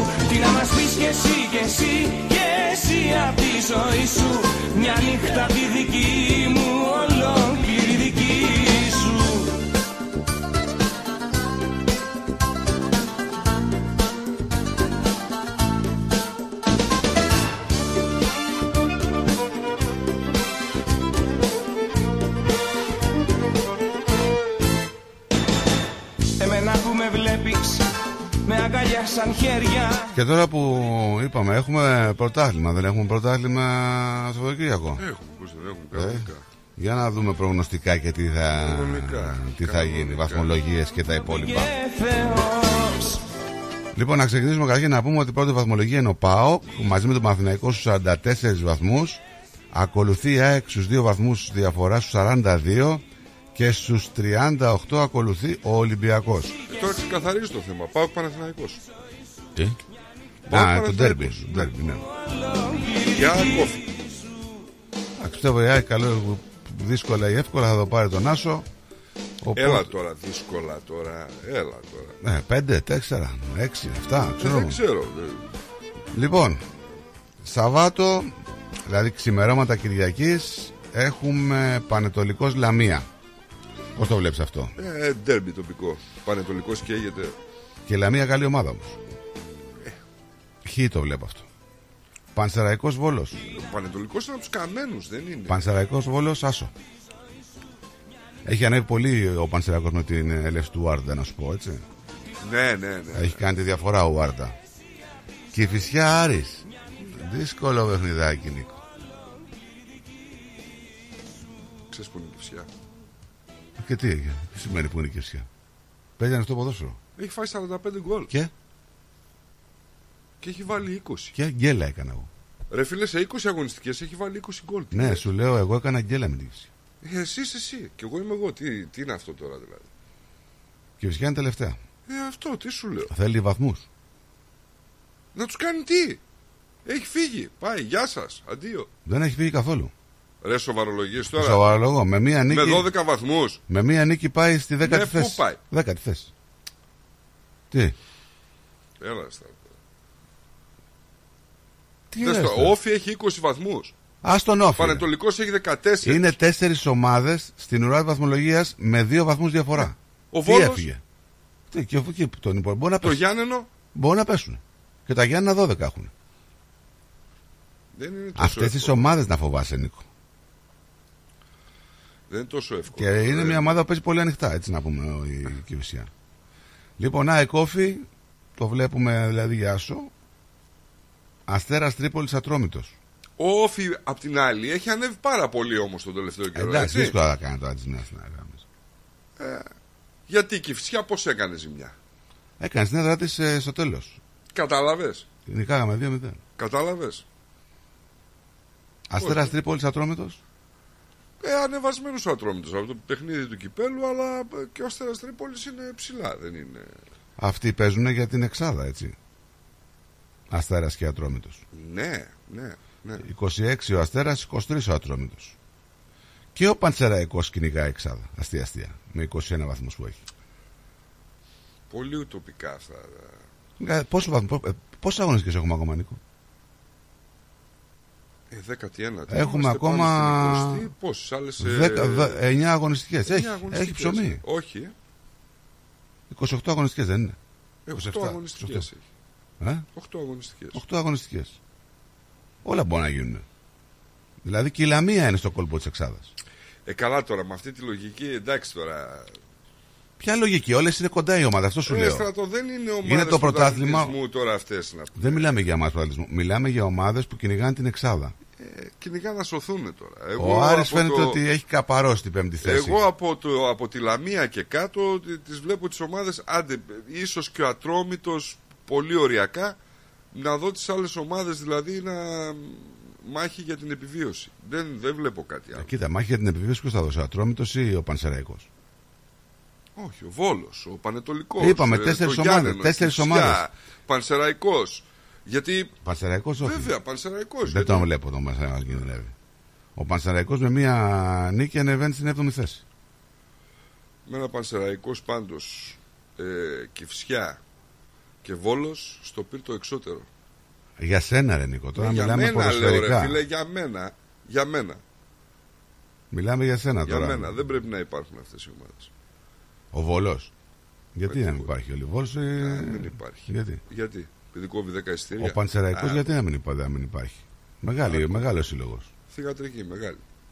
Εντάξει, τώρα μιλάμε για την ομάδα. Δεν μιλάμε για την ομάδα, μιλάμε. Για ποιον να μιλάμε, για μένα? Τις θέλουμε αυτές τις ομάδες. Όχι, δεν τις θέλω. Εσύ δεν τις θέλεις, δε φίλε. Δεν τις θέλω, δρόμο. Γιατί το έλεγε, πιανού θυγατρική? Του πάω, τι πιανού θυγατρική? Γιατί είναι? Όχι, δεν είναι. Δηλαδή έφυγε ξανά ο ΠΑΟ. Όχι, ρε, θα χάσει από τον ΠΑΟ να πούμε 4-0 πόσο έχασε να πει και βγει πανηγυρίζει. Είμαι ευχαριστημένος από τους παίκτες μου. Α, παράτα μας. Άσε μας τώρα, δηλαδή, έλεος κάπου. Έχεις αποδείξεις? Όχι. Τότε? Ό,τι βλέπω, λέω. Με την Ξάνθη είχες αποδείξεις? Ό,τι βλέπω, λέω. Είχαμε με την Ξάνθη. Κοίταξε, με την Ξάνθη τι? Η Ξάνθη δεν τιμωρήθηκε η Ξάνθη? Ναι. Δεν εξαφανίστηκε? Ποιος άλλος ήταν συγκατηγορούμενος με την Ξάνθη? Δεν ξέρω, μου διαφεύγει το όνομα. Α, μάλιστα. Αλλά ο συγκατηγορούμενος αθωώθηκε και ο άλλος καταδικάστηκε, έτσι. Ωραία. Σωστό. Και τι είχε μεσολαβήσει? Έφυγε ο μεγαλομέτωχος. Μάλιστα. Ναι, έφυγε. Μάλιστα.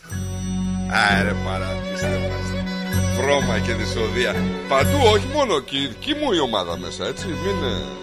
Για τη δική μου μην μιλάς. Ας εσύ. Εντάξει. Είσαι αρχηγός. Πιο υγιή ομάδα στην Ελλάδα. Ναι. Όλα αυτά τα χρόνια. Ναι. Και πιο αδικημένη. Έχει τόσο υγεία που βρωμάει η αντιβίωση. Και πιο αδικημένη. Ω, ναι. Κλάψουμε. Ναι. Εμείς κλαίμε πάντα.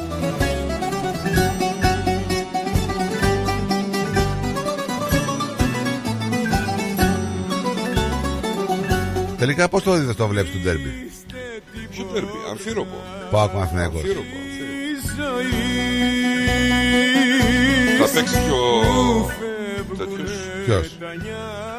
Ο Μπαγκασέτας. Έπαιξε χθες.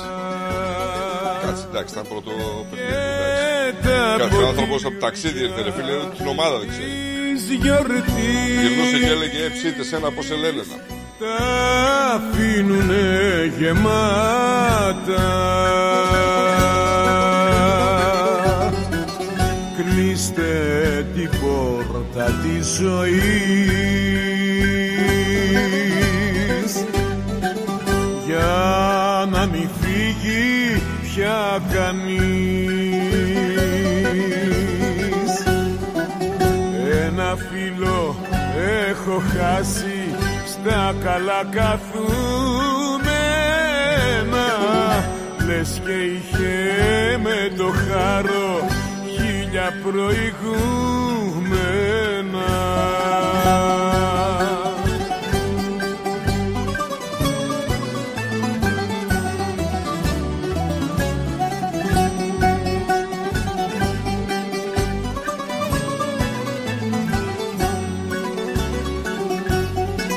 Κλείστε την πόρτα.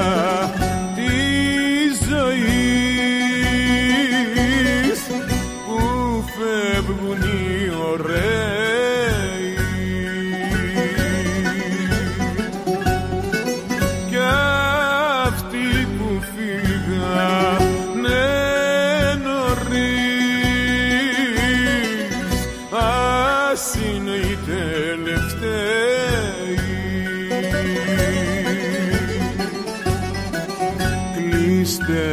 την πόρτα της ζωής, για να μη φύγει πια κανείς. Ένα φίλο έχω χάσει στα καλά καθούμενα, λες και είχε με το χάρο χίλια προηγούμενα.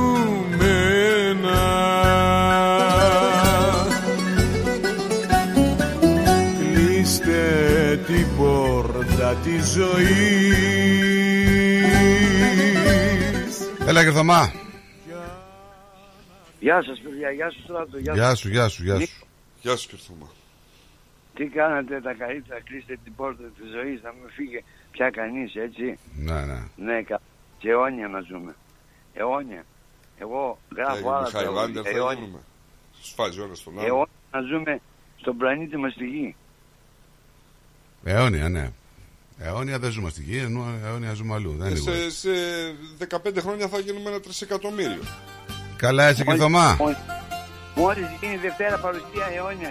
Μπράβο, μπράβο. Αφιερωμένο το τραγουδάκι. Να κλείσουμε όμορφα σήμερα. Λοιπόν, Στράτο, έχω ένα καινούργιο. Όχι τώρα, όχι. Δεν προλαβαίνουμε. Πρέπει να παίξω τραγούδι. Εντάξει. Να σε καλά. Έτσι. Το πικραμένο δειλινό. Πω, τραγουδάρες. Σας ευχαριστώ πολύ. Γεια σου, αφιερωμένο. Γεια σου, σας ευχαριστώ πάρα πολύ. Τα άσπρα μαλλιά που φτάσανε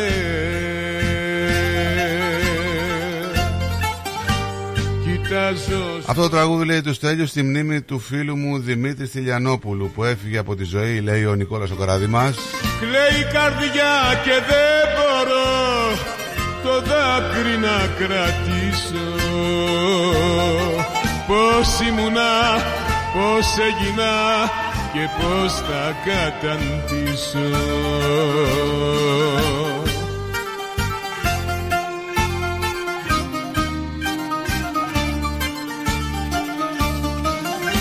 Εγεράσα πολύ νωρίς και πριν από την ώρα χαραζούνε το πρόσωπο βαθιές ρητίδες τώρα. Κλαίει η καρδιά και δεν μπορώ το δάκρυ να κρατήσω. Πώς ήμουνα, πώς έγινα και πώς θα καταντήσω.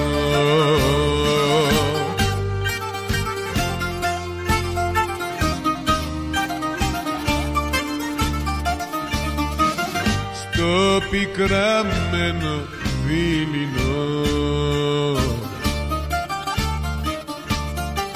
ξυπνούν οι αναμνήσεις.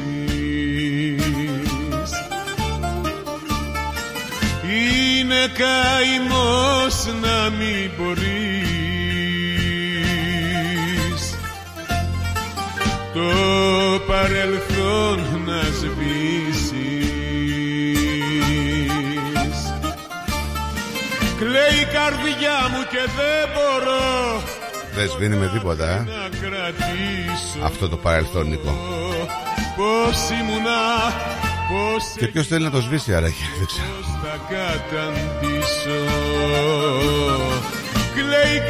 Λοιπόν, κάπως έτσι εμείς με την μεγάλη φωνή του Στέλιου θα σας αποχαιρετήσουμε. Θα σας ευχηθούμε να έχετε ένα υπέροχο τριήμερο. Θα τα πούμε πάλι τη Δευτέρα. Να περνάτε καλά, να διασκεδάσετε. Αν πιείτε μην οδηγήσετε. Να προσέχετε τους εαυτούς σας γενικά και να χαμογελάτε. Ατά. Να είστε καλά, καλό Παρασκευό Σαββατοκύριακο σε όσους δεν δουλεύουν. Γεια σας. Bye. The Greek Breakfast Show. Έλα. Παναγί. Έλα ωραία. Τους άρεσε τελικά η ιδέα της εκπομπής. Και πότε ξεκινάμε? Άσε να το πει το παιδί. Ευχαριστώ. Ένα νέο δίδυμο έρχεται στη μεγαλύτερη ραδιοφωνική παρέα της Μελβούρνης. Παναγής Διακρούσης και Ηλίας Φαρογιάννης πιάνουν τα μικρόφωνα, ξεκοκαλίζουν την επικαιρότητα με το δικό τους στυλ και σας περιμένουν για όμορφα απογεύματα Τετάρτης στο Rhythmus Radio. Κάτσε καλά. Νέα εκπομπή με Παναγή Διακρούση και Ηλία Φαρογιάννη κάθε Τετάρτη στις 6 το απόγευμα. Πρεμιέρα Τετάρτη 31 Ιανουαρίου. Ρε φίλε, τι τυρί είναι αυτό που ψήνεις και μας έχει σπάσει τη μύτη? Είναι το Ταλαγάνι Ήπειρος, το ελληνικό παραδοσιακό τυρί σχάρας από 100% εγωπρόβιο γάλα και φρέσκο δυόσμο. Δοκίμασε. Πόρε φίλε, απίστευτο. Πλούσια γεύση, μαστιχωτό, πεντανόστιμο, είναι το κάτι άλλο. Δεν το συζητώ. Και μπορεί να το ψήσεις στη σχάρα, στο τηγάνι, στην τοσχέρα ή ακόμα και να το τρίψεις στα μακαρόνια. Τέλεια! Ταλαγάνι Ήπειρος. Ζητήστε το στα τέλη της γειτονιάς σας. Δοκιμάστε το τώρα. Eperos Talagani is a traditional Greek cheese that can be served in a variety of ways. Made from sheep and goat's milk, with a hint of fresh mint, Talagani retains its full flavour and rich aromas, however you choose to enjoy it, be it pan-fried, grilled or grated over your favourite pasta dish. Find Eperos Talagani in your local deli today. Τα γλέντια είναι υπόθεση ελληνική. Γι' αυτό και έρχονται οι καλύτεροι από την Ελλάδα για να μας διασκεδάσουν. Σάββατο 10 Φεβρουαρίου, λαϊκό δημοτικό γλέντι με καλλιτέχνες από την Ελλάδα. Κώστας Αντωνίου. Γογό Ρωμαίου. Άρης Μουγκοπέτρος. Το 2024 στη Μελβούρνη έρχεται με τα πιο δυναμικά γλέντια. Σάββατο 10 Φεβρουαρίου στην Κρητική Αδελφότητα Μελβούρνης, 148 με 150 Νίκολσον Street στο East Brunswick. Κάντε κράτηση τώρα στο 0422 472 006 και στο 0414 509 871. Θα είμαστε όλοι εκεί. Και πάλι μέρη μου να τα εκατοστήσεις. Το πάρτι ήταν τέλειο. Και ο Μπουβές, καλετέλειος, είχε και του πολιού το γάλα. Τα λέμε. Είδες μπάμπι μου μπουφέ και σαλάτες και γύρο και σουβλάκια και λουκάνικα και χταποδάκι και γαρίδες και όλα στα κάρβουνα. Μπάμπι μου. Τα είδα γυναίκα, πήρα κάρτα. Barbecue Brothers Catering. Θα τους φωνάξω για το πάρτι στο εργοστάσιο. Αμάν ρε μπάμπι με το εργοστάσιο. Καλέ να μας κανονίσουν το catering για τους αραβώνες της Τζενούλας. Και μην ξεχνάς, θέλουμε και για τη βάπτιση της μπουμπούς. Για catering που γίνεται θέμα συζήτησης, Barbecue Brothers Catering. Αναλαμβάνουμε κάθε είδους εκδήλωσης, με πλούσιο μενού ανάλογα με τις προτιμήσεις σας. Και επειδή η ζωή έχει και δύσκολες στιγμές, αναλαμβάνουμε το φαγητό για κηδείες και μνημόσυνα στο χώρο επιλογής σας. Barbecue Brothers Catering. Δείτε τα πακέτα προσφορών και τις τιμές στο site μας www.barbecuebrothers.com.au ή τηλεφωνήστε στον Ανδρέα στο 0412 445 929. Μην πας πουθενά. Σε λίγα λεπτά θα ακούσεις αυτό. Αγάπησε με ακόμα παραπάνω. Αυτά που χρόνια ψάχνω τα έχεις όλα εσύ.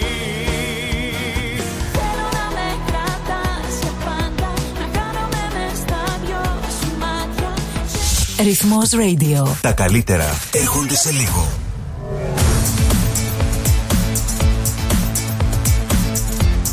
Στη Μελβούρνη ακούς ρυθμό.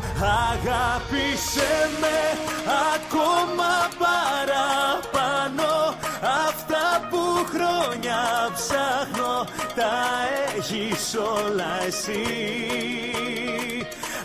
Αγάπησε με. Τα τύχη όλα ρίξε, αυτό που νιώθεις δείξε με ένα σου φιλί.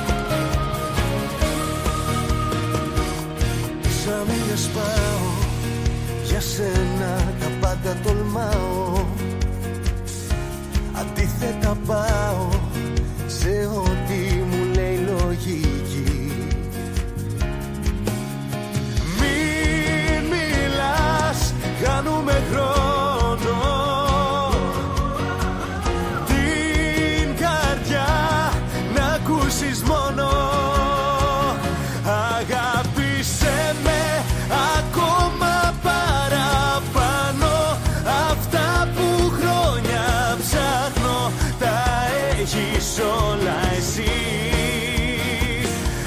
Αγάπησε με, τα τύχη όλα ρίξε. Αυτό που νιώθεις δείξε με ένα σου φιλί. Τα λόμισό μου, το νιώθω είσαι εσύ.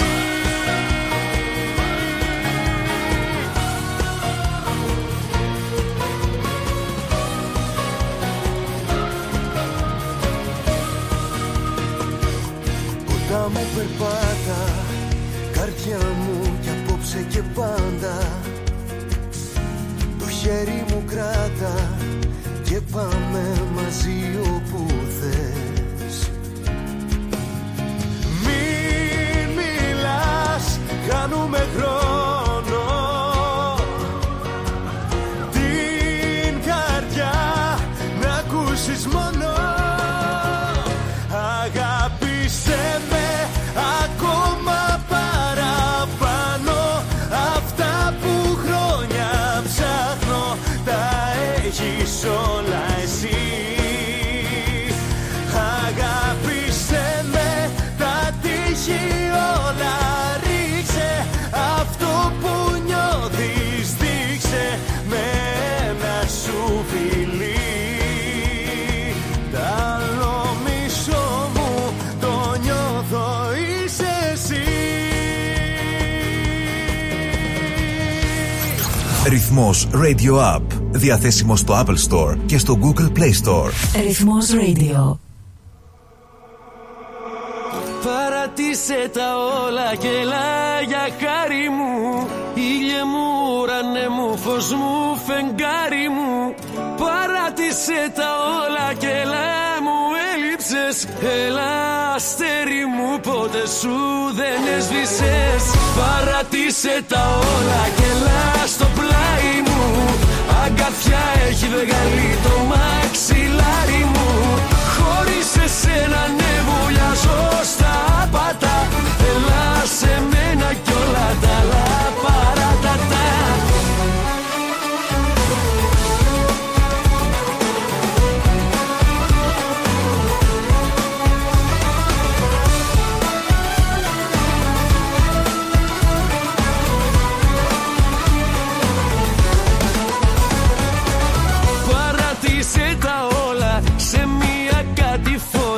Κι ας τα να πάνε στο καλό.